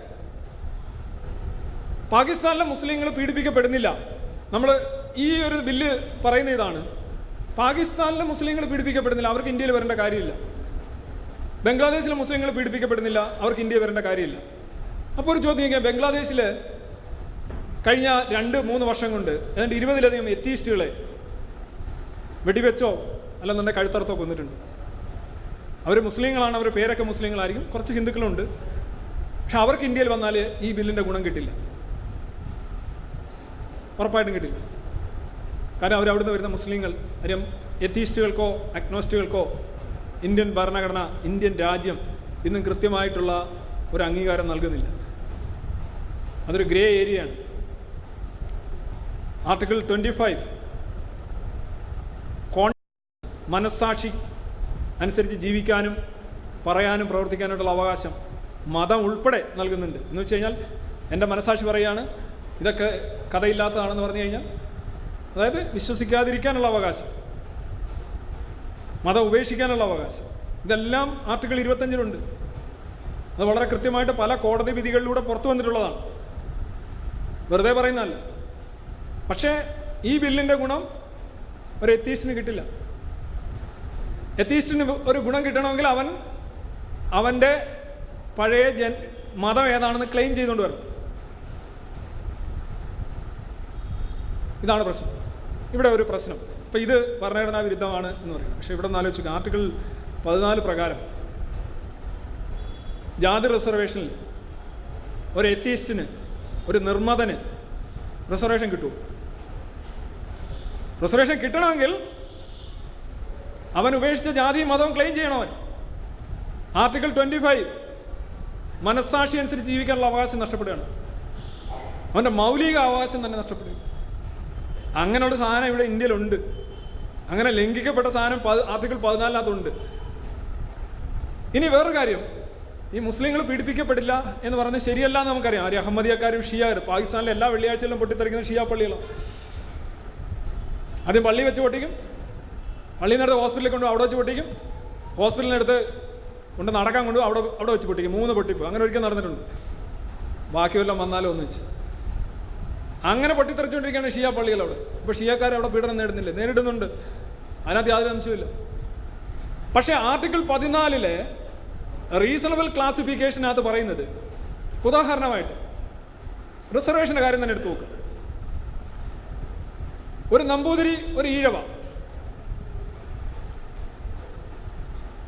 ഈഴവയ്ക്ക് റിസർവേഷൻ കൊടുക്കുന്നു. നമ്പൂതിരിക്ക് കൊടുക്കുന്നില്ല. എന്താണ് രാജ്യം പറയുന്നത്? നമ്പൂതിരി ആസ് എ ക്ലാസ് അവർക്ക് പ്രശ്നമൊന്നുമില്ല. അപ്പോൾ നമ്മൾ അയ്യോ നമ്പൂതിരിയിൽ കുറേ ഒരു ഗതിയും പരഗതിയും ഡാഷ് ഗതിയും ഇല്ലാത്തവരുണ്ട്. പപ്പടം വിറ്റ് നടക്കുന്നവരുണ്ട്. അങ്ങനെ നടക്കുന്നവരുണ്ട്. വളരെ കഷ്ടമായിട്ടുള്ളവരുണ്ട്. രാഷ്ട്രം അത് പരിഗണിക്കുന്നില്ല. നമ്പൂതിരി എന്ന് പറയുന്നത് ഒരു ക്ലാസ് ആയിട്ട് എടുക്കുകയാണ് ഒരു കളക്ടിവിസ്റ്റ് ഐഡിയ ആണത്. അതിനകത്ത് വ്യക്തികൾ ആരാണ് എന്താണ് എവിടെയാണെന്നുള്ളത് പ്രശ്നമല്ല. ഇതൊരു കൂട്ടം ആ കൂട്ടത്തിന്റെ ഗുണം മാത്രമാണ് എടുക്കുന്നത്. ആർട്ടിക്കിൾ പതിനാല് പ്രകാരം ഇന്ത്യയിൽ എടുത്തുകൊണ്ടിരിക്കുന്നത് അങ്ങനെയാണ്. അല്ല ഇന്ന നമ്പൂതിരി കളക്ടർ നമ്പൂരി പപ്പടം വിൽക്കുന്ന നമ്പൂരി ഇണിച്ചടക്കം ഏത് നമ്പൂരി അങ്ങനെ പല പല നമ്പൂരി എന്നല്ല നമ്പൂരി ഒറ്റ ഒരെണ്ണേ ഉള്ളൂ ഇന്ത്യയ്ക്ക്. അവനില്ല. അതാണ് ആർട്ടിക്കിൾ പതിനാല്. അത് റീസണബിൾ റാഷണൽ ക്ലാസിഫിക്കേഷൻ ആണെന്നാണ് ഇന്ത്യ അംഗീകരിച്ചിട്ടുള്ളത്. അത് തന്നെയാണ് പറയുന്നത് മുസ്ലിങ്ങൾ മുസ്ലിം രാജ്യങ്ങൾ പീഡനം അനുഭവിക്കുന്നില്ല. എന്താ കുഴപ്പം? ഇവിടെ അങ്ങനെ അനുഭവിക്കുന്നവരുണ്ടാവുമല്ലോ. ഉണ്ടാവും. പക്ഷെ നമ്മൾ അങ്ങനെ എടുക്കുന്നില്ല. കളക്ടിവിസ്റ്റ് ഐഡിയ ആണ്. ഇൻഡിവിജ്വലിന് അവിടെ പ്രാധാന്യമില്ല. ഒറ്റപ്പെട്ട കേസുകൾക്ക് അവിടെ പ്രാധാന്യമില്ല. ഈഴവൻ. സമ്പന്നനായിട്ടുള്ള ഈഴവൻ കളക്ടറായിട്ടുള്ള ഈഴവൻ. അവൻ എന്തിനാണ് റിസർവേഷൻ കൊടുക്കുന്നത്? അത് ഈഴവൻ ആസ് എ ക്ലാസ് ബാക്ക്വേർഡാണ് അല്ല അത് അയാൾ ഭയങ്കര സമ്പന്നനാണല്ലോ. ആയിരിക്കും പക്ഷേ ക്ലാസ് അനുസരിച്ച് ബാക്ക്വേർഡ് ക്ലാസ് ആണ് കളക്ടിവിസം ആണ് ഇൻഡിവിജ്വലിസം അല്ല ഇന്ത്യ നോക്കുന്നത്. ഇന്ത്യ കുറച്ചുകൂടെ വരാനുണ്ട്. ഈ ഭരണഘടനയുടെ ആർട്ടിക്കിൾ പതിനാലിന്റെ ലംഘനം ഇതാവില്ല എന്ന് ഞാൻ പറയാനൊരു പ്രധാന കാര്യം. കളക്ടിവിസം എന്നുള്ള ആശയം ആർട്ടിക്കിൾ പതിനാല് അംഗീകരിക്കുന്നുണ്ട്. അങ്ങനെ വരുമ്പോൾ മുസ്ലിം രാജ്യങ്ങളിലെ മുസ്ലിം പൗരന്മാർ പീഡനം നേരിടാൻ സാധ്യതയില്ല. അതൊരു വളരെ നോർമലായിട്ടുള്ളൊരു ചിന്തയാണ്. ഒരു നമ്പൂതിരിക്ക് ദരിദ്രനോ പിന്നോക്കം ആവാൻ കഴിയില്ല എന്ന് പറയുന്നത് പോലെ ഉള്ളൂ അതിനേക്കാൾ കൂടുതൽ റാഷണൽ ആണ് മറ്റേത്. സോ ഇതാണ് ആർട്ടിക്കിൾ പതിനാല് സംബന്ധിച്ച് എനിക്ക് പറയാനുള്ളത്. പിന്നെ കട്ട് ഓഫ് ഡേറ്റ് ആർബിട്രറി ആണ്. എന്തുകൊണ്ടാണ് രണ്ടായിരത്തി പതിനാല് ഡിസംബർ മുപ്പത്തൊന്ന് നിങ്ങൾ കട്ട് ഓഫ് ഡേറ്റ് അതിന് ശേഷമുള്ളവരൊന്നും വരുന്നില്ലല്ലോ. ഞാൻ പണ്ട് പി എസ് സിയിൽ ജോലി ചെയ്യുമ്പോൾ ഞങ്ങൾ ഈ ലാസ്റ്റ് ഡേറ്റ് ഓഫ് ആപ്ലിക്കേഷൻ എന്ന് പറയുന്ന സാധനമുണ്ട് ലാസ്റ്റ് ഡേറ്റ് ഓഫ് ആപ്ലിക്കേഷൻ ദിവസം നിങ്ങൾ അവിടെ നിന്ന് ചെല്ലണം. ആളുകൾ എങ്ങനെയൊക്കെ എന്നാ പൂരിപ്പിക്കുന്നതെന്നറിയാം ആ തിണ്ണയിലൊക്കെ കിടന്ന് സ്റ്റെപ്പിലൊക്കെ കിടന്ന് ഓരോരുത്തരെ തോളയിലൊക്കെ വെച്ചാൽ പൂരിപ്പിക്കുന്നത് അപ്പോൾ നമ്മൾ അല്ലെങ്കിൽ ഈ ലാസ്റ്റ് ഡേറ്റ് ഇല്ലാതെ ഏമാരൊക്കെ എന്ത് ചെയ്തേനെന്നാലേ ഏതൊരു ലാസ്റ്റ് ഡേറ്റ് ഉണ്ടെങ്കിലും അത് കഴിഞ്ഞ് വരുന്നതിന് കിട്ടത്തില്ല. ഇപ്പം ജനനത്തീയതി ഒന്ന് ഒന്ന് തൊള്ളായിരത്തി തൊണ്ണൂറ്റി രണ്ടാണെങ്കിൽ അതിന് മുന്നേ ആണെങ്കിൽ രണ്ടേ രണ്ട് ഉള്ളവൻ അവൻ എല്ലാ യോഗ്യതയുണ്ട് അവന്റെ കാര്യം ഒന്ന് ആലോചിച്ച് നോക്കും. കുറേ ഏ എവിടെ വെച്ച് നിങ്ങൾ കട്ട് ചെയ്താലും കുറേ അപ്പുറം കുറേ ഇപ്പുറവും ആവും. ഡേറ്റ് ഒന്നും ആർബിട്രറി ഡേറ്റ് എല്ലാ നിയമങ്ങളിലും ആർബിട്രറി അല്ല. അത് നോർമലായിട്ട് സംഭവിക്കുന്ന കാര്യമാണ്. പിന്നെ ജൂതന്മാരെ പാകിസ്ഥാനിലെ ജൂതന്മാർക്ക് കൊടുത്തില്ല. റിലീജിയസ് മൈനോറിറ്റി അല്ലേ? പാകിസ്ഥാനിൽ യഥാർത്ഥത്തിൽ ഇപ്പോൾ ഇരുന്നൂറ് ജൂതന്മാരെ എങ്ങോട്ടേ ഉള്ളത് ഇനിയിപ്പോൾ സുപ്രീം കോടതി പറയാണ് പാകിസ്ഥാനിലെ ജൂതന്മാർക്ക് കൂടെ കൊടുത്തേരാ അവർ മൈനോറിറ്റിയാണ് എന്ന് പറയുകയാണെന്നുണ്ടെങ്കിൽ അതനുസരിച്ച് അമെൻമെന്റ് ഉണ്ടാക്കിയാൽ മതിയാവും. ഈ ആർട്ടിക്കിൾ പതിനാലിലെ വയലേഷൻ ഒന്നും വരുന്നില്ല.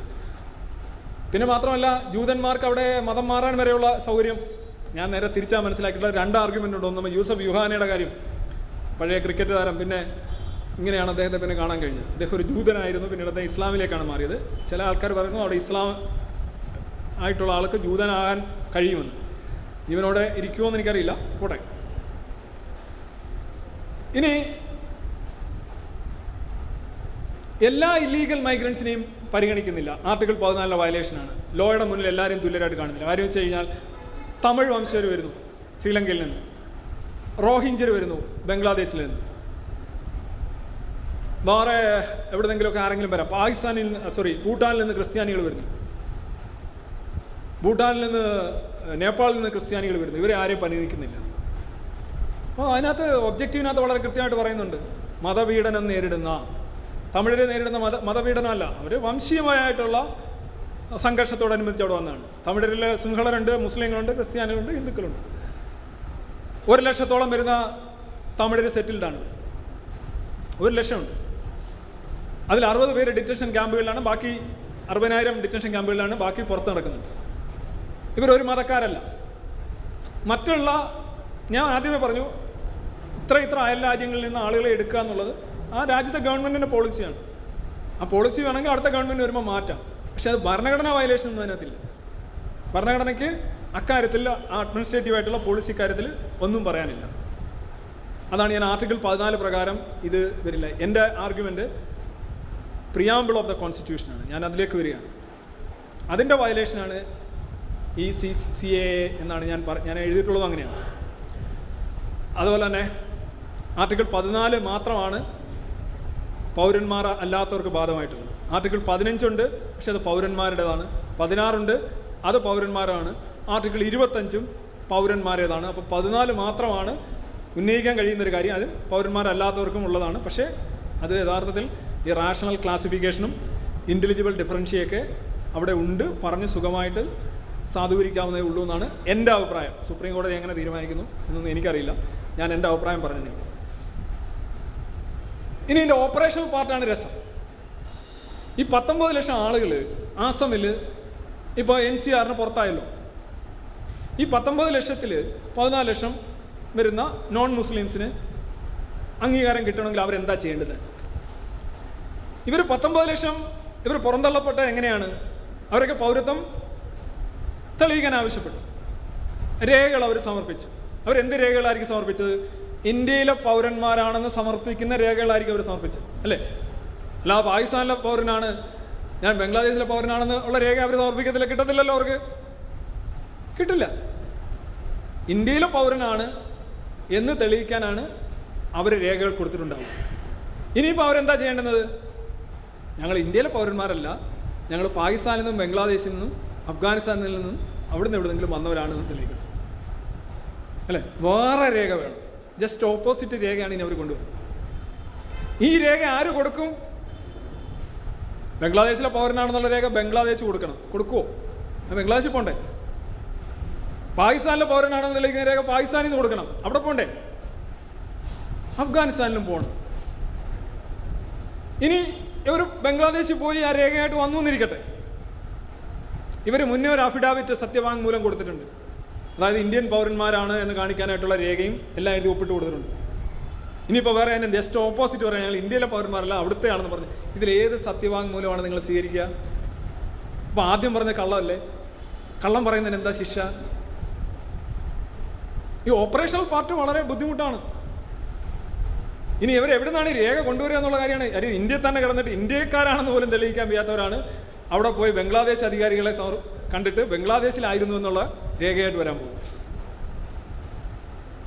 പേപ്പറിലുള്ളതുപോലെ എളുപ്പമല്ല ഇതിന്റെ ഓപ്പറേഷണൽ പാർട്ട് ഇനി ഡിസ്ക്രിമിനേഷൻ പാകിസ്ഥാൻ അഫ്ഗാനിസ്ഥാൻ ബംഗ്ലാദേശ് എന്നിവിടങ്ങളിലെ ആറ് അമുസ്ലിങ്ങളിൽ പെടാത്ത അനധികൃത കുടിയേറ്റക്കാർക്ക് ഇന്ത്യയിൽ ഒരിക്കലും പൗരത്വം ലഭിക്കാൻ പോകുന്നില്ല എന്നുള്ളതാണ് ആദ്യത്തെ പ്രശ്നം. അതായത് ആറ് മതങ്ങളിൽപ്പെട്ടവ മാത്രമേ പൗരത്വമുള്ളൂ. ബാക്കിയില്ലാത്തവർക്ക് ഇവിടെ ഉള്ളവർക്കും പൗരത്വം ഇല്ല വരാനിരിക്കുന്നവർക്കും പൗരത്വമില്ല. ഇഫ് ആർ എ മുസ്ലിം അതിന് രാം റഹീമിന്റെ കണക്കൊന്നും പറയേണ്ട കാര്യമില്ല. ഇവിടെ ഇരിക്കുന്ന ഇല്ലീഗലായിട്ടുള്ള മുസ്ലിം മൈഗ്രന്റിന് പൗരത്വമില്ല. ഇനി വരാനിരിക്കുന്ന മുസ്ലിം മൈഗ്രന്റിനും പൗരത്വമില്ല. എന്ന് വെച്ചൊരു മുസ്ലിമിന് ഇന്ത്യയിൽ പൗരത്വം കിട്ടില്ല എന്നല്ല ഒരു പാകിസ്ഥാനിക്ക് ഇന്ത്യയിൽ പൗരത്വം കിട്ടില്ല എന്നല്ല ഞാൻ പറഞ്ഞത്. ഒരു പാകിസ്ഥാനിക്കോ ബംഗ്ലാദേശിക്കോ അല്ലെങ്കിൽ അഫ്ഗാനിസ്ഥാനിൽ ഉള്ള മുസ്ലിമിനോ ലോകത്ത് എവിടെയുള്ള മുസ്ലിമിനും ഇന്ത്യയിൽ നാച്ചുറലൈസേഷൻ വഴി ഡ്യൂ പ്രോസസ്സിലൂടെ പൗരൻ പക്ഷേ ഈ വകുപ്പിന്റെ ആനുകൂല്യം കിട്ടില്ല. അത്രേ ഉള്ളൂ. ഈ വകുപ്പിന്റെ ആനുകൂല്യം കിട്ടില്ല. അല്ലാതെ മുസ്ലിങ്ങൾക്ക് ഇന്ത്യയിൽ പൗരന്മാരാകാൻ കഴിയില്ല. പാകിസ്ഥാനിലെ മുസ്ലിങ്ങൾക്ക് പൗരന്മാർ അങ്ങനെയല്ല. ഇല്ലീഗൽ മൈഗ്രന്റ് എന്ന് പറഞ്ഞാൽ എന്താണ്? മതിയായ യാത്രാ രേഖകളില്ലാതെ വിസയും പാസ്പോർട്ടും ഇല്ലാതെ വരുന്നവർ അല്ലെങ്കിൽ രേഖകളുമായി വന്നതിന് ശേഷം രേഖയുടെ കാലാവധി കഴിഞ്ഞ് തുടരുന്നവർ ഇവരാണ് ഇല്ലീഗൽ മൈഗ്രൻസ് ഒന്നുകിൽ രേഖകളില്ലാതെ വരുന്നവർ അല്ലെങ്കിൽ രേഖകളുടെ കാലാവധി കഴിഞ്ഞ് തുടരുന്നവർ. അവർക്ക് അവരുടെ കാര്യത്തിൽ മാത്രമാണ്. ഇനി വേറൊരു പ്രശ്നമുള്ളത് രണ്ടായിരത്തി പതിനാലിന് ശേഷമുള്ള അനധികൃത കുടിയേറ്റക്കാർ ഹിന്ദുക്കൾ ഉൾപ്പെടെയുള്ള ആറ് മതങ്ങൾ ഇരിക്കട്ടെ അവർക്ക് ഇതിന്റെ ഗുണം കിട്ടില്ല. അതായത് കഴിഞ്ഞ വർഷം വന്ന ഒരാൾക്ക്. അല്ല രണ്ട് വർഷം മുന്നേ വന്ന ഒരാൾക്ക്. അയാൾ ഹിന്ദു ആണെന്നിരിക്കട്ടെ ബംഗ്ലാദേശിൽ നിന്ന് ഓടി വന്ന. അയാൾക്ക് പൗരത്വം ലഭിക്കുമോ അയാൾക്ക് പൗരത്വം ലഭിക്കില്ല എന്നുള്ളതാണ് ഇപ്പോഴത്തെ അവസ്ഥ. പക്ഷേ ഒരു പ്രശ്നമില്ല എന്നുള്ളതാണ് യഥാർത്ഥത്തിൽ നമുക്ക് കാണാൻ കഴിയുന്നത്. എന്തുകൊണ്ട്? കാര്യം കഴിഞ്ഞ വർഷം വന്ന ഒരു ഒരു ഹിന്ദു ബംഗ്ലാദേശിൽ നിന്ന് ഒരു ഹിന്ദു കഴിഞ്ഞ വർഷം വന്നു എന്നിരിക്കട്ടെ. അയാൾക്ക് പൗരത്വം കിട്ടില്ല. കാരണം എന്താണ്? അഞ്ച് വർഷം വേണം. മാത്രമല്ല രണ്ടായിരത്തി പതിനാല് വരെ ഉള്ളവർക്കേ പൗരത്വം കിട്ടും പക്ഷെ അയാൾക്ക് എന്താ പ്രശ്നം? അയാൾ ഇല്ലീഗൽ മൈഗ്രന്റ് അല്ലല്ലോ. രണ്ടായിരത്തി പതിനഞ്ചിലെ പാസ്പോർട്ട് അമെൻമെന്റ് ആക്ട് പ്രകാരം അയാൾ ഇല്ലീഗൽ മൈഗ്രന്റ് അല്ല. Is not illegal is only a migrant so he cannot be arrest arrested or he cannot be punished അയാൾക്ക് നിൽക്കാം. എത്ര വർഷം വേണേലും നിൽക്കാം. ഇന്നലെ വന്ന ബംഗ്ലാദേശിക്ക് നിൽക്കാം. രണ്ട് വർഷത്തിന് മുമ്പ് വന്ന ബംഗ്ലാദേശിക്ക് നിൽക്കാം. പക്ഷേ ഇന്നലെ വന്ന മുസ്ലിമിനോ രണ്ട് വർഷത്തിന് മുന്നേ വന്ന മുസ്ലിമിനോ അഞ്ച് വർഷത്തിന് മുന്നേ വന്ന മുസ്ലിമിനോ അമ്പത് വർഷത്തിന് മുന്നേ വന്ന മുസ്ലിമിനോ നിൽക്കാൻ പറ്റില്ല. That's a big dis discrimination എങ്ങനെ നോക്കിയാൽ അത് വലിയൊരു ഡിസ്ക്രിമിനേഷൻ തന്നെയാണ്. ഇനി മറ്റൊന്ന്. ഇപ്പോൾ അഫ്ഗാനിസ്ഥാൻ പാകിസ്ഥാൻ ബംഗ്ലാദേശ് എന്നിവിടങ്ങളിലുള്ള അമുസ്ലിങ്ങൾക്ക് മതദ്രോഹ മതപീഡന ഭീതി ഉന്നയിച്ച് ഇന്ത്യയിൽ വന്ന് താമസിക്കാം. കാലാവധി പൂർത്തിയാകുന്നതനുസരിച്ച് പരമാവധി പന്ത്രണ്ട് വർഷത്തിനുള്ളിൽ അല്ലെ പതിനൊന്ന് വർഷത്തിനുള്ളിൽ പൗരത്വം ലഭിക്കും. അതായത് നാച്ചുറലൈസേഷൻ ഇപ്പോഴത്തെ ഇളവ് മാനദണ്ഡമാക്കിയാൽ ഇന്ത്യൻ പൗരത്വം അഞ്ച് ആറ് വർഷങ്ങൾക്കുള്ളിൽ ഭാവിയിൽ ലഭിക്കും. ഈ അഞ്ച് വർഷം എന്നുള്ളത് ഇനി ഭാവിയിൽ ഇനിയും കുറഞ്ഞെന്നിരിക്കാം ഇനിയിപ്പോൾ കുറേ കൂടെ കഴിയുമ്പോൾ ഒരു രണ്ട് രണ്ടായിരത്തി ഇരുപത്തിനാലിൽ ചിലപ്പം ബംഗ്ലാദേശികളുണ്ടോ? ഇന്ത്യയിൽ വരണോ? ഹിന്ദുക്കളാണോ? ക്രിസ്ത്യാനികളാണോ? വന്നോളൂ. അപ്പം തന്നെ പൗരത്വം എന്നുള്ള അവസ്ഥ വരും. ഞാൻ പറഞ്ഞല്ലോ എന്റെ പോപ്പുലേഷൻ ഉൾക്കൊള്ളാനായിട്ടുള്ള സാധ്യത ഇതിനകത്തുണ്ട്. ഇനി എല്ലാവർക്കും പൗരത്വം കൊടുക്കണം എന്നാണല്ലോ നമ്മുടെ വാദം. പക്ഷെ നമുക്കറിയാം ആസാമിൽ ആയിരത്തി തൊള്ളായിരത്തി എഴുപത്തൊന്നിന് ശേഷം കുടിയേറിയ ആൾക്കാർ അവർക്ക് ഇതുവരെ ആർക്കും പൗരത്വം കൊടുത്തിട്ടില്ല. ഇത്രയും വർഷമായിട്ട് നമ്മുടെ രാജ്യത്ത് എല്ലാവരും പൗര എല്ലാവരും പൗരന്മാരാക്കണമെന്ന് വാദിക്കുന്ന രാഷ്ട്രീയ പാർട്ടികളും ജനങ്ങളും ഉള്ളതെന്നാണ് പറയുന്നത്. പക്ഷേ ഇത്രയും വർഷമായിട്ട് അവർക്ക് ഇതുവരെ പൗരത്വം കൊടുത്തിട്ടില്ല. ടിബറ്റൻകാർ ഏതാണ്ട് ഒരു ലക്ഷത്തിലധികം ആളുകൾ ധർമ്മശാല ഉൾപ്പെടെയുള്ള സ്ഥലങ്ങളിൽ ഡൽഹി ഉത്തരേന്ത്യയിൽ ടിബറ്റൻ വംശജരുണ്ട്. അവർക്ക് രണ്ടായിരത്തി പതിനേഴിലാണ് ഇന്ത്യൻ പാസ്പോർട്ട്. ഒരാൾ കോടതിയിൽ പോയി കേസ് പറഞ്ഞ് വാദിച്ചു. പക്ഷേ പാസ്പോർട്ട് കൊടുക്കും. പക്ഷെ സ്ഥലം വാങ്ങിക്കാൻ പറ്റില്ല. അത് ആയിരത്തി തൊള്ളായിരത്തി എൺപത്തി ഏഴിന് മുന്നേ ഉള്ളവർക്കാണ്. ആയിരത്തി തൊള്ളായിരത്തി എൺപത്തിന് ശേഷമുള്ള ടിബറ്റൻകാരുണ്ട്. ഉദാഹരണമായിട്ട് പല ആൾക്കാരും ഇവിടെ വന്ന് പഠിച്ച് ഇപ്പോൾ ജെ എൻ യുയിലൊക്കെ ഡിഗ്രിയൊക്കെ എടുക്കും. ഉപരിപഠനം നടത്താനായിട്ട് അമേരിക്ക പോകണം. പക്ഷെ അവർ എന്തോ അടിസ്ഥാനത്തിൽ പോകും. അവർ യാത്രാരേഖകളില്ല അവർക്ക് പാസ്പോർട്ടില്ല. കഴിഞ്ഞ ഇത്രയും വർഷമായിട്ട് ആയിരത്തി തൊള്ളായിരത്തി അൻപതുകൾ മുതൽ ടിബറ്റൻകാർ ഇവിടെ കിടക്കണം. അവർക്ക് ആർക്കും പാസ്പോർട്ട് കൊടുക്കുന്നില്ല. ഞാൻ പറഞ്ഞു എൺപത്തേഴ് വരെയുള്ളവർക്ക് കൊടുക്കുന്നുണ്ട്. പക്ഷെ അതിന് ശേഷമുള്ളവർക്കില്ല. ശ്രീലങ്കൻ അഭയാർത്ഥികൾ ഒരു ലക്ഷത്തി ഇരുപത്തി ആറായിരം പേര് തമിഴ്നാട്ടിൽ തന്നെയുണ്ട്. കേരളത്തിലുണ്ട് കർണാടകത്തിലുണ്ട്. നൂറിലധികം ഡിറ്റൻഷൻ സെന്ററുകൾ അവർക്ക് വേണ്ടി പ്രവർത്തിക്കുന്നുണ്ട്. ഒടി ഒറീസയിൽ ഒരു ഡിറ്റൻഷൻ സെന്ററുണ്ട് ഇവർക്ക് ആർക്കും പൗരത്വം കൊടുത്തിട്ടില്ല. ഈ ഡിറ്റൻഷൻ സെന്റർ എന്ന് പറയുമ്പോൾ നമ്മൾ അത്ര അപ്സെറ്റ് ആവേണ്ട കാര്യമൊന്നുമില്ല. എന്താ ഡിറ്റൻഷൻ സെന്റർ എന്ന് പറഞ്ഞാൽ ജയിലല്ല യഥാർത്ഥത്തിൽ അത്. അതായത് ഒരു ഇല്ലീഗൽ മൈഗ്രന്റ് വന്നു കഴിഞ്ഞാൽ അയാളെ ഡി ഡീറ്റെയിൻ ആൻഡ് ഡീപ്പോർട്ട് എന്നുള്ളതാണ്. അയാളെ കരുതൽ അയാളുടെ സ്വാതന്ത്ര്യം തടഞ്ഞു വെക്കണം. അയാൾ എന്തിനാ വന്നതെന്ന് നമുക്കറിയില്ല. അയാളെ രേഖയില്ല. സ്റ്റോപ്പ് ഹിം അങ്ങനെ മൂവ് ചെയ്യാൻ സമ്മതിക്കാതിരിക്കുക. അപ്പോൾ അയാളെ കൊണ്ടുവന്നൊരു ഒരു താവളത്തിൽ പാർപ്പിക്കുക. അവിടെ വൈദ്യുതി വേണം ആഹാരം വേണം മെഡിസിൻ വേണം എല്ലാ സാധനവും വേണം. എല്ലാം ഗവൺമെന്റ് അതിനുള്ള അവസ്ഥകൾ ഉണ്ടാക്കണം. പക്ഷേ അവരുടെ സ്വാതന്ത്ര്യം പരിമിതമായിരിക്കും. അവരുടെ കുട്ടികളുടെ വിദ്യാഭ്യാസം പുതിയ കുട്ടികൾ അടുത്ത ജനറേഷൻ പഠനം ഇതെല്ലാം ഗവൺമെന്റ് നോക്കണം. ഇതിനെയാണ് ഡിറ്റൻഷൻ സെന്റർ എന്ന് പറയുന്നത്. ലോകത്തെല്ലാ രാജ്യത്തും ഡിറ്റൻഷൻ സെന്റേഴ്സ് ഉണ്ട്. അമേരിക്കയിലൊക്കെ ഒരുപാടുണ്ട്. നൂറ് കണക്കിനുണ്ട് അമേരിക്കയിൽ അവരെ പിന്നെ എന്നാ ചെയ്യുന്നത് അവരെ ചുമ്മാ തെരുവിലങ്ങ് വിട്ടു അതുപോലെ ഇവിടെ പീഡിയ എത്തണയിലൊക്കെ കിടന്നോളൂ. എന്ന് പറയാൻ പറ്റില്ല. അവരെ എടുത്തുകൊണ്ട് ഗവൺമെന്റ് ഇവിടെ വന്നതിന്റെ പേരിൽ അവരുടെ മുഴുവൻ കാര്യങ്ങളും ഗവൺമെന്റ് നോക്കണം. അതിനെയാണ് നമ്മൾ ഈ തടങ്കൽ പാളയങ്ങൾ എന്നൊക്കെ പറഞ്ഞ് നമ്മൾ വിശേഷിപ്പിക്കുന്നത് ഇതൊക്കെ എന്തോ ഗ്യാസ് ചേമ്പർ പോലെ എന്തോ സാധനങ്ങളാണ് പുകയറ്റി അങ്ങനെയല്ല. അവരെ അവരുടെ കാര്യങ്ങൾ നോക്കാനായിട്ടുള്ള അവസ്ഥയാണ്. അവരുടെ സ്വാതന്ത്ര്യം മാത്രമാണ് പരിമിതപ്പെടുത്തുന്നത്. ബിക്കോസ് അവർക്ക് രേഖകളില്ല അവർ രാജ്യത്തെ പൗരന്മാരല്ല. അതുകൊണ്ട് അവരുടെ സഞ്ചാര സ്വാതന്ത്ര്യം ഉൾപ്പെടെയുള്ള കാര്യങ്ങൾ എല്ലാം ചിലപ്പോൾ പോലീസ് സ്റ്റേഷനിൽ എന്ന് പറയണം അല്ലെങ്കിൽ ഒപ്പ് വെക്കണം അല്ലെങ്കിൽ രജിസ്റ്ററിൽ ഒപ്പിടണം. ഇങ്ങനെയുള്ള സാധനമുണ്ട്. അങ്ങനെ ഇന്ത്യയിൽ തന്നെ തമിഴ്നാട്ടിൽ തന്നെ നൂറിലധികം ശ്രീലങ്കൻ അഭയാർത്ഥികളുടെ ക്യാമ്പുകളുണ്ട്. എന്നിട്ടാണ് പ്രധാനമന്ത്രി പറഞ്ഞത് ഇവിടെ ഈ തടങ്കൽ പാളയങ്ങൾ. തടങ്കൽ പാളയങ്ങളുടെ മോഡി ചിലപ്പോൾ പേടിച്ച് പോയി കാണും. ഇവിടെയൊക്കെ പണ്ടേ ഇന്ത്യയിലെ ഉള്ള- സാധനമാണ്. ലോകത്തെ മിക്കവാറും എല്ലാ രാജ്യങ്ങളും അഭയാർത്ഥികളെ ഏറ്റവും കൂടുതൽ എടുക്കുന്ന രണ്ട് രാജ്യങ്ങളാണ് സൗത്ത് ഈസ്റ്റ് ഏഷ്യയിലുള്ളത്. ഒന്ന് ഇന്ത്യയും മറ്റൊന്ന് പാകിസ്ഥാൻ പാകിസ്ഥാൻ അക്കാര്യത്തിൽ നല്ല റെക്കോർഡാണ്. ഒന്നാം സ്ഥാനം പാകിസ്ഥാനാണ്. രണ്ടാം സ്ഥാനം ഇവരുള്ളൂ ഇന്ത്യയിൽ. ഇവരെയൊക്കെ എവിടെ പാർപ്പിക്കുന്ന ഇല്ലീഗൽ മൈഗ്രൻസിനെയും റെഫ്യൂജീസിനെയൊക്കെ എവിടെ പാർപ്പിക്കുന്നത്? ഡിറ്റൻഷൻ സെന്ററിലാണ് നിങ്ങളുടെ വീട്ടിൽ കയറ്റുമോ നിങ്ങൾ പബ്ലിക് ഓഫീസിൽ കയറ്റുമോ ഇവരെ എവിടെ താമസിപ്പിക്കേണ്ടത്? ഇപ്പൊ ആലപ്പുഴയിൽ കുറേ അഭയാർത്ഥികളെ എടുക്കുക. എവിടെ താമസിപ്പിക്കും? ഓരോരുത്തരെ അങ്ങോട്ട് വിടട്ടോ.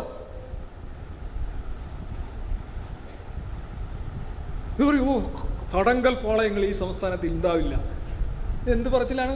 ഇവിടെ മനുഷ്യർ വരികയാണെന്നുണ്ടെങ്കിൽ അവർക്ക് അത്യാവശ്യമായിട്ട് അവർക്ക് ടെമ്പററി ആയിട്ട് താമസിക്കാനായിട്ടുള്ള സാധനങ്ങൾ ഉണ്ടാക്കി കൊടുക്കണം. വൈദ്യുതി ഉൾപ്പെടെയുള്ള എല്ലാ ഫെസിലിറ്റിയും കൊടുക്കണം. അത് കൊടുക്കില്ലെന്ന് പറയുന്നതാണ് മാനവിക വിരുദ്ധത അപ്പോൾ ചോദിക്കുക അവർക്ക് പൂർണ ഒരു പൗരന്റെ പൂർണ അവകാശം. അവർ പൗരനല്ലല്ലോ. അവർ ഇല്ലീഗൽ അല്ലേ?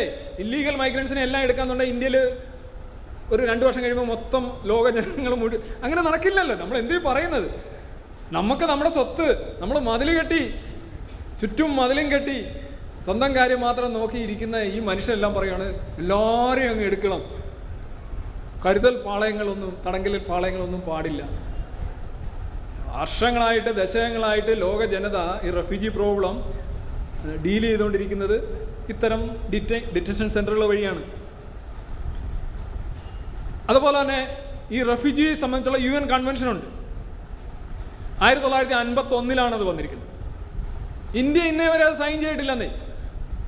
ആയിരത്തി തൊള്ളായിരത്തി അറുപത്തേഴിൽ അതിന്റെ ഒരു അമെൻഡഡ് പ്രോട്ടോകോൾ വന്നു. ഇന്ത്യ സൈൻ ചെയ്തിട്ടില്ല.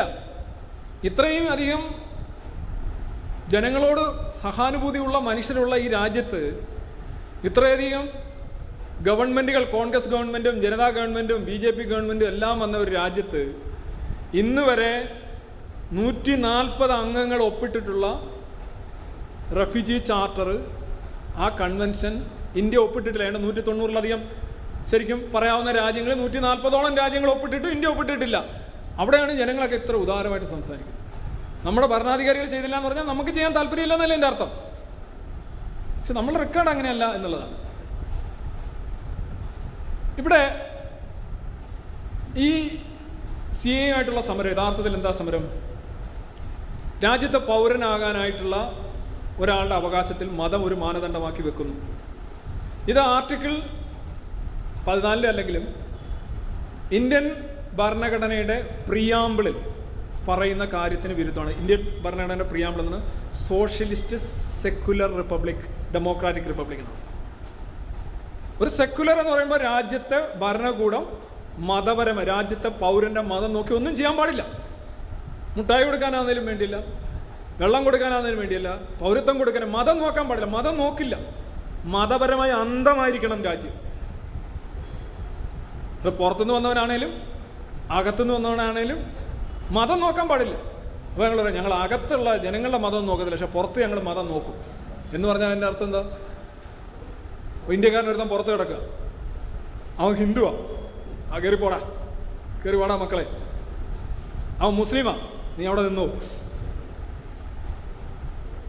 സെക്കുലർ എന്ന് പറഞ്ഞു കഴിഞ്ഞാൽ റിലീജിയസ്ലി ബ്ലൈൻഡ് ആയിരിക്കണം. ഇതൊക്കെ പറയാൻ ഇവിടെ ഇച്ചിരി ബുദ്ധിമുട്ടാണ് ആളുകൾ കാരണം വെച്ചാൽ റിലീജിയസ്ലി ബ്ലൈൻഡായ ഞങ്ങളെ പ്രീണിപ്പിച്ച ആ ശീലം. ഏ?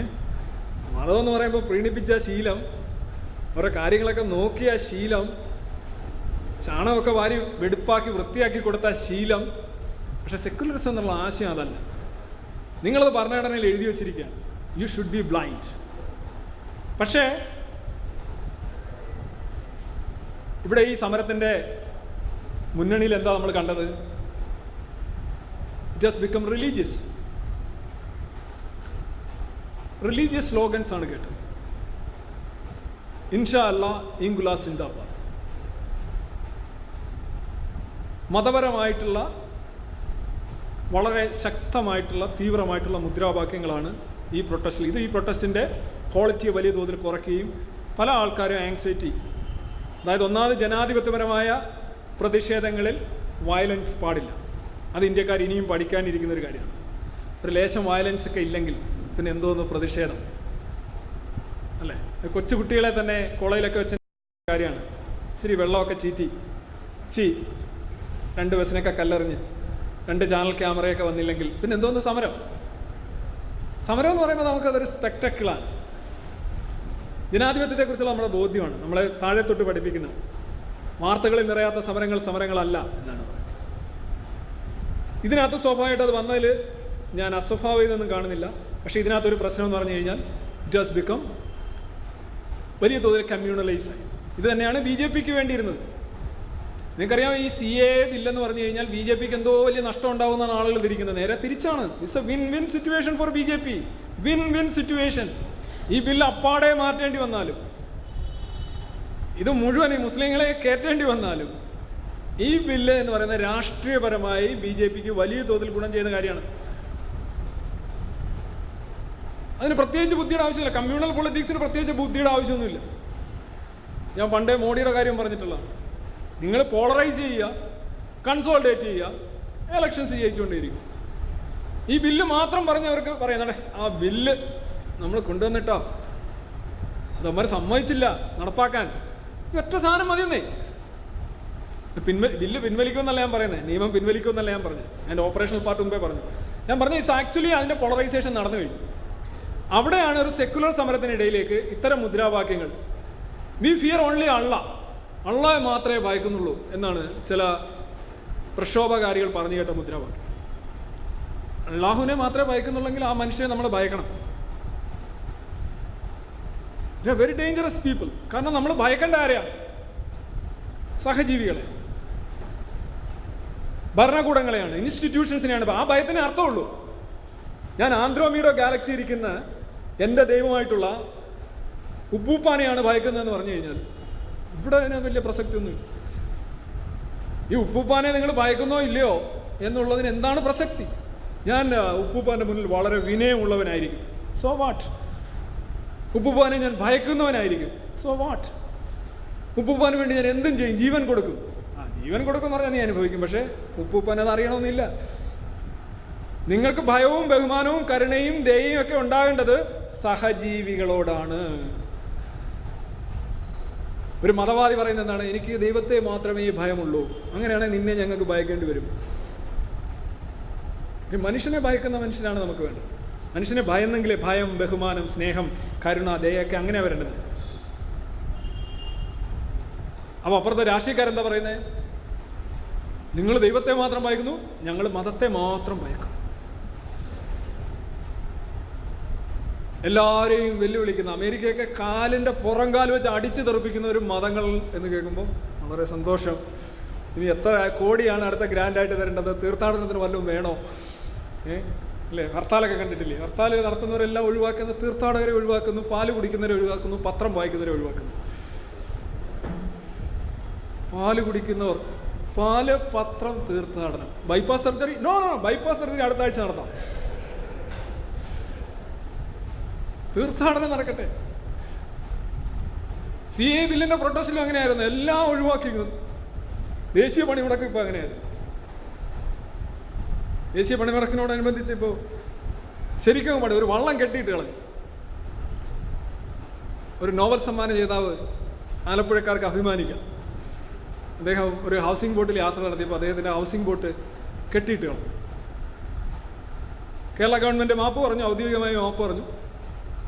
എന്തായാലും ഒരാളോടെങ്കിലും ആദ്യമായി മാപ്പ് പറഞ്ഞു ഇനി നമ്മളോടൊക്കെ എത്രയോ മാപ്പ് പറയേണ്ടതാണ്. എല്ലാ ഹർത്താലുകളിലും ഈ പറയുന്ന സാധാരണ ജനങ്ങളോട് സ്വന്തം ജീവിത സാഹചര്യങ്ങൾ തടസ്സപ്പെടുന്ന സാധാരണ ജനങ്ങളോട് ഇന്നേ വരെ ഒരു ഭരണാധികാരിയും ഒരു കളക്ടറും പോയി മാപ്പ് പറഞ്ഞിട്ടില്ല.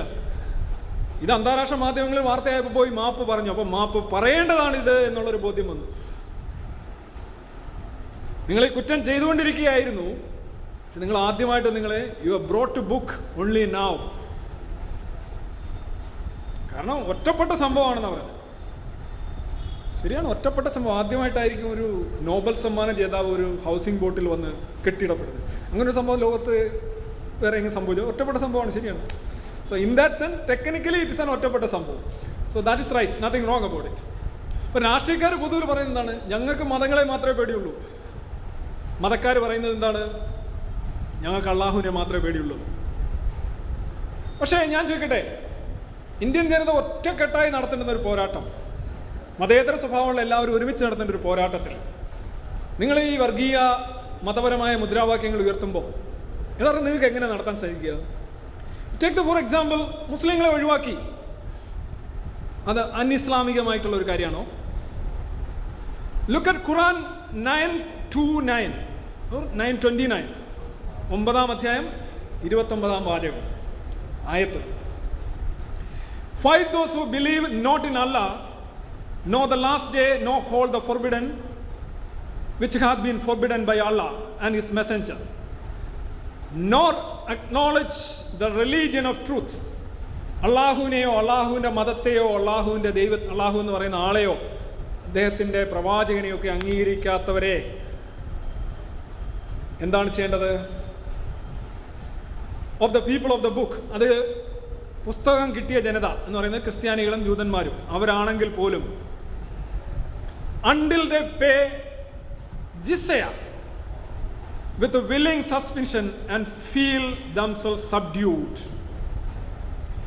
ജിസയ എന്ന് പറയുന്ന മതനികുതി കൊടുക്കുകയും വില്ലിംഗ് സസ്പെൻഷൻ വളരെ ബോധപൂർവമായി നിങ്ങളുടെ മുന്നിൽ കീഴടങ്ങുകയും അല്ലെങ്കിൽ ആഗ്രഹ അറിഞ്ഞുകൊണ്ട് തന്നെ കീഴടങ്ങുകയും ഫീൽ ദംസൽ സബ്ഡ്യൂഡ് ചെറുതാക്കപ്പെട്ടു അല്ലെങ്കിൽ അടിച്ചമർത്തപ്പെട്ടു കീഴാളവൽക്കരിക്കപ്പെട്ടു എന്നവർ ഫീൽ ചെയ്യുന്നത് വരെയും അവരുമായി യുദ്ധം ചെയ്യുക ആരാണ്? അള്ളാഹുവിനെയും അള്ളാഹുവിന്റെ പ്രവാചകനെയും ഈ പുസ്തകത്തെയും അംഗീകരിക്കാത്ത ജനങ്ങളെ അവർ ജിസയ എന്ന് പറയുന്ന മതനികുതി കൊടുക്കുന്നത് വരെയും അവർ സ്വയം കീഴടങ്ങുന്നത് വരെയും അവർ സ്വയം ഇകഴ്ത്തപ്പെടുന്നതായിട്ട് തോന്നുന്നത് വരെയും അവരുമായി ഫൈറ്റ് ചെയ്യുക.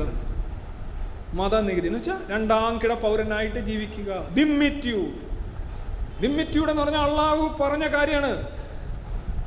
ഒരു ഇസ്ലാമിക രാജ്യത്ത് ക്രിസ്ത്യാനികളാകട്ടെ ജൂതന്മാരാകട്ടെ നീ ഏതൊരു മതങ്ങളാകട്ടെ അവരൊരു പ്രത്യേക മതനികുതി കൊടുക്കണം. അവർക്ക് പ്രത്യേക സ്ഥലങ്ങളിൽ താമസിക്കേണ്ടി വരും. ഇത്ര വലിയ വീടുകൾ വെക്കാൻ കഴിയില്ല. ചില വസ്ത്രധാരണ രീതികൾ അവർക്ക് സാധിക്കില്ല. രണ്ടാം കിട പൗരന്മാരായി ജീവിക്കണം എന്നാണ് അള്ളാഹു പറയുന്നത്. അള്ളാഹു പറയുന്ന പറയുന്നതനുസരിച്ച് നിങ്ങൾക്ക് എങ്ങനെ ഈ സമരം നയിക്കാൻ പറ്റും? ഇൻഷാ അള്ളാഹ് സിന്ദാബാദ് എങ്ങനെ ഇതിനകത്ത് വിളിക്കാൻ പറ്റും? അള്ളാഹു ആണ് പറയുന്നത്. അള്ളാഹു ആണ് അള്ളാഹുവിനാണ് നിങ്ങൾ ഭയക്കുന്നതെങ്കിൽ ഇത് ശരിയാ. ഇവിടെ എന്താണ്? ഇത്തരം ജാതിക്കാരെ മതക്കാരെ എടുത്തു മുസ്ലിങ്ങളെ ഒഴിവാക്കി. ദിമ്മിറ്റ്യൂഡ് ദിമ്മിറ്റ്യൂഡ് ഇസ്ലാമികമായിട്ടുള്ള ആശയമല്ലേ? നിങ്ങൾ ഇസ്ലാമിക ആശയങ്ങളെ പ്രചോദിതരായിട്ടാണ് സമരം ചെയ്യുന്നതെങ്കിൽ നിങ്ങൾക്ക് സമരം ചെയ്യാൻ പറ്റില്ല. പക്ഷേ നിങ്ങൾക്ക് സമരം ചെയ്യണമെങ്കിൽ സെക്കുലറിസത്തെ മുറുകെ പിടിക്കണം. നിങ്ങൾക്ക് ഈ പറഞ്ഞ ഇതുകൊണ്ടൊന്നും ഇതിനകത്ത് സമരം ചെയ്യാൻ പറ്റില്ല. നിങ്ങൾക്ക് ശരിക്കും ഡോക്ടറിനായിട്ടുള്ള സപ്പോർട്ട് ഇല്ല. ദിമ്മിറ്റ്യൂഡ് അംഗീകരിക്കുന്ന ഒരു ഒരു ഒരു മതസാഹിത്യമാണ് ഇസ്ലാമിനുള്ളത്. ഇസ്ലാമിക ദൈവം അത് അംഗീകരിക്കുന്നുണ്ട്. പിന്നെ നിങ്ങൾ എങ്ങനെയാണ് അള്ളാഹുവിനെ മുന്നിൽ നിർത്തിക്കൊണ്ട് ഈ സമരം ചെയ്യുന്നത്?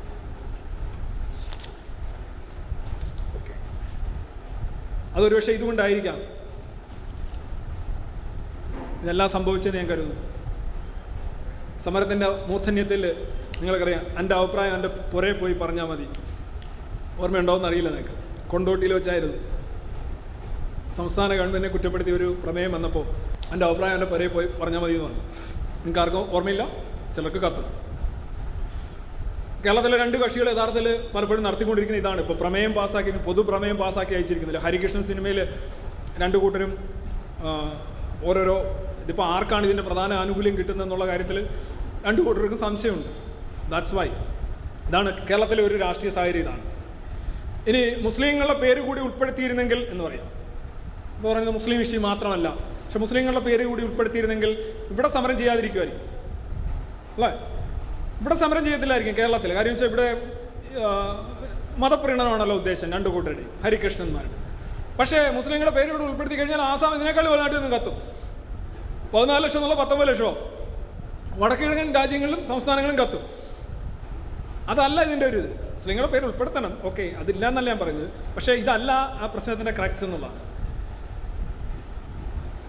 എന്താണ് എന്റെ പുരയിൽ പോയാൽ പോയി പറഞ്ഞാൽ മതി അവർക്ക് അവിടെ സംഭവിച്ചതാണ്. അവരെ ന്യായപ്രമാണത്തിൽ നീതീകരിക്കപ്പെടുന്നവൻ കൃപയിൽ വീണു പോകും.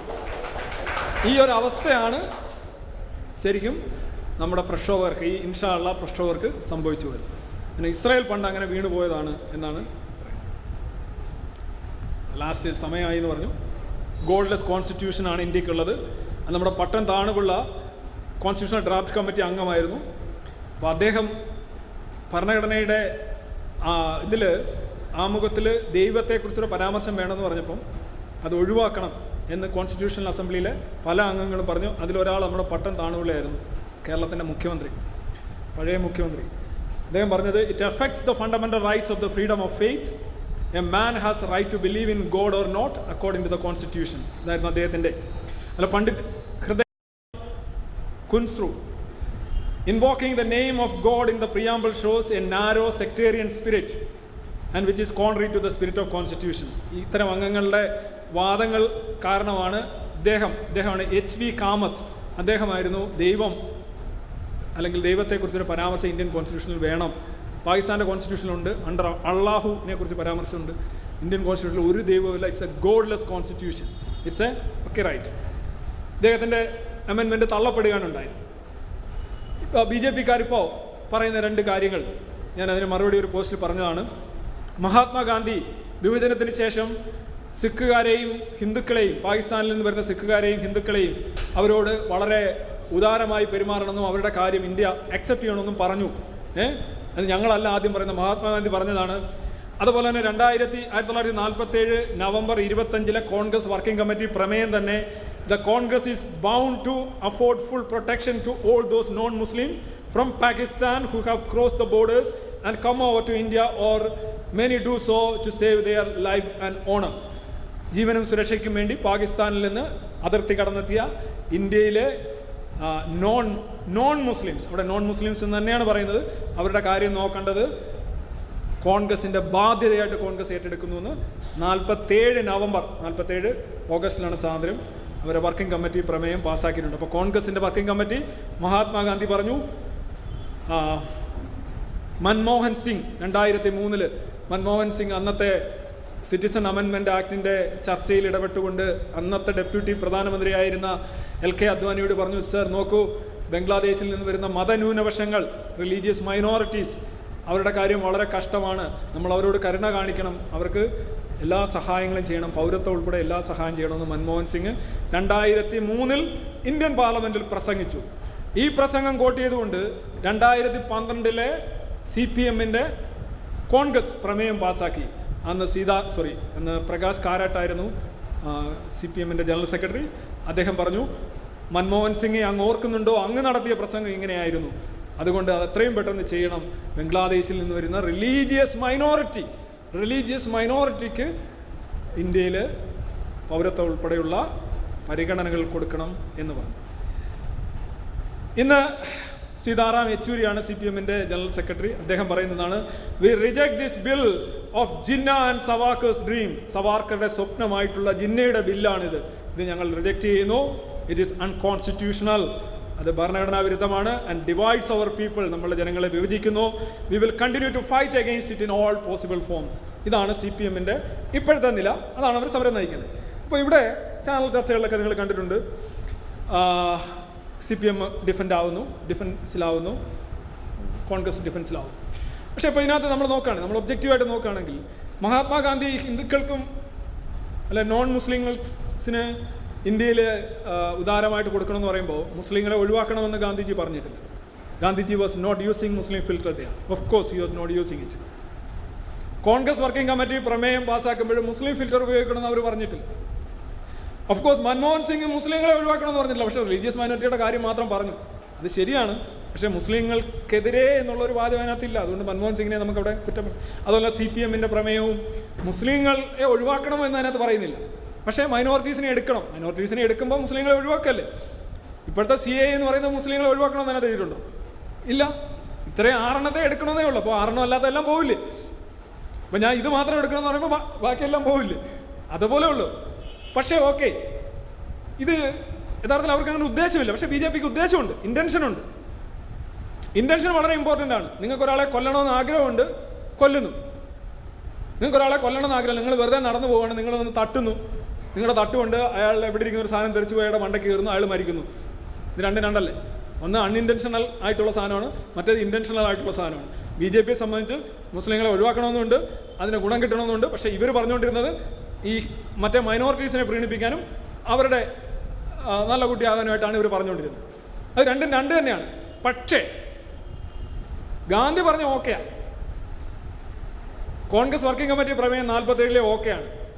പക്ഷെ മൻമോഹൻ സിംഗിന്റെ പ്രസംഗവും കാരാട്ടിന്റെ കത്തും ഓക്കെ അല്ല കാരണം എന്താണ്? ആയിരത്തി തൊള്ളായിരത്തി എഴുപത്തി ആറ് ലാണ് ഇന്ദിരാഗാന്ധി നാൽപ്പത്തിരണ്ടാം അമെൻഡ്മെന്റിലൂടെ ഇന്ത്യയെ ഒരു സെക്കുലർ രാജ്യമാക്കുന്നത്. അന്ന് വരെ ഇന്ത്യ സെക്കുലർ രാജ്യമല്ല. മതപരമായ പരിഗണന അന്ന് വരെ അതനുസരിച്ച് ഒരാൾ സംസാരിച്ചാൽ അത് അൺകോൺസ്റ്റിറ്റ്യൂഷണൽ ആവുന്നില്ല. പക്ഷേ ആയിരത്തി തൊള്ളായിരത്തി എഴുപത്തി ആറിന് ശേഷം ഏത് രാഷ്ട്രീയ നേതാവ് ഈ രീതിയിൽ മൈനോറിറ്റിക്ക് മാത്രം കൊടുക്കൂ മജോറിറ്റിക്ക് മാത്രം കൊടുക്കൂ എന്നൊക്കെ പറയുന്നത് അൺകോൺസ്റ്റിറ്റ്യൂഷണൽ തന്നെയാണ്. പക്ഷെ അത്രയൊന്നും അന്ന് ചിന്തിച്ചിട്ടുണ്ടാവില്ല. പക്ഷേ ഇന്ന് പറയാൻ പറ്റില്ല. കാരണം സെക്കുലറിസത്തെക്കുറിച്ചുള്ള അവബോധം ഇന്ന് രാജ്യത്ത് കൂടുതൽ അലയടിക്കുന്നുണ്ട്.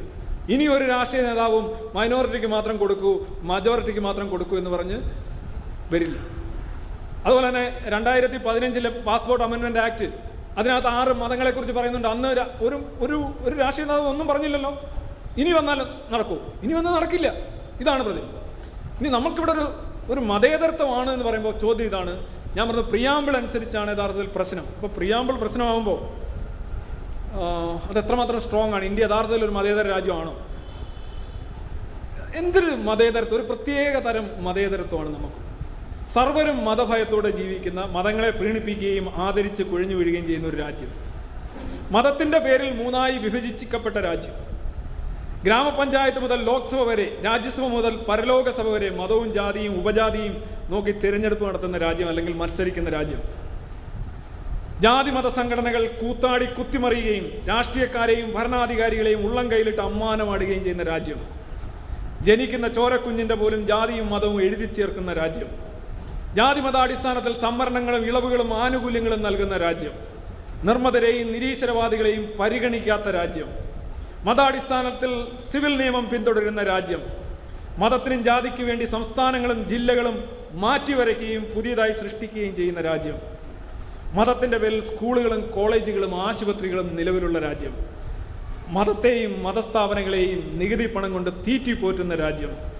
മതം രാജ്യപുരോഗതിയെ പിന്നോട്ടടിക്കുമ്പോഴും എല്ലാവരും അതിനെ തൊഴുതു നിൽക്കുന്ന രാജ്യം. എന്നിട്ടും പേര് മാത്രമാണ് ബാക്കി. മതേതര രാജ്യം. പക്ഷെ ആ ആ ഒരു ചെറിയ നൂലിൽ പിടിച്ചുകൊണ്ടാണ് നമ്മൾ ഈ സമരം നടത്തുന്നതെന്ന് ആലോചിക്കുക. പ്രിയാമ്പിൾ എഴുതി ചേർത്ത ആ വാക്ക് ആ മതേതരത്വം എന്നുള്ള മഹത്തായ മൂല്യം ജനാധിപത്യ മൂല്യം ആധുനിക മൂല്യത്തിന്റെ അടിസ്ഥാനത്തിലാണ് ഈ സമരം നടക്കേണ്ടത്. അതാണ് ഇത് അൺകോൺസ്റ്റിറ്റ്യൂഷണൽ ആണെന്ന് ഞാൻ പറയാൻ കാരണം. ഇനി ഒരു അഞ്ച് മിനിറ്റ് കൂടെ ഉണ്ടെങ്കിൽ ഞാൻ ഇതുകൂടെ പറഞ്ഞേക്കാം. പാകിസ്ഥാനിലെ മുസ്ലിം സോറി ഹിന്ദുക്കളുടെ എണ്ണം കുറയുന്നുണ്ട്. ബംഗ്ലാദേശിലെ എണ്ണം കുറയുന്നുണ്ട്. ഇങ്ങനെയൊക്കെ കുറേ ആർഗ്യുമെന്റ് ഉണ്ടല്ലോ. യഥാർത്ഥത്തിൽ ഞാനിത് സെക്കുലറിസം എന്നുള്ളൊരു പ്രസംഗത്തിൽ പറഞ്ഞതാണ്. പാകിസ്ഥാൻ ആയിരത്തി തൊള്ളായിരത്തി നാൽപ്പത്തി ഒന്നിലാണ് ആദ്യം സെൻസസ് എടുക്കുന്നത്. അന്ന് പാകിസ്ഥാൻ ഇല്ല. അത് ബ്രിട്ടീഷ് ഇന്ത്യയിൽ പാകിസ്ഥാനിലേക്ക് പോകാൻ സാധ്യതയുള്ള സ്ഥലങ്ങളിലാണ് നടക്കുന്നത്. ആ സെൻസസ് നമുക്ക് എടുക്കാൻ പറ്റില്ല. ആയിരത്തി തൊള്ളായിരത്തി അൻപത്തി ഒന്നിൽ പാകിസ്ഥാൻ ഒരു രാജ്യമായതിനു ശേഷം ആദ്യമായി സെൻസസ് എടുക്കുന്നു. എൺപത്തഞ്ച് പോയിന്റ് അഞ്ച് ശതമാനം എൺപത്തഞ്ച് പോയിന്റ് എട്ട് ശതമാനം മുസ്ലിങ്ങൾ പതിനാല് പോയിന്റ് രണ്ട് ശതമാനം ഹിന്ദുക്കൾ. ഈ പതിനാല് പോയിന്റ് രണ്ട് ശതമാനം ഹിന്ദുക്കൾ എന്ന് പറഞ്ഞു കഴിഞ്ഞാൽ ആ പാകിസ്ഥാനും ഈ പാകിസ്ഥാനൂടെ ചേർന്നാണ്. അതിൽ പടിഞ്ഞാറൻ പാകിസ്ഥാനിൽ മൂന്ന് പോയിന്റ് നാല് നാല് ശതമാനം നോൺ മുസ്ലിംസ് കിഴക്കൻ പാകിസ്ഥാൻ അതായത് ഇന്നത്തെ ബംഗ്ലാദേശിൽ ഇരുപത്തി മൂന്ന് പോയിന്റ് രണ്ട് പൂജ്യം മുസ്ലിം നോൺ മുസ്ലിംസ് അതിനുശേഷം ആയിരത്തി തൊള്ളായിരത്തി അറുപത്തി ഒന്നിൽ ഇന്നത്തെ പാകിസ്ഥാനിൽ അതായത് വെസ്റ്റേൺ പാകിസ്ഥാനിൽ സെൻസസ് എടുക്കുന്നത്. എല്ലാ പത്ത് വർഷം കഴിഞ്ഞ് സെൻസസ് ഉണ്ടാവും അപ്പോൾ രണ്ട് പോയിന്റ് എട്ട് മൂന്നായിട്ട് അവിടുത്തെ നോൺ മുസ്ലിംസ് കുറയുകയാണ് മൂന്നേ പോയിന്റ് നാല് നാലിൽ നിന്ന് രണ്ടേ പോയിന്റ് എട്ടിലേക്ക് കുറയും. ആയിരത്തി തൊള്ളായിരത്തി എഴുപത്തിരണ്ടിൽ വീണ്ടും സെൻസസ് എടുക്കുന്നു. പത്ത് വർഷം കഴിഞ്ഞ്. അപ്പോൾ മൂന്നേ പോയിന്റ് രണ്ട് അഞ്ചിലേക്ക് നോൺ മുസ്ലിംസിന്റെ എണ്ണം കൂടുന്നു. നോൺ മുസ്ലിംസ് എന്നാൽ ക്രിസ്ത്യൻ ഹിന്ദുസ് എല്ലാം ഉണ്ട് ആയിരത്തി തൊള്ളായിരത്തി എൺപത്തി ഒന്നിൽ സെൻസസ് എടുക്കുമ്പോൾ ഈ മൂന്നേ പോയിന്റ് രണ്ട് അഞ്ചിൽ നിന്ന് മൂന്നേ പോയിന്റ് മൂന്ന് പൂജ്യത്തിലേക്ക് കൂടുന്നു. നോൺ മുസ്ലിങ്ങളുടെ എണ്ണം കൂടുകയാണ് പാകിസ്ഥാൻ. എന്നിട്ട് പതിനഞ്ച് വർഷം അവിടെ സെൻസസ് ഇല്ല. തൊണ്ണൂറ്റി എട്ടിൽ വീണ്ടും സെൻസസ് എടുക്കുന്നു. മൂന്ന് പോയിന്റ് ഏഴ് പൂജ്യത്തിലേക്ക് വർദ്ധിക്കുന്നു. നോൺ മുസ്ലിങ്ങളുടെ എണ്ണം കൂടുകയാണ് പാകിസ്ഥാൻ രണ്ടായിരത്തി പതിനേഴിൽ സെൻസസ് എടുത്തു. ഇതുവരെ റിലീജിയസ് ഡേറ്റ ഇല്ല. അപ്പോൾ പാകിസ്ഥാനിൽ ഹിന്ദുക്കളുടെയോ അല്ലെങ്കിൽ അമുസ്ലിങ്ങളുടെ എണ്ണം കുറയുന്നതെന്ന് പറയുന്നത് തെറ്റാണ്. മിനിമൽ ഇൻക്രീസ് ഉണ്ട്. ഞാനിത് മുന്നേ പറഞ്ഞിട്ടുള്ള കാര്യമാണ്. ഇനി എന്താണ്? ബംഗ്ലാദേശ് മാത്രം എടുത്തു നോക്കിയാൽ ആയിരത്തി തൊള്ളായിരത്തി അമ്പത്തി ഒന്നിൽ ബംഗ്ലാദേശിൽ ഇരുപത്തി മൂന്ന് പോയിന്റ് രണ്ട് പൂജ്യം നോൺ മുസ്ലിംസ് ഉണ്ട്. നോൺ മുസ്ലിംസ് എന്നാൽ പ്രധാനമായും അവിടെ തൊണ്ണൂറ്റൊമ്പത് ശതമാനം ഹിന്ദുക്കൾ പിന്നെ അല്പം ക്രിസ്ത്യാനികളും ഒക്കെ ഉണ്ട്. ആയിരത്തി തൊള്ളായിരത്തി അറുപത്തൊന്നിൽ വരുമ്പോൾ ഈ ഇരുപത്തിമൂന്ന് എന്നുള്ളത് പത്തൊൻപത് പോയിന്റ് അഞ്ച് ഏഴ് ശതമാനമായിട്ട് കുറയുന്നു. ആയിരത്തി തൊള്ളായിരത്തി എഴുപത്തിനാല് വരുമ്പോൾ അത് പതിനാല് പോയിന്റ് ആറ് പൂജ്യം ആകുന്നു എൺപത്തൊന്ന് വരുമ്പോൾ പതിമൂന്ന് പോയിന്റ് നാല് പൂജ്യം ആകുന്നു തൊണ്ണൂറ്റൊന്ന് വരുമ്പോൾ പതിനൊന്ന് പോയിന്റ് ഏഴ് പൂജ്യം ആകുന്നു രണ്ടായിരത്തി ഒന്ന് വരുമ്പോൾ പത്ത് പോയിന്റ് നാല് പൂജ്യം ആകുന്നു രണ്ടായിരത്തി പത്ത് വരുമ്പോൾ ഒൻപത് പോയിന്റ് ആറ് പൂജ്യം ആകുന്നു. ഇപ്പോൾ ഏഴ് പോയിന്റ് എട്ട് എട്ട് ശതമാനമൊക്കെയാണ് പറയുന്നത്. അപ്പോൾ ബംഗ്ലാദേശിൽ ആ മുസ്ലിം പോപ്പുലേഷൻ കുറയുന്നു എന്നുള്ള യാതൊരു സംശയമില്ല അതിന് ഒരുപാട് കാരണങ്ങളുണ്ടാകാം അത് ഇന്ത്യ ബെറ്റർ പ്ലേസ് ആയതുകൊണ്ടാകാം. ഇന്ത്യയിൽ വന്നാൽ കിട്ടുമെന്നുള്ളതുകൊണ്ടാകാം ബംഗ്ലാദേശി യുദ്ധമാകാം. എന്തായാലും കുറഞ്ഞുകൊണ്ടിരിക്കുകയാണ്. അവിടെ ഇസ്ലാമൈസേഷനും കൂടിക്കൊണ്ടിരിക്കുകയാണ്. അപ്പോൾ വേറൊരു കാര്യമുള്ള ഈ മൂന്ന് രാജ്യങ്ങളിൽ നിന്ന് ഇന്ത്യയിലേക്ക് വരുന്നവരെ ഇനി മുസ്ലിം ഫിൽറ്റർ മാറ്റണം എന്നുള്ള ആവശ്യമാണ് എനിക്കുള്ളത്. ഐ സപ്പോർട്ട് അങ്ങനെ ഒന്നും പാടില്ല സെക്കുലർ സംബന്ധിച്ച് ഇന്ത്യയ്ക്ക് അങ്ങനെ ഒരു ഫിൽറ്റർ പാടില്ല. അങ്ങനെ വന്നാലും വലിയ കുഴപ്പമില്ലെന്ന് ഞാൻ പറയുന്നത്. കാരണം വെച്ച് കഴിഞ്ഞാൽ ഇപ്പോൾ ആസാമിൽ ഈ പത്തൊമ്പത് ലക്ഷത്തിൽ ഒന്നുകൂടെ ഒന്ന് ഫിൽറ്റർ ചെയ്യണമെങ്കിൽ ഒരു പത്ത് ലക്ഷത്തിൽ വന്നിരിക്കും അതിലൊരു ആറ് ലക്ഷം മുസ്ലിങ്ങളും സോറി ആറ് ലക്ഷം ഹിന്ദുക്കളും ഒരു ഏഴ് ലക്ഷം ഹിന്ദുക്കളും ഒരു മൂന്ന് ലക്ഷം മുസ്ലിങ്ങളും ആണെന്ന് ഇരിക്കട്ടെ. അവരെ അബ്സോർവ് ചെയ്യുക. അവർക്ക് എവിടെയെങ്കിലും പൗരത്വം കൊടുക്കുക അല്ലെങ്കിൽ അവർക്ക് റെഫ്യൂജി കാർഡെങ്കിലും കൊടുക്കുക. വർക്ക് പെർമിറ്റ് എങ്കിലും കൊടുക്കുക. അവരെ എന്തെങ്കിലും സെറ്റ് ഉണ്ടാക്കുക. അവരെ ഇല്ലീഗൽ അല്ലാതാക്കുക. അവർക്ക് ലോൺ കിട്ടാനായിട്ടുള്ള അവർക്ക് വിദ്യാഭ്യാസം പിന്തുടരാനായിട്ടുള്ള അവസ്ഥ ഉണ്ടാക്കി കൊടുക്കുക. അങ്ങനെ മാത്രമേ പറ്റുള്ളൂ. പിന്നെ വരുന്നത് ബംഗാളിലും ഇങ്ങനെ കുറേ പേര് കാണും. അതാ ബംഗാൾ എൻ സി ആർ ഒക്കത്തില്ല എന്നൊക്കെ പറയുന്നത്. ബംഗാളിലും കുറച്ച് പേരുണ്ടാവും. ഇവരെല്ലാം ആക്കി കഴിഞ്ഞാൽ പിന്നെ നമ്മുടെ ബോർഡേഴ്സ് നന്നായിട്ട് സീൽ ചെയ്യുക. സ്ക്രൂട്ടണൈസ് ചെയ്യുക. അങ്ങനെ ആളുകളെ കയറ്റായിരിക്കും ബംഗ്ലാദേശാണ് ഏറ്റവും വലിയ പ്രശ്നം. അപ്പോഴും യഥാർത്ഥത്തിൽ അധികം മുസ്ലിങ്ങൾ ഇങ്ങോട്ട് വരാനില്ല എന്നുള്ള ഞാൻ മനസ്സിലാകുന്നത്. പാകിസ്ഥാനിലൊന്നും അധികം മുസ്ലിങ്ങൾ ഇങ്ങോട്ട് വരാനില്ല. ഇനി ബംഗ്ലാദേശിൽ നിന്നും മുസ്ലിങ്ങൾ വരുന്ന എണ്ണം കുറയും. ഇപ്പോൾ എനിക്ക് ഓൾമോസ്റ്റ് അത് മുസ്ലിം രാജ്യമായി കഴിഞ്ഞാൽ ക്യാൻ യു എക്സ്പെക്ട് ഈ ദാറുൽ ഇസ്ലാമിൽ നിന്ന് ദാറുൽ ഹരം എന്ന് പറയുന്ന സ്ഥലത്തേക്ക് അതായത് ഫ്രണ്ട്ലി നേഷൻ അല്ല ഇന്ത്യ ഒരു മുസ്ലിം പോപ്പുലേഷൻ കുറവാണ്. അപ്പോൾ ഡാറുൽ ഇസ്ലാം എന്ന് പറഞ്ഞാൽ അവരുടെ രാജ്യമാണ്. അവിടുന്ന് ഇങ്ങോട്ട് താഴോട്ടല്ല വെള്ളം ഒഴുകും. മേളോട്ട് വെള്ളം ഒഴുകത്തില്ലല്ലോ. അവിടുന്ന് ഇങ്ങോട്ട് വരിക എന്ന് പറഞ്ഞാൽ വിശ്വാസപരമായ മുസ്ലിങ്ങൾ ചെയ്യില്ല. പിന്നെ വരുന്നത് ചിലപ്പോൾ എന്തെങ്കിലും എക്കണോമിക് ആക്ടിവിറ്റീസിനായിരിക്കും അല്ലാന്നുണ്ടെങ്കിൽ വിധ്വംസക പ്രവർത്തനമായിരിക്കും. അതിനെ മിക്കവാറും ഒന്നും ചെയ്യാൻ പറ്റില്ല കാര്യം വെച്ച് കഴിഞ്ഞാൽ ഈ ഇന്റലിജൻസിന്റെ ഒരു ഭാഗം തന്നെയാണ് ഫോർത്ത് അവരെല്ലാ രേഖകളുമായിട്ടായിരിക്കും വരുന്നത്. അവരുടെ രേഖയൊക്കെ പക്കയായിരിക്കും. സാധാരണ മനുഷ്യരുടെ രേഖയൊന്നും പക്കയല്ലെങ്കിലും നിങ്ങളൊരു യുദ്ധ ഭീകര പ്രവർത്തനം നടത്താനായിട്ട് കറക്റ്റ് പാസ്പോർട്ടും എല്ലാ സാധനങ്ങളും കറൻസി എല്ലാം നിങ്ങളുടെ കയ്യിൽ കറക്റ്റ് അതാണ് അവിടുത്തെ ഐ എസ് ഐയോ അങ്ങനെ ഏജൻസികൾ ചെയ്തു വിടും അപ്പോൾ അവർ ഇവരെ ക്രമേണ അബ്സോർവ് ചെയ്യുക എന്നുള്ളതാണ് ഇതിനകത്ത് കരണീയമായിട്ടുള്ള ഏക കാര്യം. അപ്പം ഈ പൗരത്വ പ്രശ്നത്തെക്കുറിച്ച് ഇത്രയും പറഞ്ഞ് കുറേ കാര്യം കുറേ കാര്യം എനിക്ക് പറയാൻ കഴിഞ്ഞിട്ടില്ല. സമയത്തിന്റെ പരിമിതി കൊണ്ട് എന്നാലും ഈ പൗരത്വ പ്രശ്നം ഇന്നും ഇന്നലെയും തുടങ്ങിയ പ്രശ്നമല്ല. പണ്ട് ലൂക്കിന്റെ ജനനകഥ അനുസരിച്ച് യേശുവിനെ പ്രഗ്നന്റായ യേശുവിനെയും വഹിച്ചുകൊണ്ട് ഒരു കഴുതപ്പുറത്ത് മറിയം അഗസ്റ്റ സീസർ ഓർഡർ ഇട്ട ഒരു പൗരത്വ സർവേയിൽ അല്ലെങ്കിൽ ഒരു സെൻസസിൽ പങ്കെടുക്കാൻ പോയ ഒരു കഥയുണ്ടെന്ന് നിങ്ങൾ കേട്ടിട്ടുണ്ടോ? കേട്ടിട്ടില്ലേ? അന്നേ രണ്ടായിരം വർഷങ്ങൾക്ക് മുമ്പ് അവിടുന്ന് യേശു നടക്കുകയാണ്. യേശുവിനെയും കൊണ്ട് കഴുതപ്പുറത്ത് മറിയ പോവുകയാണ്. അഗസ്റ്റ സീസറിന്റെ കൽപ്പന അനുസരിച്ച് പൗരത്വ രജിസ്റ്ററിൽ ഇടണം അന്ന് തുടങ്ങിയ ഒരു യാതനയാണ് മനുഷ്യർക്ക് കഥയിലും ജീവിതത്തിലും ഈ പൗരത്വം തേടി മനുഷ്യർ തീരും പൗരത്വം ഇല്ലെങ്കിൽ നിങ്ങൾ വല്ലാതെ എന്താ പറയുക ഉടുതുണി ഇല്ലാതെ ഇവിടെ നിൽക്കുന്നത് പോലെ ഒരു പക്ഷേ നിങ്ങൾക്ക് തോന്നും. നിങ്ങളുടെ അവകാശങ്ങൾ നിങ്ങളുടെ സാധ്യതകൾ രാജ്യത്തിന്റെ സപ്പോർട്ട് അംഗീകാരം. അപ്പം ലോകമെമ്പാടും ഈ റെഫ്യൂജീസ് ആണെങ്കിലും അനധികൃത കുടിയേറ്റക്കാരാണേലും ഈ പൗരത്വം എന്ന് പറയുന്ന ഒരു വലിയൊരു കാര്യം തേടി ഇങ്ങനെ പോകണം അത് കഥകളിൽ തന്നെ നിങ്ങൾ കാണാൻ കഴിയും. ഒരുപക്ഷെ ക്രിസ്ത്യാനിറ്റിയുടെ തുടക്കം തന്നെ ഇങ്ങനെയാണ്. യേശുവിനും യേശു അന്ന് പൗരത്വ രജിസ്റ്ററിൽ പോയി ഒപ്പുവെച്ചിരുന്നു. പിന്നെ ഒരു കാര്യം കൊണ്ട് പറഞ്ഞ് ആലോചിക്കാം നിർത്താം. ഈ എൻ ബി ആർ ഒക്കെ വരികയാണെങ്കിൽ നിസ്സഹകരിക്കാനായിട്ട് ആളുകൾ പറയുന്നുണ്ട്. ഞാൻ പറയുന്നത് പണ്ട് ആധാർ പറഞ്ഞ് വന്നപ്പോഴും ഇതേ കണക്ക് തന്നെയാണ് ആളുകൾ പറഞ്ഞത്. ആധാർ ഭയങ്കര. ഇപ്പോൾ എല്ലാവർക്കും ആധാർ ഉണ്ട് ഇപ്പോൾ വലിയ കുഴപ്പമില്ല. ആധാർ റദ്ദാക്കുമെന്ന് പറഞ്ഞാണ് ഒരു ഒരു ഒരു ഭരണകക്ഷി ഇന്ത്യയിൽ അധികാരത്തിൽ വന്നത്. കോൺഗ്രസ്സുകാർ ആധാർ കൊണ്ടുവന്നപ്പോൾ അത് മോശമാണ് ഞങ്ങൾ വന്നാൽ റദ്ദാക്കുമെന്നാണ് പറഞ്ഞു അല്ലേ? എന്നിട്ട് അവരെന്ത് ചെയ്തു? ഇതൊക്കെ നമുക്ക് ഗുണകരമായ കാര്യങ്ങളാണ്. ഇപ്പോൾ ഒരു രാജ്യത്ത് ആരൊക്കെ എന്തൊക്കെയാണ് എവിടെയൊക്കെയാണെന്നൊക്കെ അറിയുന്നത്. ഇപ്പോൾ N B R. N B ആറിൽ പങ്ക് വരുന്നവർക്കൊക്കെ തെറ്റായ പേര് കൊടുക്കണം വിവരമൊക്കെ കൊടുക്കണം എന്ന് പറയുന്നതിനകത്ത് അതൊരു വലിയൊരു പ്രവർത്തനമല്ല വലിയ രീതിയല്ല അത്. അങ്ങനെയല്ല വേണ്ടത്. രാജ്യത്തിന് നമുക്ക് ജനങ്ങൾക്ക് ആവശ്യമുള്ള രാജ്യത്തുമായിട്ട് ലിങ്ക് ചെയ്യാനായിട്ടുള്ള രേഖകൾ ചോദിക്കുമ്പോൾ നമുക്ക് കഴിയുന്നത്ര കൂടുതൽ ഇത് നമ്മളെ വന്ന് ഇന്യൂമറേറ്റ് ചെയ്യുകയാണ് ചെയ്യുന്നത്. നിങ്ങളോട് വന്ന് പേര് ചോദിക്കുമ്പോൾ ആ പേര് പേരക്ക നാളെ നാരങ്ങ എന്നൊക്കെ പറയണമെന്ന് പറയുന്നത് അതൊന്നും വലിയൊരു രാഷ്ട്രീയമല്ല. അതൊക്കെ മോശം രാഷ്ട്രീയമാണ്. കഴിയുന്ന പിന്നെ എൻ സി ആർ എന്ന് പറയുന്ന സാധനം നാഷണൽ രജിസ്റ്റർ ഓഫ് സിറ്റിസൺസ് അത് വേണമെങ്കിൽ ചെയ്താൽ മതി. എന്തായാലും പാസ്പോർട്ട് എടുക്കേണ്ടി വരുമല്ലോ. രണ്ട് രീതിയിൽ നിങ്ങൾക്ക് പൗരന്മാരാകാം. ഒന്ന് നിങ്ങൾക്ക് പൗരന്മാരാണെന്ന് തെളിയിക്കേണ്ടപ്പോൾ പോയി തെളിയിക്കുക. അല്ലെങ്കിൽ നിങ്ങളെ ആദ്യമേ തെളിയിച്ച് വെച്ചേക്കുക. ഇപ്പോൾ നിങ്ങൾ നിങ്ങൾക്ക് പാസ്പോർട്ട് എടുക്കാൻ നിങ്ങൾ എന്താ ചെയ്യുന്നത് പാസ്പോർട്ട് എടുക്കാൻ നിങ്ങൾ എന്നീ രേഖകളെല്ലാം കൊടുത്തിട്ട് അപേക്ഷ കൊടുത്തിട്ട് നിങ്ങൾ ഒന്ന് അന്വേഷണം നടത്തിയിട്ട് പാസ്പോർട്ട് തരും ഇതല്ലേ നടക്കുന്നത്? എൻ സി ആർ നിങ്ങളുടെ പേരുണ്ടെന്നുണ്ടെങ്കിൽ ടിക്ക് ചെയ്ത് അപ്പോഴേ നിങ്ങൾ ഓക്കെ അല്ലേ? നിങ്ങൾ സിറ്റിസൺ എളുപ്പമാണ്. എൻ സി ആർ ഉണ്ടെങ്കിൽ ഉടനെ പാസ്പോർട്ട് കിട്ടുമെന്നല്ല. പക്ഷേ അതൊരു സപ്പോർട്ടിങ് രേഖയാണ്. നിയമപരമായി ജീവിക്കുകയും നിയമപരമായിട്ട് നിൽക്കുക പിന്നെ പൗരന്റെ ബുദ്ധിമുട്ടുകൾ. തീർച്ചയായിട്ടും നമ്മൾ തന്നെ തിരഞ്ഞെടുത്ത് വിടുന്ന ഭരണാധികാരികളാണ്. അവരത് വളരെ എളുപ്പമാക്കിക്കൊണ്ട് വളരെ സുതാര്യമാക്കിക്കൊണ്ട് വരണം. അത് ജനങ്ങൾക്ക് ബുദ്ധിമുട്ടുണ്ടാകാത്ത രീതിയിൽ ചെയ്യണം. അങ്ങനെ അങ്ങനെ ചെയ്യുന്നതാണ് നല്ലത്. ഈ രേ ഇതിനെല്ലാം റിജക്റ്റ് ചെയ്യുക എന്നുള്ളതല്ല. എൻ സി ആറിന്റെ ആവശ്യം ഇത്രയേ ഉള്ളൂ. അങ്ങനെ ഒരു രേഖ ഉണ്ടെങ്കിൽ കൊള്ളാം. ഇത്ര എല്ലാ മിക്കവാറും മോഡേൺ ആയിട്ടുള്ള എല്ലാ രാജ്യങ്ങൾക്കും പൗരത്വ രജിസ്റ്റർ ഉണ്ട്. ഈവൻ പാകിസ്ഥാൻ വരെ ഉണ്ടെന്നാണ് ആ, ശേഖർ ഗുപ്ത അവിടെ പോയിട്ട് പാകിസ്ഥാൻകാർ പറയുന്ന അവരൊരു കാർഡ് എപ്പോഴും കാണിക്കുന്നു പൗരത്വ കാർഡ് പാകിസ്ഥാൻ പോലെയുള്ള ഒരു കാര്യം ഇന്ത്യയ്ക്ക് ഇല്ല എന്ന് പറയുന്നതിൽ പ്രത്യേകിച്ച് അഭിമാനമൊന്നുമില്ല. ഇനി പൗരത്വ രജിസ്റ്റർ വന്നാൽ ഇവിടെ അങ്ങ് മറിക്കുമെന്ന് ചോദിച്ചു കഴിഞ്ഞാൽ അങ്ങനെയില്ല. പിന്നെ ഇങ്ങനെ ഇത്ര ലക്ഷം രൂപയും അമെൻമെന്റ് ആക്റ്റുകളിലും എല്ലാ സർക്കാരുകളും അംഗീകരിച്ചൊരു കാര്യം. ശരിയായ രീതിയിൽ നടക്കുന്നെങ്കിൽ കുഴപ്പമില്ല. പിന്നെ ആകെ മാറ്റേണ്ടത് സി സി എ എന്ന് പറയുന്ന ഈ സിറ്റിസൺ അമെൻമെന്റ് ആക്റ്റിൽ മുസ്ലിം ഫിൽറ്റർ എടുത്ത് മാറ്റുക എന്നുള്ളതാണ്. എനിക്ക് ഇത്ര മാത്രമാണ് ഇതിനകത്ത് പറയാനുള്ളത്. ഇത്രയും നീണ്ട ഒരു പ്രഭാഷണം ശ്രമിച്ചുകൊണ്ടിരുന്ന എല്ലാവർക്കും നന്ദി നമസ്കാരം.